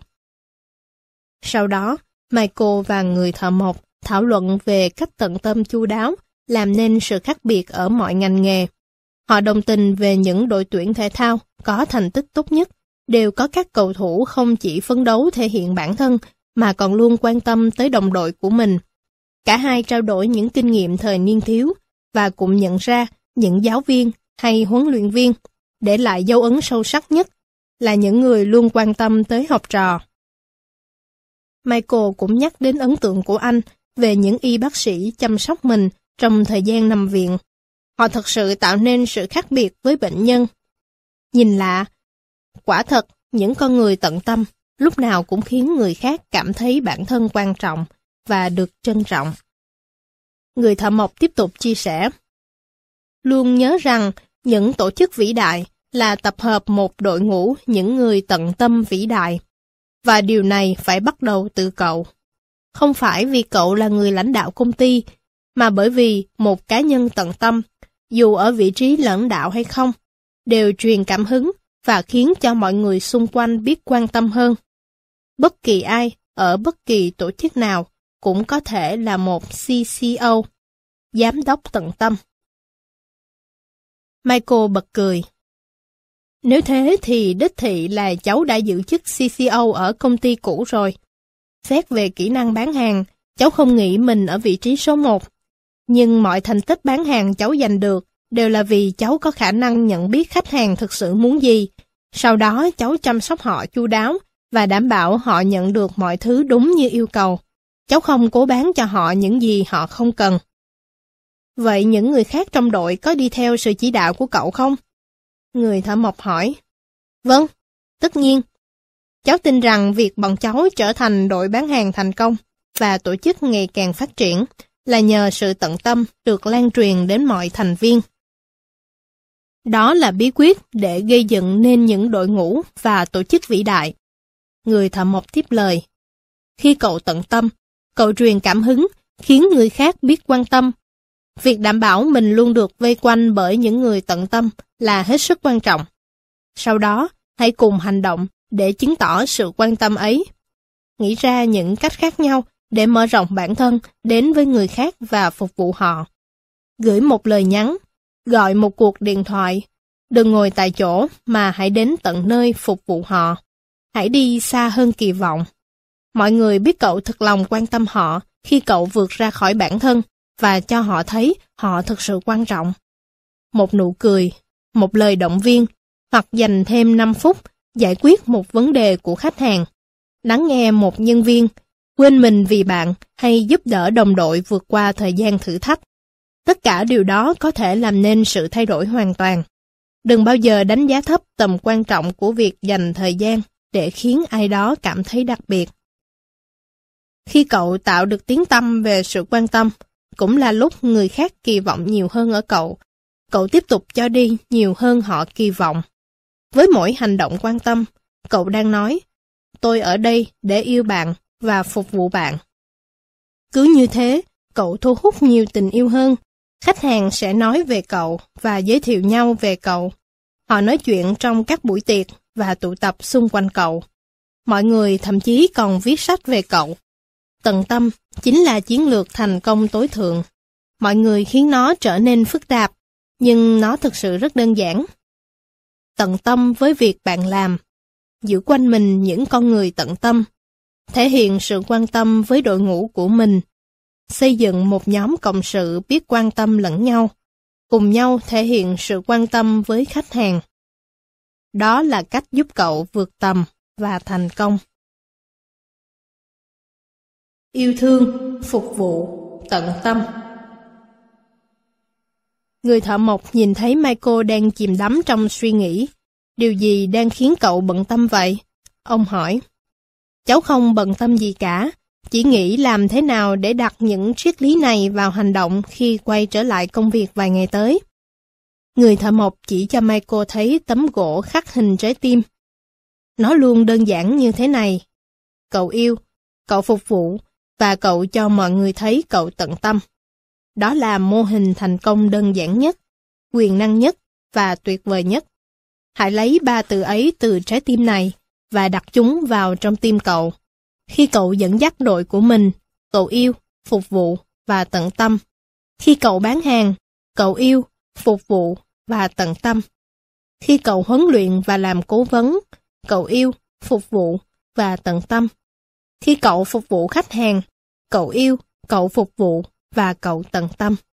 Cậu hoàn thành con đường thực sự ở phạm vi cá nhân và tổ chức, và cậu sẽ thành công trong mọi việc cậu làm. Sau đó hãy chia sẻ mô hình này với đội ngũ của mình bằng cách làm gương cho họ. Nếu cậu muốn đội ngũ của mình biết yêu thương, hãy yêu thương họ. Nếu cậu muốn họ có tinh thần phục vụ, hãy phục vụ họ. Nếu cậu muốn họ tận tâm, hãy tận tâm với họ. Nếu cậu muốn họ cống hiến hết mình, hãy cống hiến hết mình với họ. Mọi việc không diễn ra một sớm một chiều, nhưng công việc cậu đặt tâm vào ngày hôm nay sẽ trở thành tuyệt tác cậu ưa thích vào ngày mai. Và rồi cậu hãy thẩm thấu mô hình này tới mọi người xung quanh bằng cách khuyến khích mỗi người bọn họ nhận biết và nghiền ngẫm xem yêu thương, phục vụ và tận tâm có ý nghĩa gì. Nó không thể tồn tại chỉ như những từ ngữ trên một tấm gỗ. Nó cần phải được sống trong những trái tim và khối óc tất cả những người làm việc với cậu. Mọi người đều có thể lựa chọn yêu thương, phục vụ và tận tâm. Và khi họ làm thế, họ sẽ trở thành những người lãnh đạo những người khác. Không phải tất cả các nhà lãnh đạo đều yêu thương, phục vụ và tận tâm, nhưng tất cả những người yêu thương, phục vụ và tận tâm đều là những lãnh đạo. Với tinh thần này, quan trọng là cậu và đội ngũ của mình phải tìm mọi cơ hội để đưa mô thức này vào việc thực hành và giảng dắt cho những người khác. Chú tin rằng chúng ta sở hữu quyền năng lớn nhất vũ trụ, quyền năng tạo nên sự khác biệt trong cuộc đời người khác.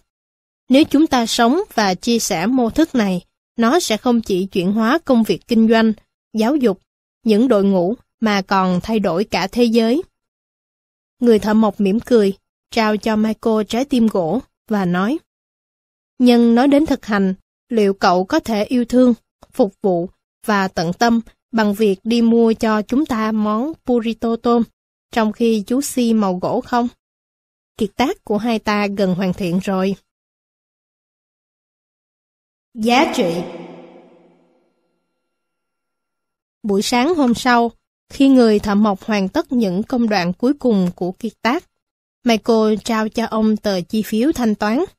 Anh quyết định trả Di nhiều hơn mức báo giá ban đầu. Người thợ mộc không chỉ nói suông về tình yêu, sự phục vụ và lòng tận tâm. Ông thực sự sống với những triết lý ấy. Điều đó gia tăng giá trị bản thân và công việc của ông gấp bội. Ông không đơn thuần chỉ là một người thợ mộc, mà còn là một người thầy, người đỡ đầu, người huấn luyện viên đầy tình yêu, tinh thần phục vụ và tận tâm đối với Michael. Michael nhận ra, khi yêu thương, phục vụ và tận tâm, chúng ta học được cách tôn giá trị của người khác lên, và rồi giá trị của bản thân chúng ta trong mắt người khác cũng gia tăng tương ứng. Lần đầu tiên, anh mới thấy khoảng thời gian tạm ngừng lao đầu vào công việc có ích với mình. Nó cho anh thời gian để phục hồi sức mạnh từ bên trong, để đến lượt anh lại chia sẻ và lan tỏa sức mạnh cho đội ngũ của mình.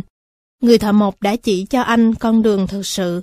Và giờ đây, Michael đã sẵn sàng dùng nó để thay đổi cách mình sống, làm việc và lãnh đạo.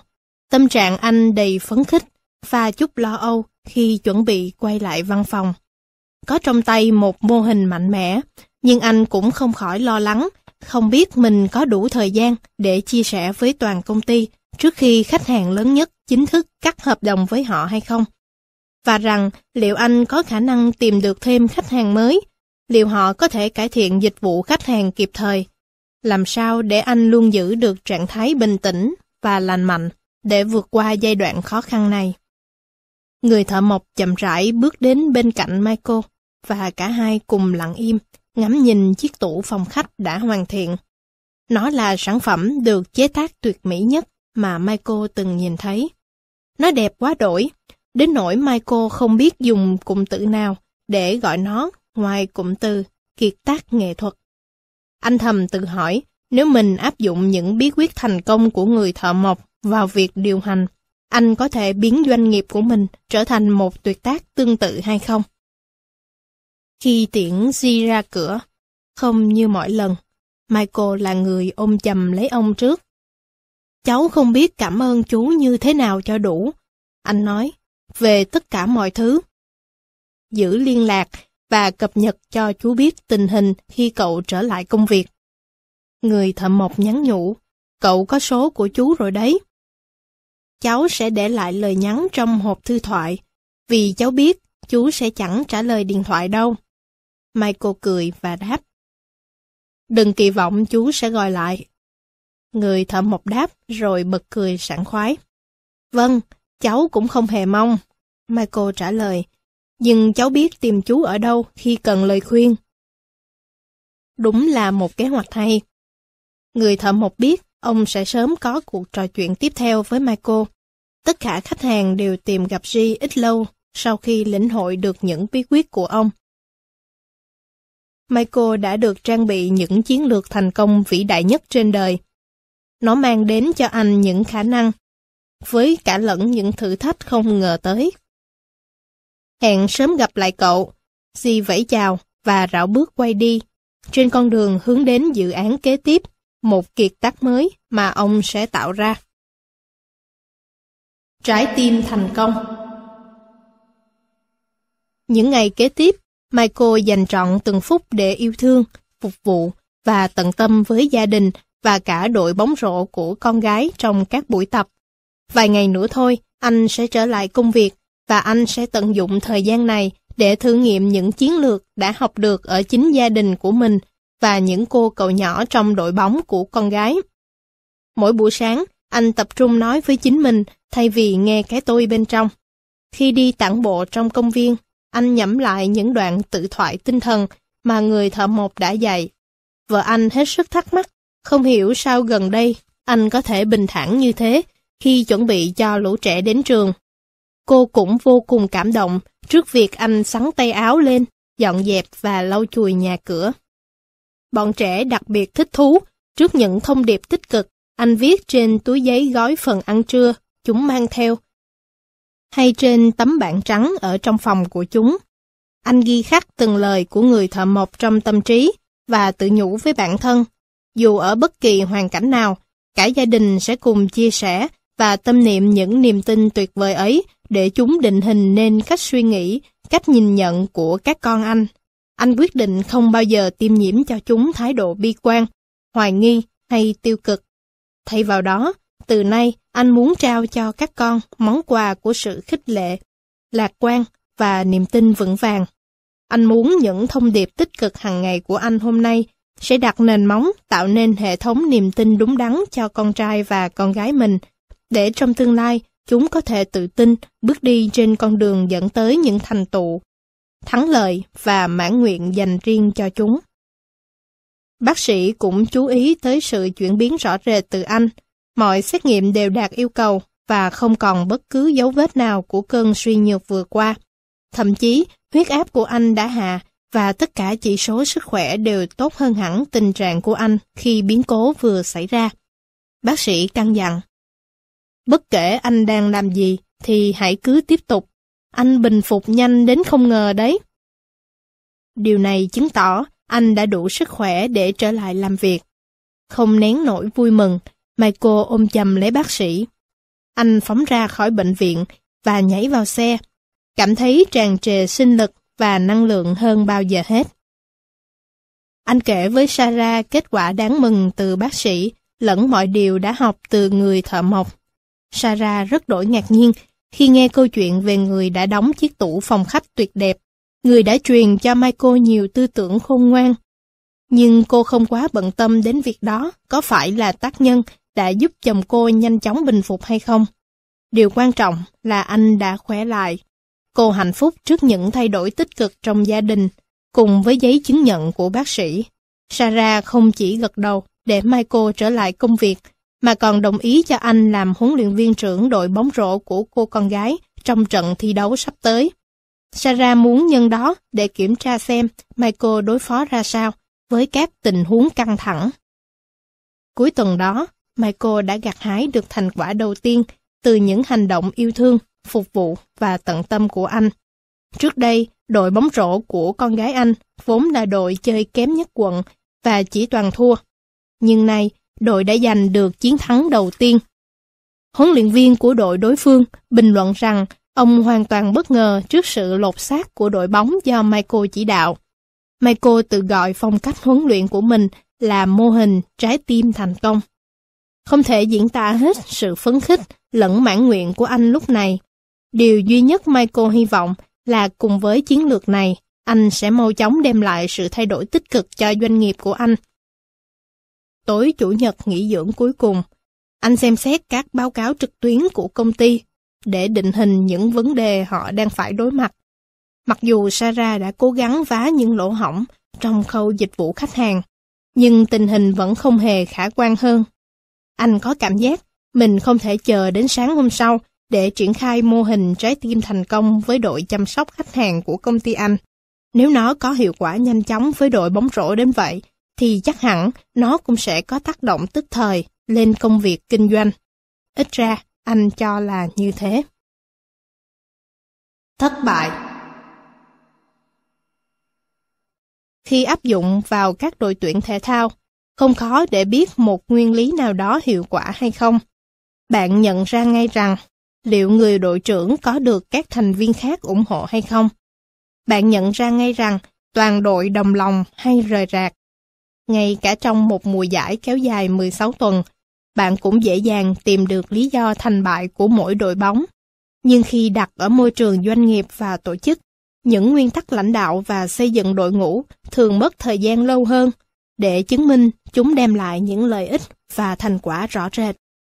Thật không may ở tình cảnh hiện tại, Michael buộc phải trải qua bài học khó khăn này, bởi lẽ việc điều hành kinh doanh không xoay chuyển nhanh như đối với đội bóng của con gái anh. Ngay khi trở lại văn phòng vào sáng thứ hai, anh triệu tập cuộc họp với toàn thể nhân viên và chia sẻ ba chiến lược thành công vĩ đại từ người thợ mộc, cùng với mô hình trái tim thành công. Anh kể về đợt khủng hoảng sức khỏe vừa qua và nỗi sợ trước tình hình kinh doanh và cuộc đời mình. Sarah cũng chia sẻ những biến cố gia đình họ đang trải qua, lẫn các thách thức với riêng cô. Họ phơi bày tất cả mọi thứ một cách chân thành, như những người trong gia đình, đồng thời cũng với tư cách những người lãnh đạo Social Connect. Cả hai cũng bày tỏ khát vọng, tầm nhìn và sự lạc quan về tương lai của công ty như một tập thể thống nhất. Buổi họp đã truyền cảm hứng cho tất cả thành viên, những người tin tưởng vào Sarah và Michael cũng như tầm nhìn của họ. Họ thông qua những kế hoạch ngắn hạn, cố gắng ký kết thêm một số khách hàng mới, hòng giữ cho công ty tiếp tục hoạt động song song với việc cải thiện dịch vụ khách hàng, cũng như các chiến lược dài hơi khác nhằm phát triển và sinh lời. Mọi người biết họ cần phải làm gì, và ai cũng phấn chấn góp phần vào. Họ làm những tấm bìa trang trí hình trái tim với dòng chữ tình yêu, phục vụ và tận tâm, rồi đặt khắp các văn phòng nhằm nhắc nhở tất cả phải đáp ứng và vượt xa kỳ vọng của khách hàng. Đáng buồn là niềm hứng khởi ấy không tạo nên một kỳ tích nào tức thời. Một tuần trôi qua, và họ vẫn chưa ký hợp đồng được với bất kỳ khách hàng mới nào. Lại thêm một tuần nữa trôi qua, cũng không một khách hàng nào gọi lại. Michael liên tục thực hiện hết cuộc gọi này đến cuộc gọi khác, nhưng vẫn không có kết quả. Anh giữ cho mình thái độ tích cực và tiếp cận mọi người, cũng như mọi việc bằng tình yêu, dù thứ anh nhận lại vẫn là sự im lặng. Như thế chưa đủ tồi tệ. Phản hồi về dịch vụ khách hàng của họ vẫn không hề cải thiện, dù mọi người đã làm tất cả những gì họ có thể. Michael biết Social Connect cần tuyển thêm nhân sự ngay để vận hành quy mô hiện tại. Nhưng vẫn còn nhiều vấn đề khác anh luẩn quẩn không giải quyết được. Đó là lúc anh nghĩ mình cần tìm gặp người thợ mộc.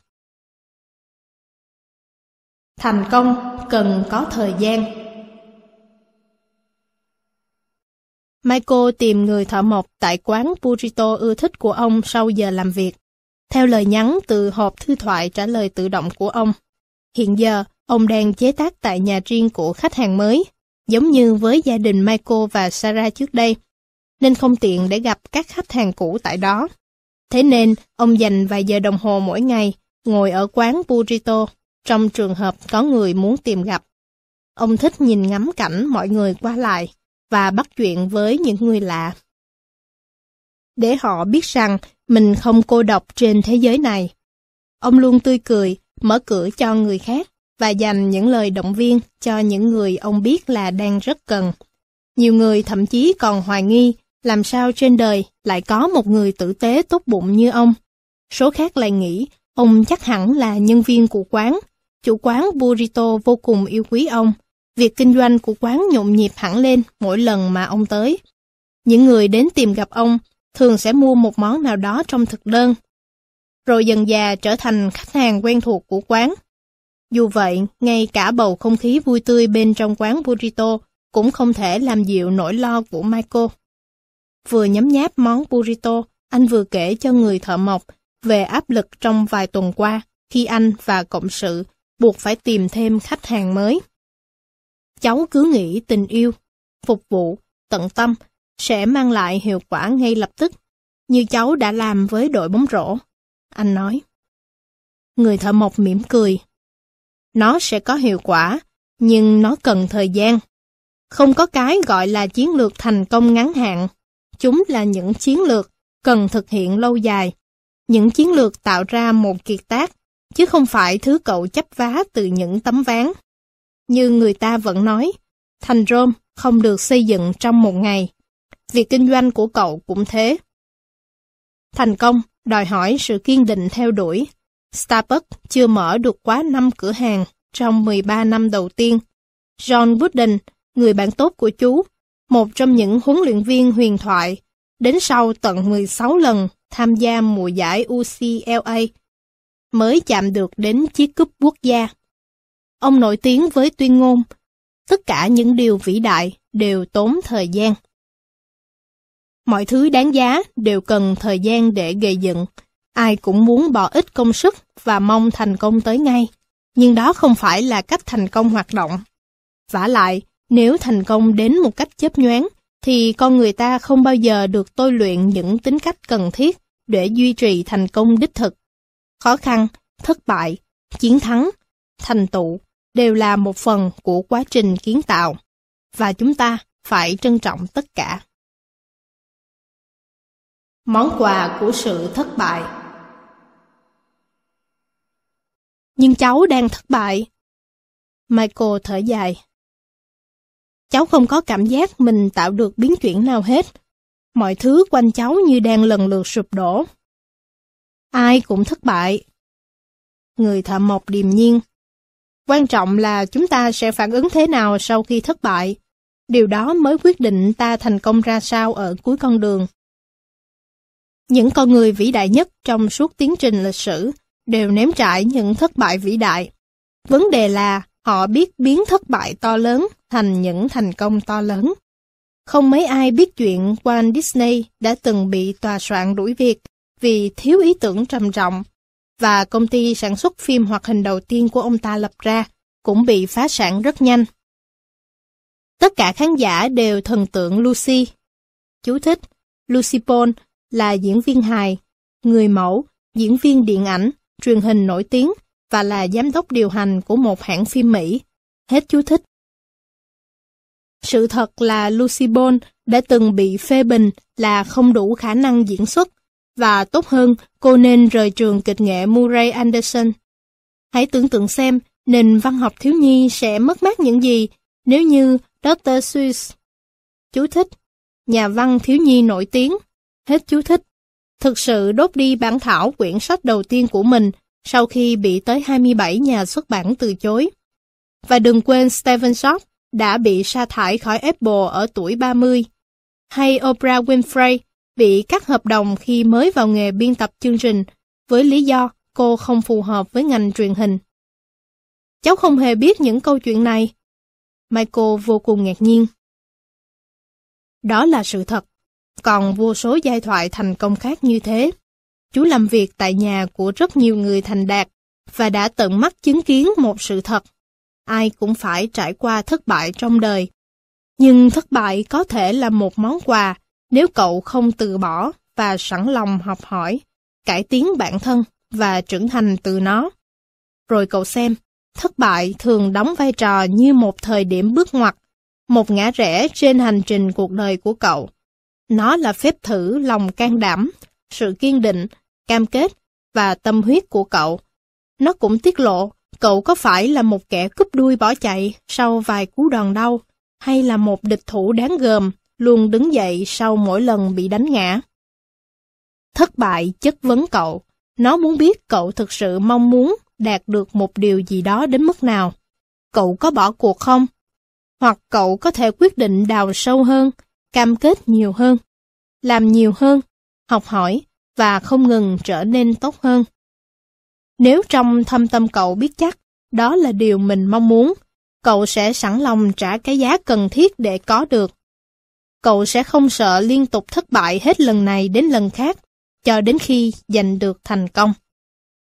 Nhìn ở một khía cạnh khác, đôi khi thất bại buộc cậu phải tìm ra một hướng đi mới, vốn dĩ là điều cần thiết về lâu về dài.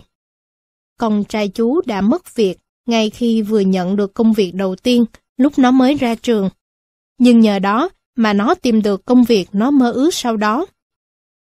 Thỉnh thoảng, chúng ta cần bỏ qua mục tiêu trước mắt để biết được định mệnh của mình. Có lúc thất bại thức tỉnh chúng ta, bắt chúng ta phải nhìn thẳng vào thứ mình đang cố giành được, xem đó có đúng là thứ chúng ta thực sự muốn và cần hay không.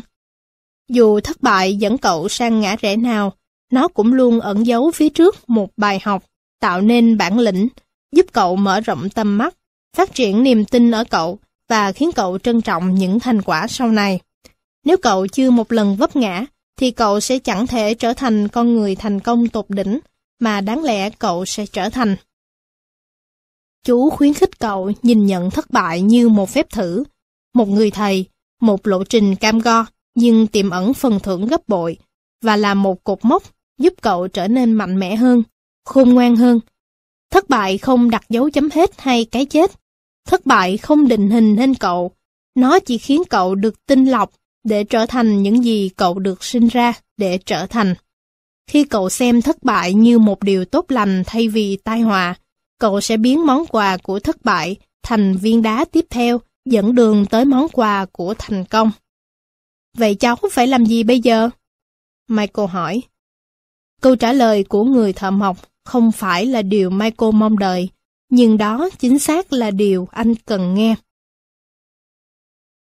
Tác phẩm còn gian dở Người thợ mộc miết bàn tay dọc theo chiếc bàn. Chú đã đóng cái bàn này. Ông nói, chú đóng mọi chiếc bàn trong quán này và cả quầy phục vụ ở đằng kia. Cậu có nhận ra điểm chung giữa chúng hay không? Là gì vậy ạ? À? Michael ngạc nhiên. Chúng không hoàn hảo. Tất cả đều là những tác phẩm còn dở dang.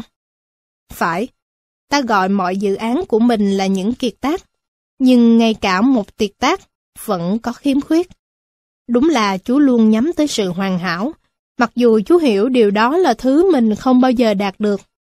Không có khối gỗ nào hoàn hảo, cũng như chẳng thể tìm ra một con người hoàn hảo trên đời.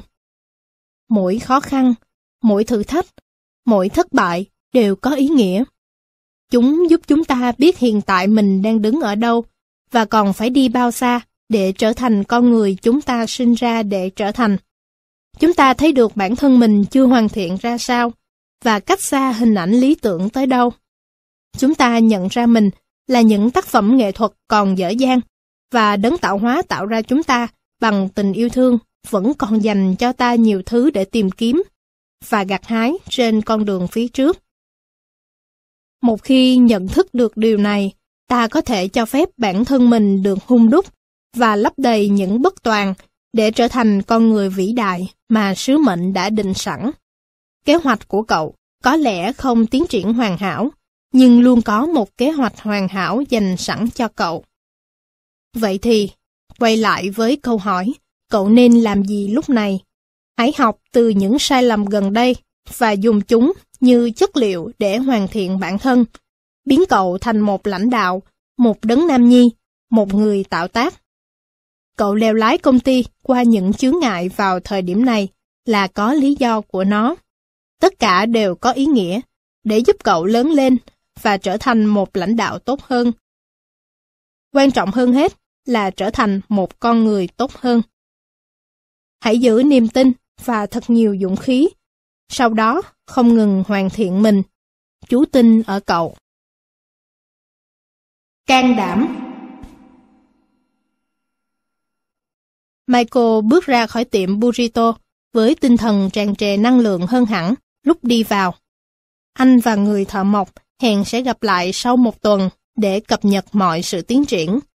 Trên đường lái xe về nhà, tâm trí anh lẫn vẫn đầy những suy tư về hai chữ can đảm.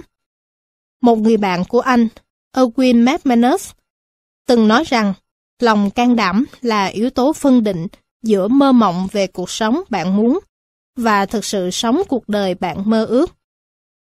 Khi tự soi lại trong thâm tâm, Michael nhận ra rằng bản thân chưa thực là một người dũng cảm. Anh biết nhiều câu chuyện về những cá nhân đã làm thay đổi thế giới bởi sự can đảm của chính họ. Anh hiểu rõ mình cần lòng can đảm để chiến thắng những nỗi sợ, nhưng đủ dũng cảm thực sự để đối mặt hay không lại là vấn đề khác. Anh nhớ tới một câu nói nổi tiếng của Nelson Mandela. Đừng đánh giá tôi bởi những thành công tôi đạt được. Hãy đánh giá tôi qua số lần tôi vấp ngã và tự đứng dậy. Michael chợt ý thức, mình lại rơi vào bẫy lắng nghe cái tôi sợ hãi.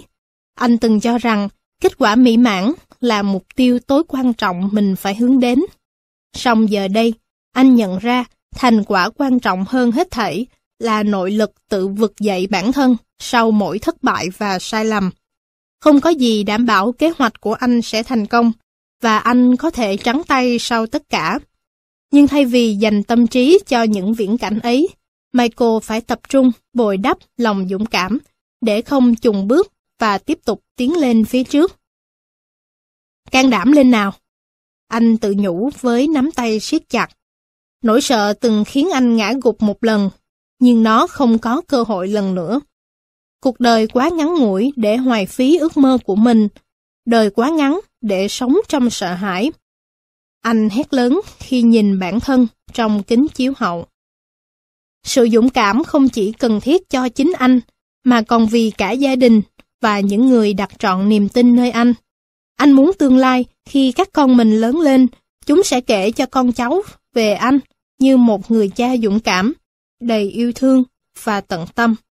Anh muốn chúng biết anh gây dựng thành công từ vô số thất bại mà anh không ngần ngại đương đầu. Anh ý thức cách anh sống và những bài học trao cho các con sẽ là di sản lớn nhất để lại cho bọn trẻ. Đó nhất định không thể là di sản của sự sợ hãi và hèn nhát. Mặt khác, anh và Sarah không hề chuẩn bị trước kế hoạch B nào. Hai người đã quyết định một khi đã dấn thân đeo đuổi bằng được ước mơ của mình, họ không được suy tính về kế hoạch dự phòng, vì nó sẽ là cái cớ để rút lui an toàn. Chắc chắn gia đình và những người quen sẽ chê trách điều này, nhưng họ vẫn hạ quyết tâm. Mọi người đều có thể phê phán và chỉ trích, Duy chỉ lòng dũng cảm thì lại mở lối cho sáng tạo. Giờ anh đang đứng trước ngã rẽ. Liệu anh sẽ để thất bại áp đảo và để những phán xét định đoạt mình là ai? Hay anh có thể chọn khẳng định bản thân bằng lòng can đảm? Không có con đường nào khác. Anh sẽ không từ bỏ mà đi tới cùng bằng sự dũng cảm và tạo nên cuộc sống mình mơ ước. Michael vào nhà, bước ngay tới phòng ngủ của bọn trẻ và viết thông điệp trong đầu lên tấm bảng. Lũ trẻ có thể không hiểu hết những gì anh viết lúc này, nhưng đến một lúc nào đó, anh tin những điều này sẽ là hành trang quý giá cho chúng vào đời. Không thử thách nào có thể cản đường nếu con có đủ can đảm không ngừng tiến lên phía trước, bất chấp nỗi sợ trong lòng hay hoàn cảnh bất lợi ra sao. Hãy dũng cảm. Michael quay lại phòng làm việc ở nhà của mình. Bằng một tinh thần mới, anh duyệt qua một lượt các báo cáo doanh số và dịch vụ khách hàng, rồi bắt đầu vạch ra những kế hoạch hành động. Một tia hy vọng Sau mọi nỗ lực đã bỏ ra, kết quả thường gõ cửa vào những thời khắc không ngờ tới. Một trong những khách hàng của Michael đã truyền miệng câu chuyện thành công của họ nhờ có phần mềm của Social Connect. Một cuộc gọi đặt hàng tới ngay sau đó.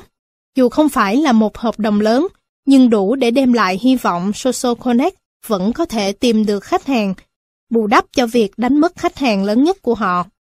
Sarah và Michael tạo ra những thay đổi từng ngày, nhưng họ vẫn cách mục tiêu rất xa, trong khi thời gian cho họ cạn dần. Họ chỉ còn một tháng để thu hút đủ lượng khách hàng mới cần thiết và tránh cạn kiệt nguồn vốn vay hay các khoản đầu tư. Sarah bảo rằng cô có cảm tưởng mọi việc tuy không xuôi chèo mắt mái, nhưng bằng cách này hay cách khác, họ vẫn nhận được những tín hiệu cho thấy tương lai khả quan phía trước. Michael giữ vững tinh thần, dù rằng anh vẫn đủ thực tế để cân nhắc những nguồn vốn nào có thể huy động trong trường hợp công ty cần sự hỗ trợ tài chính bên ngoài để tiếp tục cầm cự. Trong thời gian này, mỗi sáng thức giấc, anh đều hạ quyết tâm, ngày hôm nay sẽ là một kiệt tác mới do anh tạo ra. Anh tự nói với bản thân, thay vì để những dòng suy nghĩ tiêu cực chi phối, và thậm chí còn bắt đầu chạy bộ vào mỗi sáng trở lại. Yêu thương, phục vụ và tận tâm dần hình thành một văn hóa tại tổ chức của anh. Chúng trở thành nền tảng. Dựa trên đó, mọi hoạt động của Social Connect được triển khai. Michael và Sarah nhận thấy sự lột xác từng ngày. Mọi nhân viên của họ cũng để ý tới điều đó và họ hy vọng các khách hàng sẽ nhận ra điều ấy trước khi quá muộn. Tuần kế tiếp, công ty nhận được nhiều lời giới thiệu, thêm nhiều khách hàng gọi điện, song họ vẫn không chốt được thêm hợp đồng nào mới. Michael biết cả tập thể đã dồn bao nhiêu là tâm sức để thúc đẩy bán hàng vào khâu dịch vụ. Anh đã hy vọng kết quả đáng ra phải sáng sủa hơn hiện tại. Họ tuyển dụng thêm nhân viên chăm sóc khách hàng và không ngần ngại đầu tư thêm nhằm cải tiến tính năng phần mềm. Nhưng hợp đồng từ một khách hàng mới không thể mang đủ doanh thu bù đắp cho các khoản chi phí. Michael cố để sự can đảm của mình không bị lung lay.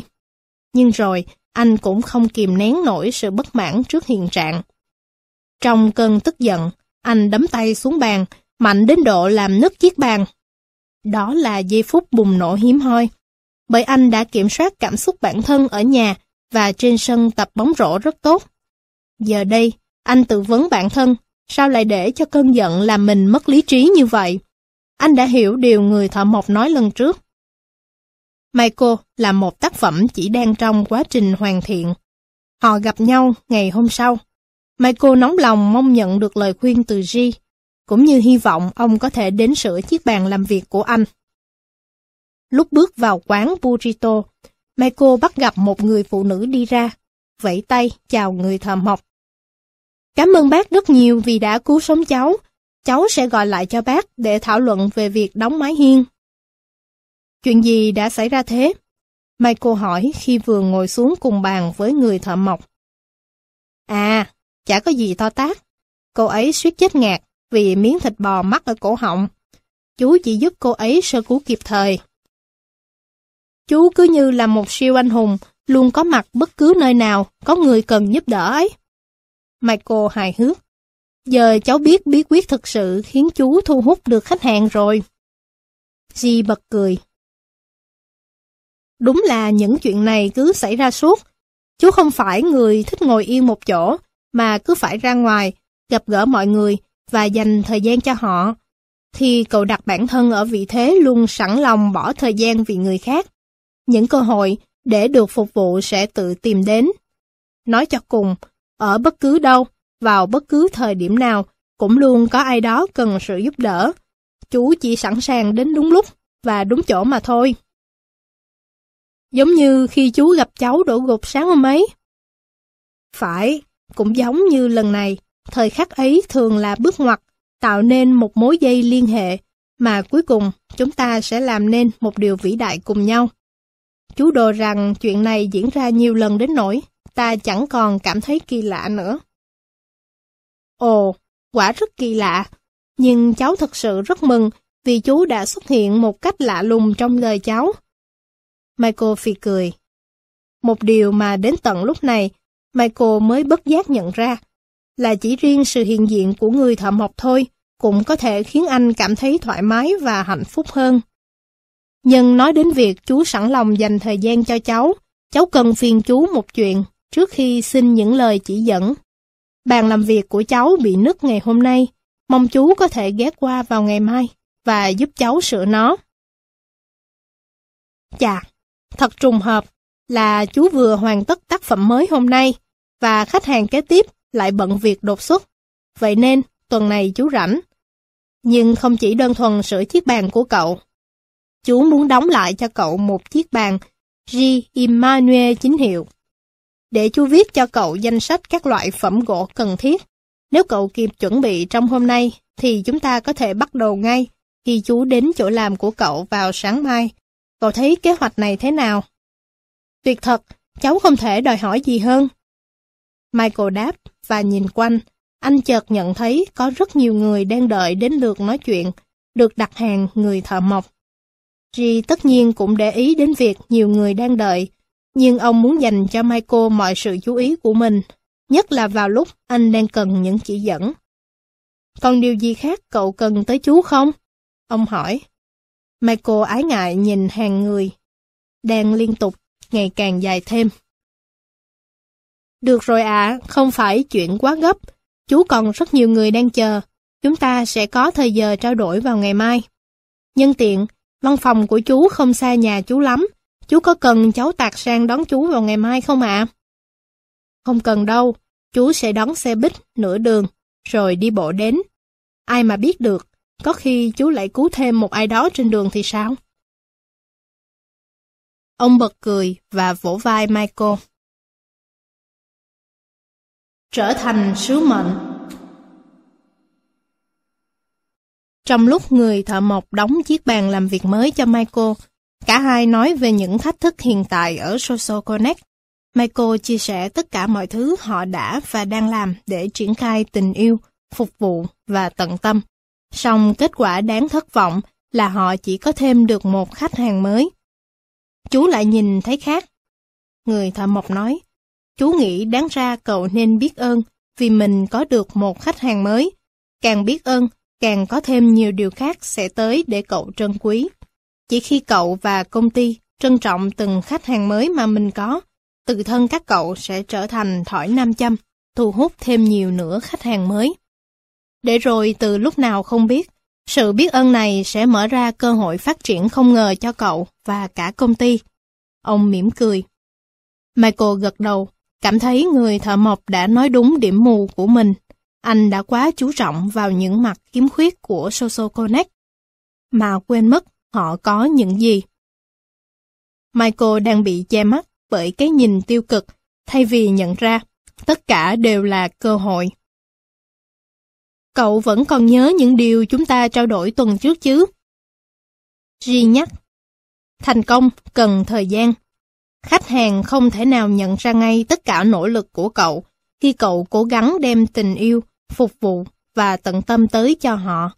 Thế giới bên ngoài cũng không tức thì thấy được những điều tuyệt vời bên trong tổ chức của cậu. Những gì cậu cống hiến không phải lúc nào cũng được thừa nhận. Không sao cả, hãy cứ tiếp tục điều cậu tin tưởng, tiếp tục yêu thương, phục vụ và tận tâm, tiếp tục tạo nên sự khác biệt. Qua thời gian, mọi người sẽ chú ý và công nhận. Tiếng lành rồi sẽ đồn xa, và danh tiếng đích thực sẽ được khẳng định.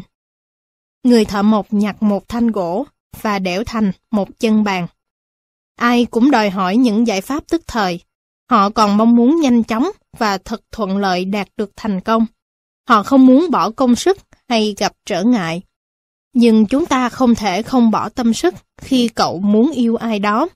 Cũng không hề dễ dàng khi phục vụ người khác, ngay khi chính mình đang đứng trong thử thách và đang cần được ai đó chăm sóc. Đôi khi, việc quan tâm ai đó thật khó khăn, nhất là khi cậu không có tâm trạng quan tâm tới họ. Đúng là chẳng dễ dàng chút nào. Tình yêu, phục vụ và tận tâm tưởng chừng đơn giản, nhưng để thực sự sống với các giá trị này, đòi hỏi một ý chí vô cùng ghê gớm. Michael trầm ngâm, nhìn mô hình trái tim thành công trên tường. Rất dễ để thảo ra một tuyên ngôn sứ mệnh thật ấn tượng, nhưng nó chỉ là lời sáo rỗng nếu con người không thẩm thấu sứ mệnh ấy. Đó là sự thật đầy sức mạnh. Người thợ mộc đáp. Đó là lý do cậu không thể chỉ truyền đạt sứ mệnh bằng lời. Cậu phải trở thành sứ mệnh ấy. Mọi cá nhân trong đội ngũ và trong công ty của cậu phải sống với nó, thở với nó và lan tỏa với nó. Cậu cần đào sâu hơn, yêu thương hơn, phục vụ tốt hơn, quan tâm nhiều hơn. Tình yêu dành cho điều cậu đang tạo dựng phải vĩ đại hơn những chướng ngại trên đường. Hãy phục vụ một cách toàn tâm toàn ý, trở thành một người phục vụ vĩ đại từ những điều nhỏ nhặt đến lớn lao, từ trách nhiệm chính đến các giá trị phụ trội. Phục vụ mọi người như thể họ là người duy nhất trên trái đất này và không ngừng tận tâm. Tận tâm nhiều đến độ cậu có đủ sự chú tâm dành cho tất cả mọi người. Người thợ mộc nhìn thấy vẻ mặt suy nghĩ rất lung trên gương mặt của Michael. Michael thực sự đã làm mọi thứ người thợ mộc yêu cầu, và giờ đây, ông đòi hỏi nhiều hơn nữa ở anh. Nhưng đó mới là phẩm chất của một huấn luyện viên vĩ đại. Họ đẩy bạn đi xa hơn giới hạn của bản thân và vượt ra ngoài vùng an toàn. Việc nâng cao tiêu chuẩn Michael cần đạt được là cách duy nhất để làm nên sự vĩ đại.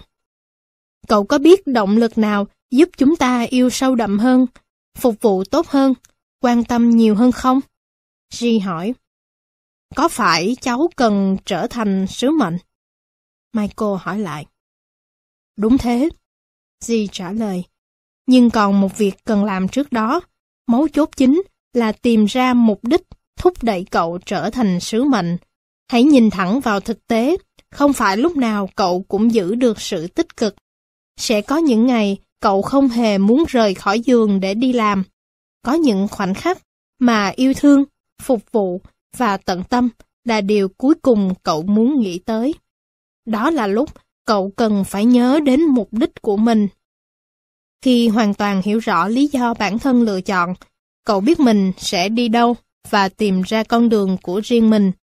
Mục đích của cậu phải đủ mạnh để truyền cảm hứng cho bản thân, để yêu thương những người khó thương, để phục vụ khi cậu không đủ hứng thú để phục vụ, và tận tâm nhiều hơn, ngay cả khi cậu không có tâm trạng để quan tâm.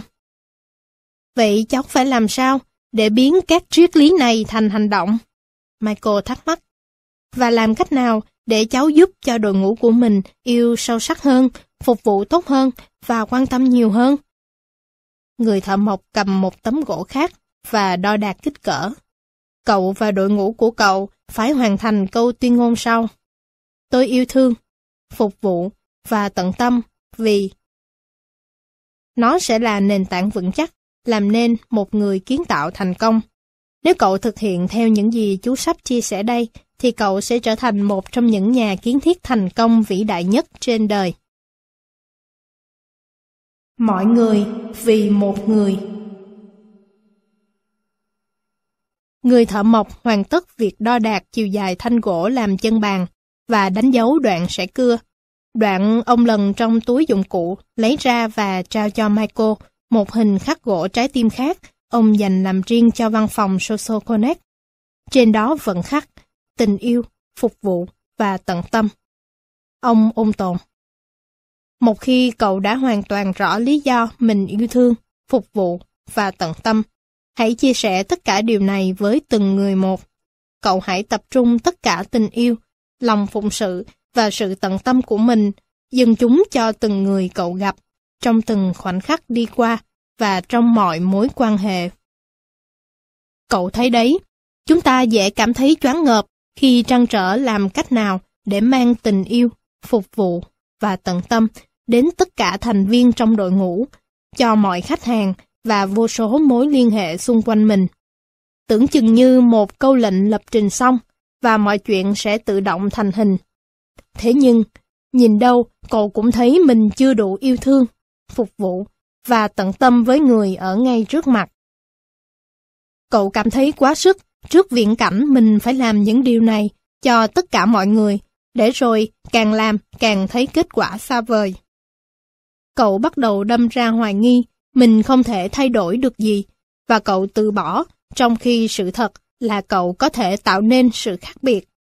Như chuyện hai người bạn cùng đi dạo trên bãi biển và bắt gặp vô số sao biển bị sóng đánh dạt vào bờ. Một người nhặt từng con sao biển và ném nó trở về đại dương. Người bạn kia liền hỏi, cậu làm thế ít gì chứ? Có quá nhiều sao biển bị dạt vào bờ, cậu không cách gì cứu được hết chúng đâu. Người bạn đầu tiên nhặt tiếp một con sao biển khác và ném trả nó về đại dương, rồi đáp lời.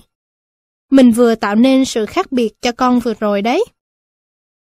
Cùng tinh thần như trong câu chuyện trên, bí mật làm nên người tạo tác thành công vĩ đại là tạo nên sự khác biệt cho mỗi người trong mỗi khoảnh khắc. Cậu đều đặn cho đi mỗi ngày, với từng người một, trong từng phút giây, trong mỗi một mối tương quan.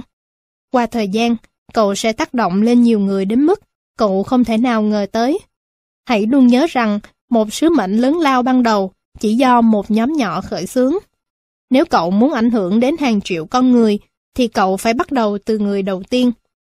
Nếu cậu muốn lan tỏa đến hàng tỷ con người, thì cậu hãy khởi đầu với một tá, với từng người một trong từng thời khắc. Michael gật đầu và nghĩ tới đội bóng rổ của con gái và nhận ra những lời của người thợ mộc ẩn chứa sức mạnh lớn lao dường nào. Đội bóng của con bé có 12 thành viên. Anh đã dành sự chú ý cho từng mối tương tác tại từng thời điểm và chứng kiến tác động to lớn mà mình đã tạo ra. Anh cũng nhận thấy điều này ở tiệm làm đầu mới của Sarah. Khi Michael ở đó chờ con gái anh cắt tóc xong, anh có dịp gặp Frank, người chủ tiệm. Không nén nổi hiếu kỳ, anh đã hỏi bí quyết, khiến tiệm lúc nào cũng đông khách. Frank trả lời rằng anh ấy chỉ có một bí quyết đơn giản thôi. Khi một khách hàng nhí đến, anh đối xử với bé như thể đó chính là con gái ruột của mình. Khi một phụ nữ ngang tuổi anh ghé thăm, anh đối xử như thể đó chính là vợ mình. Khi một phụ nữ luống tuổi ngồi vào ghế, anh đối xử như thể đó chính là mẹ đẻ của mình. Frank tiếp đại khách hàng như những người trong gia đình và việc kinh doanh nhờ đó ngày càng phát đạt. Phải rồi, đó là điều Michael chưa làm được cho đội ngũ của mình. Công ty anh cũng bỏ qua điều này khi tiếp xúc với khách hàng. Họ quá chú tâm vào các vấn đề lớn mà họ đang phải đối mặt, mà quên mất những giải pháp nhỏ nhoi, đơn giản nhưng đầy quyền năng. Điều quan trọng không phải là yêu thương, phục vụ và tận tâm với mọi người cùng lúc. Mà vấn đề là làm thế nào để yêu thương, phục vụ và tận tâm với từng người tại từng thời điểm. Giờ Michael đã biết mình cần phải làm gì lúc này, nhưng trước khi hành động, người thợ mộc vẫn còn lời khuyên cuối cùng dành cho anh. Điều chú sắp sửa nói đây tưởng chừng đầy mâu thuẫn với những bí quyết thành công chúng ta đã đề cập để xây dựng doanh nghiệp của cậu. Nhưng chìa khóa quan trọng nhất để yêu thương, phục vụ và tận tâm với từng người tại từng thời điểm là đừng quá chú tâm vào việc xây dựng kinh doanh. Hãy tập trung làm thế nào để doanh nghiệp của cậu yêu thương, phục vụ, quan tâm và nâng đỡ người khác cùng phát triển. Nếu cậu làm được điều này, thì công ty của cậu sẽ tăng trưởng và lớn mạnh theo cấp số nhân. Nghe đúng là hơi nghịch lý, nhưng cháu có thể hiểu được. Những lời này thức tỉnh anh đúng lúc. Ngẫm lại, kinh nghiệm huấn luyện đội bóng của anh cho thấy, nếu bạn muốn thắng một trận đấu, thì đừng bao giờ chăm chăm vào việc làm sao để thắng cuộc. Thay vào đó, hãy tập trung vào quá trình làm nên chiến thắng. Tư tưởng anh thích nhất trong huấn luyện thể thao là đừng chú ý đến việc giành cúp vô địch. Hãy tập trung để trở thành một nhà vô địch. Anh hiểu rõ, những nhà vô địch luôn chơi với tâm thế hoàn toàn khác. Thế rồi, họ có được chức vô địch xứng đáng với chính họ. Anh cũng chú tâm vào tiến trình làm cha mẹ của mình. Anh thường nói với lũ trẻ rằng, đừng bận tâm về chuyện điểm số. Quan trọng là mỗi ngày, chúng đều nỗ lực hết mình và kết quả sẽ tự đến. Anh và Sarah dạy các con những thói quen lành mạnh, vì biết thói quen tốt sẽ dẫn đến những kết quả tốt đẹp. Song trong công việc, anh chưa thật sự đặt sự chú tâm đúng chỗ. Giờ anh biết đội ngũ của anh cần phải tập trung vào điều gì. Điều mà họ cần tập trung vào không phải là xây dựng công ty to lớn hơn, mà là yêu thương, phục vụ, tận tâm và phát triển người khác nếu họ làm được điều đó trong từng khoảnh khắc, với từng mối tương tác, Social Connect sẽ ngày một lớn mạnh. Michael chỉ muốn tự cốc đầu mình một cái, vì đến lúc này mới nhận ra sự thật đơn giản hiển nhiên này.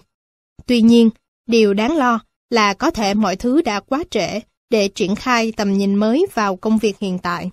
Nó cần thời gian để đem lại hiệu quả, mà lúc này chỉ có phép màu mới giúp họ tìm được đủ khách hàng mới trước khi ngân sách hoàn toàn cạn kiệt.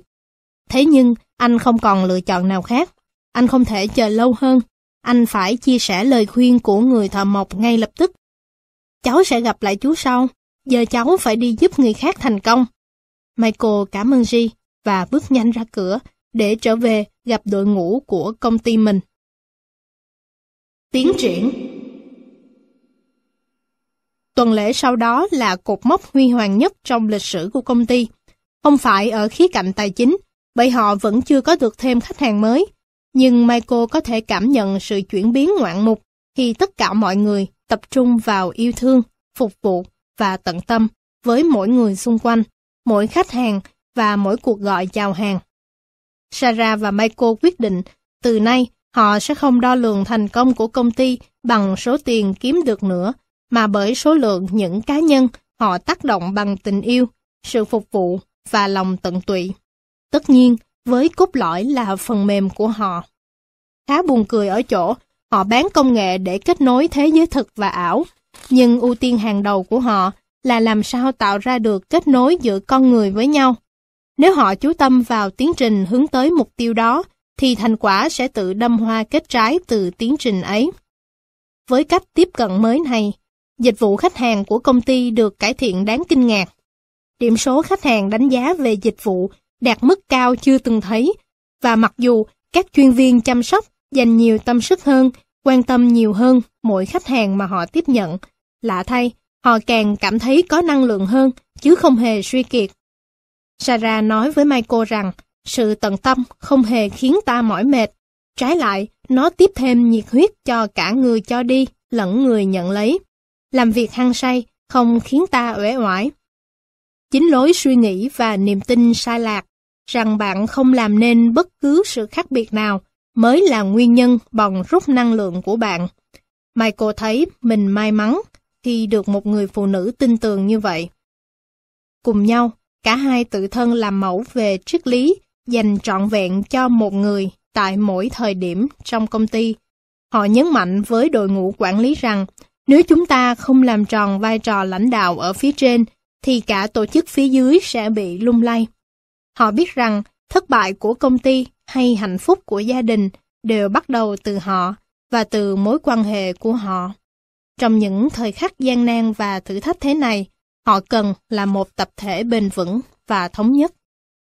Dù bất cứ chuyện gì xảy ra, chúng ta sẽ cùng nhau vượt qua và vươn lên mạnh mẽ hơn trước. Cô nói. Anh biết. Michael cố tỏ ra tích cực, cố gắng không băn khoăn về tương lai quá nhiều. Anh đang làm hết sức có thể để hiện thực hóa lời khuyên của người thợ mộc và dồn sự chú tâm vào mỗi ngày, mỗi người, tại mỗi thời điểm. Anh vẫn còn vài tuần nữa để cứu vãn việc kinh doanh và nó tùy thuộc vào việc anh có tìm thêm được đủ khách hàng mới hay không. Trước đây, áp lực tinh thần như lúc này đủ để khiến anh suy sụp. Nhưng kể từ thời khắc, người thợ mộc cứu sống anh, hơn bao giờ hết, anh đã trở lại mạnh mẽ hơn, tập trung hơn và sẵn sàng đương đầu với mọi thử thách đang phải đối mặt. Michael liên tục lặp lại những lời ám thị tích cực người thợ mộng đã dạy. Ngay cả những lúc anh không xuống tinh thần mỗi sáng thức giấc.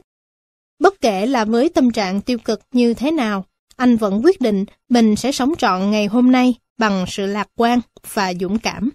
Bất cứ lúc nào trong ngày, khi có chút nản lòng thoái chí, anh lại đọc ngay những lời tuyên bố tích cực và chú tâm vào mục đích của mình. Anh không muốn chỉ tạo nên một doanh nghiệp thành công. Anh muốn thay đổi cả thế giới. Thậm chí, có những thời điểm Nỗi sợ hãi và sự hoài nghi ập đến, khiến anh muốn bỏ cuộc, nhưng Michael vẫn lựa chọn tiếp tục tiến lên phía trước, với niềm tin không gì lay chuyển nổi, rằng bằng cách nào đó, mọi thứ rồi cũng sẽ ổn thỏa. Anh hành động như thể mọi kết quả đều do anh nắm giữ, và cầu nguyện như thể mọi thành bại đều được đấng tạo tác an bài. Con thuyền gia đình và tương lai của anh thật sự đang tiến vào tâm cơn bão, và anh sẽ làm mọi thứ có thể để đưa họ vượt qua. Nguồn năng lượng tuyệt vời Cuối tuần ấy, người thợ mộc hoàn tất công đoạn cuối cùng của chiếc bàn mới và chuyển giao nó cho Michael khi anh vừa đến văn phòng. Chiếc bàn quá sức tuyệt mỹ, anh không tìm ra lời nào để diễn tả nổi sự thán phục trước tài năng của người thợ mộc. Không thể tin những mảnh gỗ bình thường giờ đây lại trở thành một tạo phẩm đẹp đến không ngờ. Thận thờ một lúc lâu, Michael cất tiếng hỏi. Bằng cách nào chú làm được như vậy? Người thợ mộc mỉm cười. Bởi vì chú biết chú là ai. Quá hiển nhiên, chú nhỉ, chú là G. Emmanuel, nghệ nhân bậc thầy trong lốt người thợ mộc. Michael hài hước. Còn hơn thế nữa. Người thợ mộc nói, chú biết chú không phải chỉ là một thực thể thể lý, có những trải nghiệm tinh thần, mà còn là một thực thể tâm linh, trải nghiệm đời sống con người. Trong thể xác này là tâm trí và linh hồn, thứ tiếp cho chú sức sống. Những người nghệ sĩ sáng tạo từ sâu thẳm tâm hồn của họ, một nghệ sĩ thực thụ được dẫn lối bởi nguồn lực tinh thần ấy. Chú biết mình là ai, và chú biết sức mạnh nào truyền cho chú năng lực sáng tạo không ngừng. Nói đoạn, người thợ mộc miết tay mình trên bề mặt nhẵn thính của chiếc bàn. Tất cả chúng ta đều có thể sáng tạo nhờ nguồn nội lực ấy. Tiếc là rất nhiều người quên mất chuyện họ đích thực là ai. Hai ngàn năm trước, không hề có khái niệm tách biệt giữa đời sống công việc và đời sống tinh thần. Giờ đây, chúng ta phân chia chúng, rồi tự hỏi tại sao con người lại khổ sở đến thế. Công việc là phương tiện để trải nghiệm tinh thần, chứ không phải là sự buồn tẻ lặp đi lặp lại mỗi ngày. Mọi công việc đều thiên liêng, mọi thứ đều là trải nghiệm tinh thần. Khi cậu làm mọi thứ bằng cả tâm hồn mình, đó chính là lúc cậu trở thành người kiến tạo thành công tuyệt vời. Sau đó, với sự hào hứng, người thợ mộc ra dấu cho Michael đến ngồi xuống ghế của anh ở vị trí ngay sau bàn làm việc. Ngay khoảnh khắc ngồi xuống, anh bỗng cảm nhận một điều gì đó hết sức khác lạ ở chiếc bàn này. Anh biết mọi điều người thợ mộc đang nói là sự thật. Ôi trời! Đó là tất cả những gì anh có thể thốt lên. Phải, G tiếp tục. Khi cậu nhận ra mọi thứ đều gắn với tinh thần, cậu không chỉ tạo nên những tuyệt tác, cậu còn khiến tuyệt tác ấy phát ra nguồn năng lượng tuyệt vời. Bất kể là gây dựng đội ngũ, doanh nghiệp, trường học hay phần mềm, những thành tựu bên ngoài ấy là sự phản ánh tâm trí và linh hồn bên trong cậu. Sứ mạng của cậu là sáng tạo và kiến thiết nên thế giới bên ngoài từ chất lượng đời sống nội tâm của mình. Mỗi một kiệt tác được tạo ra bằng cách này đều là một trải nghiệm thăng hoa đối với cậu. Rồi người ta sẽ vây lấy và hỏi cậu đã làm điều đó bằng cách nào và thật khó để giải thích. Nhưng thành tựu và cống hiến của cậu không cần bất cứ lời biện giải nào. Giống như chiếc bàn này, tự nó là hiện thân của ý chí và tâm hồn cậu, và bất cứ ai cũng nhận ra sự khác biệt ở cậu. Họ cảm nhận một nguồn nội lực phi thường cuộn chảy bên trong cậu. Đa số sẽ tin rằng, bởi vì cậu vốn dĩ là thiên tài bẩm sinh, không cách gì họ làm được như cậu. Chỉ một số ít nhận thức được rằng, sức sáng tạo thần kỳ ấy có sẵn trong mỗi chúng ta, và họ cũng có thể trở thành người vĩ đại như cậu. Họ sẽ hỏi cậu bí quyết, và cậu không ngần ngại tiết lộ, bởi thành công đúng nghĩa cần được chia sẻ. Nếu họ lắng nghe và làm theo lời khuyên, thì một người, rồi một người nữa sẽ tạo ra những điều vĩ đại và cùng nhau thay đổi cả thế giới. Kết thúc, người thợ mộc tiến đến bên Michael và ôm tạm biệt anh. Cậu đã sẵn sàng rồi, anh bạn ạ. Sẵn sàng tạo ra những kỳ tích. Chú đã chia sẻ với cậu mọi thứ mình biết, và chú tin tưởng ở khả năng cũng như tương lai cậu đang đi tới. Hãy tới gặp và cập nhật tình hình cho chú biết trong mấy tuần tới. chú sẽ hết sức nóng lòng được nghe những thành quả của cậu. Tất nhiên cháu sẽ đến. Michael đáp. Tuy rằng lúc này anh không đủ lạc quan như người thợ mộc.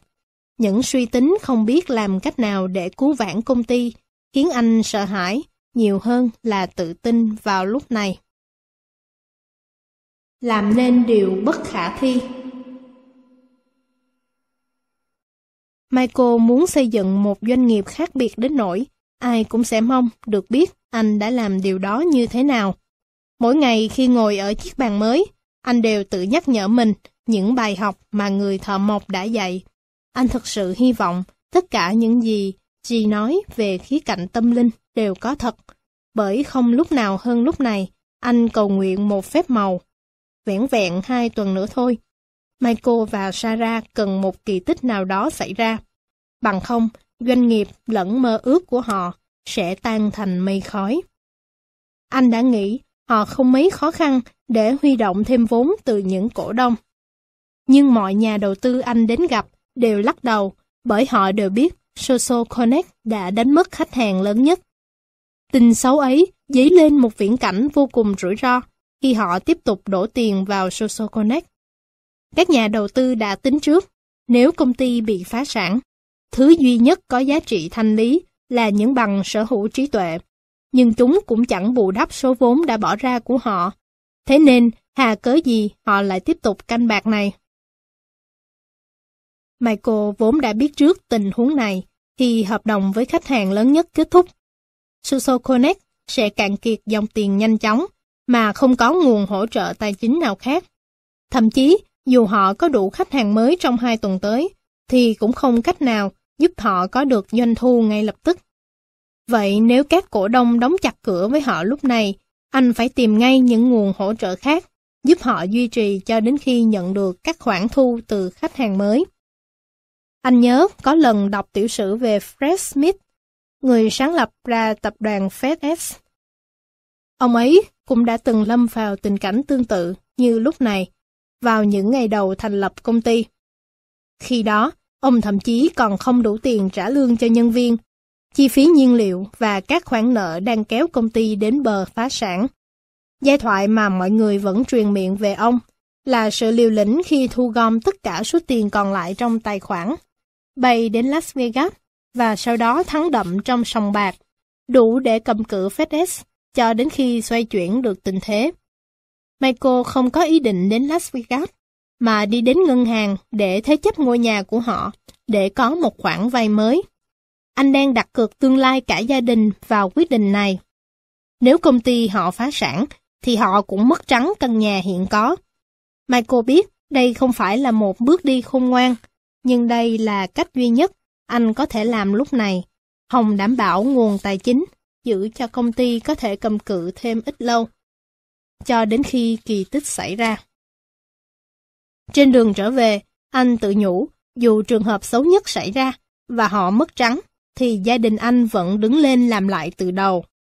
Anh đã hứa với người thợ mộc, quyết giữ vững niềm tin nội lực bên trong để tạo dựng thế giới bên ngoài, và anh hiểu rằng những ý tưởng và nguyên tắc mới thực là chất liệu làm nên thành công trường cũ.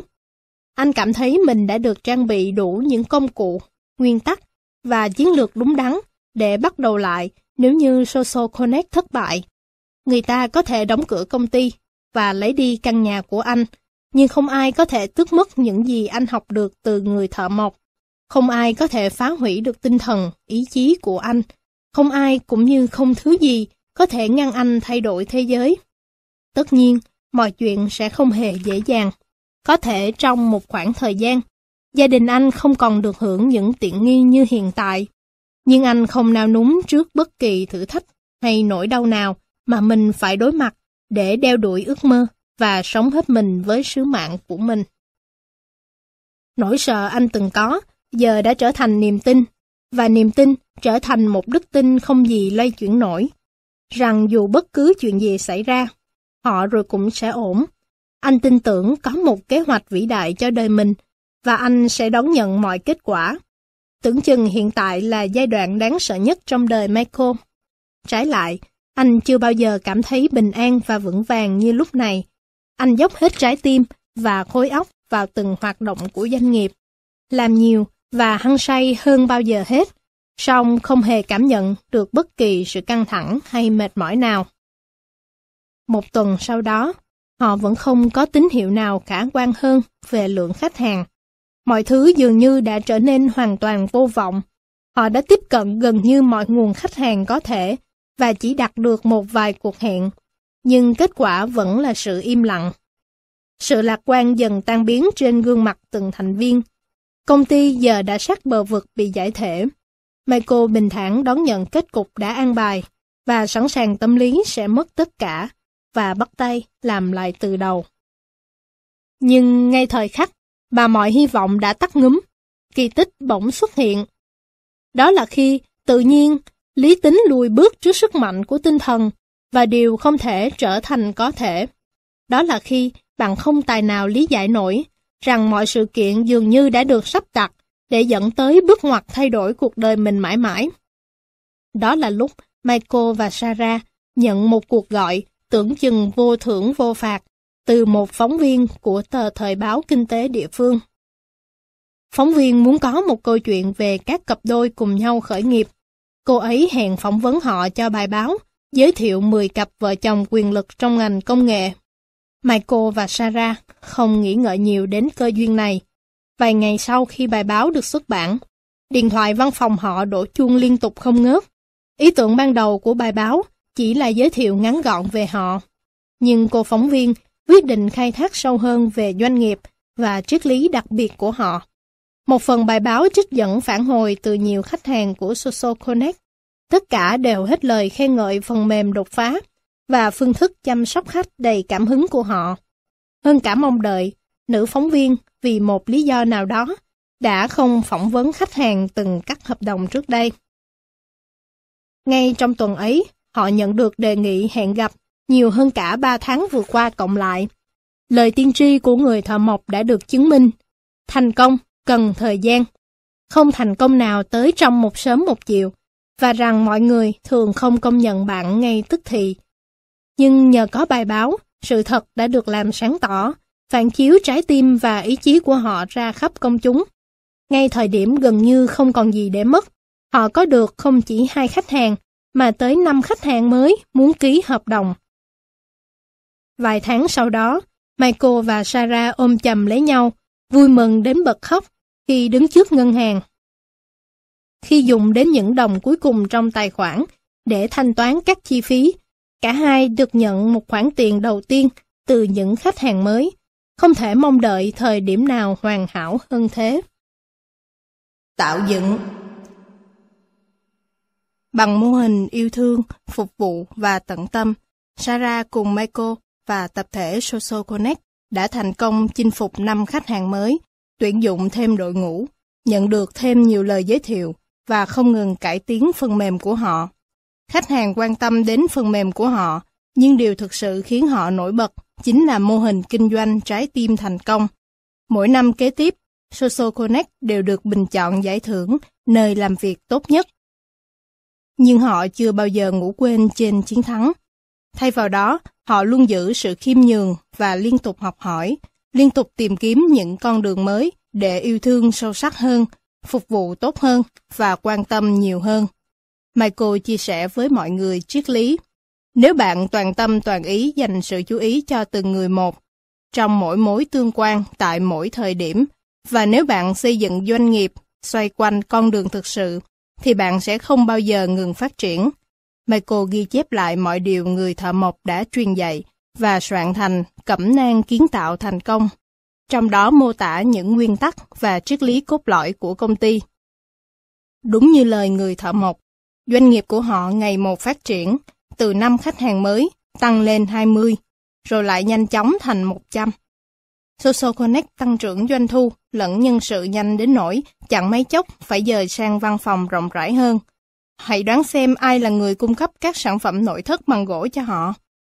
Michael cuối cùng cũng phải thừa nhận rằng người thợ mộc quả là nhà tiếp thị tài ba nhất trên thế giới. Michael đồng thời đúc tỉa được rằng khi bạn giúp người khác thành công, bạn cũng sẽ thành công. Khi bạn giúp người khác thay đổi cuộc sống, chất lượng cuộc sống của bạn cũng được nâng tầm. khi bạn giúp một thành viên trong đội phát triển, bạn cũng đang từng bước hoàn thiện bản thân. Michael luôn tâm niệm những điều này mỗi khi ngồi trước chiếc bàn của G. Emmanuel. Bởi nó là lời nhắc nhở anh không bao giờ được quên công việc và cuộc đời mình, rằng anh cần yêu thương, phục vụ, tận tâm và phát triển người khác. Anh tự nhủ, dù doanh nghiệp của mình có lớn mạnh đến đâu, hay bất kể anh thành công tới mức nào, anh cũng phải luôn dành trọn sự chú tâm của mình cho từng người tại từng thời điểm, như cách mà người thợ mộc đã dành thời gian đầu tư cho anh. Thành công là để chia sẻ. Vài năm sau, mỗi ngày Michael đều chạy ngang qua xưởng làm việc của người thợ mộc. Nó trở thành một nghi thức đều đặn mỗi sáng sớm. Cho dù ngày hôm ấy người thợ mộc có mặt tại thành phố hay không, họ sẽ dành ít phút để trò chuyện trước khi bắt đầu một ngày mới. Người thợ mộc luôn chia sẻ những lời khuyên đầy khích lệ, mà qua đó Michael luôn rút được bài học gì đó cho bản thân. Kế đến, tới lượt anh chia sẻ chúng với người khác. Lần ấy, khi Michael đến, người thợ mộc ngạc nhiên nói, Ái chà, cậu đến sớm hơn cả sáng hôm qua nhỉ? Cháu rời nhà cùng lúc với hôm qua thôi, nhưng cháu đã nhanh hơn. Michael nháy mắt. Phương châm mới của cháu là càng lớn tuổi, càng khỏe hơn, nhanh hơn, tin anh hơn. Luôn khẳng định niềm tin mạnh mẽ với bản thân, cậu đúng là người áp dụng các bài học xuất sắc. Người thợ mộc cười sảng khoái. Vì cháu đã học được những điều ấy từ người giỏi nhất. Vậy chúng ta đang kiến tạo thứ gì tuần này đây? Người thợ mộc hỏi. Cháu đang giúp một hiệu trưởng xây dựng văn hóa tại trường của cô ấy. Sau đó, cháu có buổi gặp gỡ với ban lãnh đạo của một bệnh viện để chia sẻ về mô hình thành công chú đã dạy cháu. Cháu còn có hẹn với một người bạn của một người bạn, người muốn cháu chia sẻ triết lý tình yêu, phục vụ và tận tâm với các huấn luyện viên tại trường của anh ấy. Đúng là một tuần bận rộn, người thợ mộc bình phẩm đầy tự hào. Có thể Michael không phải là một anh chàng tháo vát khéo tay. Nhưng ở anh có biệt tài giúp người khác phát triển và giúp các lãnh đạo xây dựng được đội ngũ mạnh G tự hào về anh và những việc anh đang làm. Vẫn chưa hết đâu, Michael cười. Chú không quên chúng ta sẽ khởi công xây dựng khu liên hợp các căn hộ cho những người mà quỹ từ thiện của chúng ta nhận tài trợ chứ. Ta bắt đầu sáng thứ bảy này. Tất nhiên chú sẽ ở đó. Như cậu biết, chú không thể nào vắng mặt trong một dịp tạo dựng và thay đổi cuộc đời quan trọng như thế. Ông đáp và vỗ vai Michael.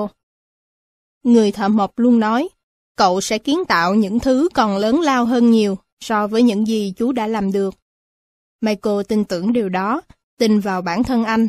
Người thợ mộc cũng khích lệ anh, hãy cứ mơ về những điều anh muốn xây dựng nên trong thế giới này.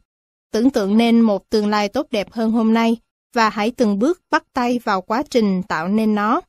Ông nhấn mạnh rằng, thời điểm mà đại đa số con người không còn thực sự sống nữa, chính là lúc họ thôi không mơ ước nữa. Một trong những bài học đắt giá nhất của ông là chỉ khi giúp người khác thành công, cậu mới nếm trải thành công đích thực. Thành công thực sự là để chia sẻ. Trên chặng đường chạy bộ về nhà, tâm trí Michael miên man nghĩ về những điều anh muốn làm để giúp người khác thành công. Về những dự án anh và người thợ mộc đã cùng chung tay. Mới đầu, họ cùng nhau đóng một chiếc kệ giải trí. Tiếp theo là chiếc bàn làm việc rồi doanh nghiệp của anh.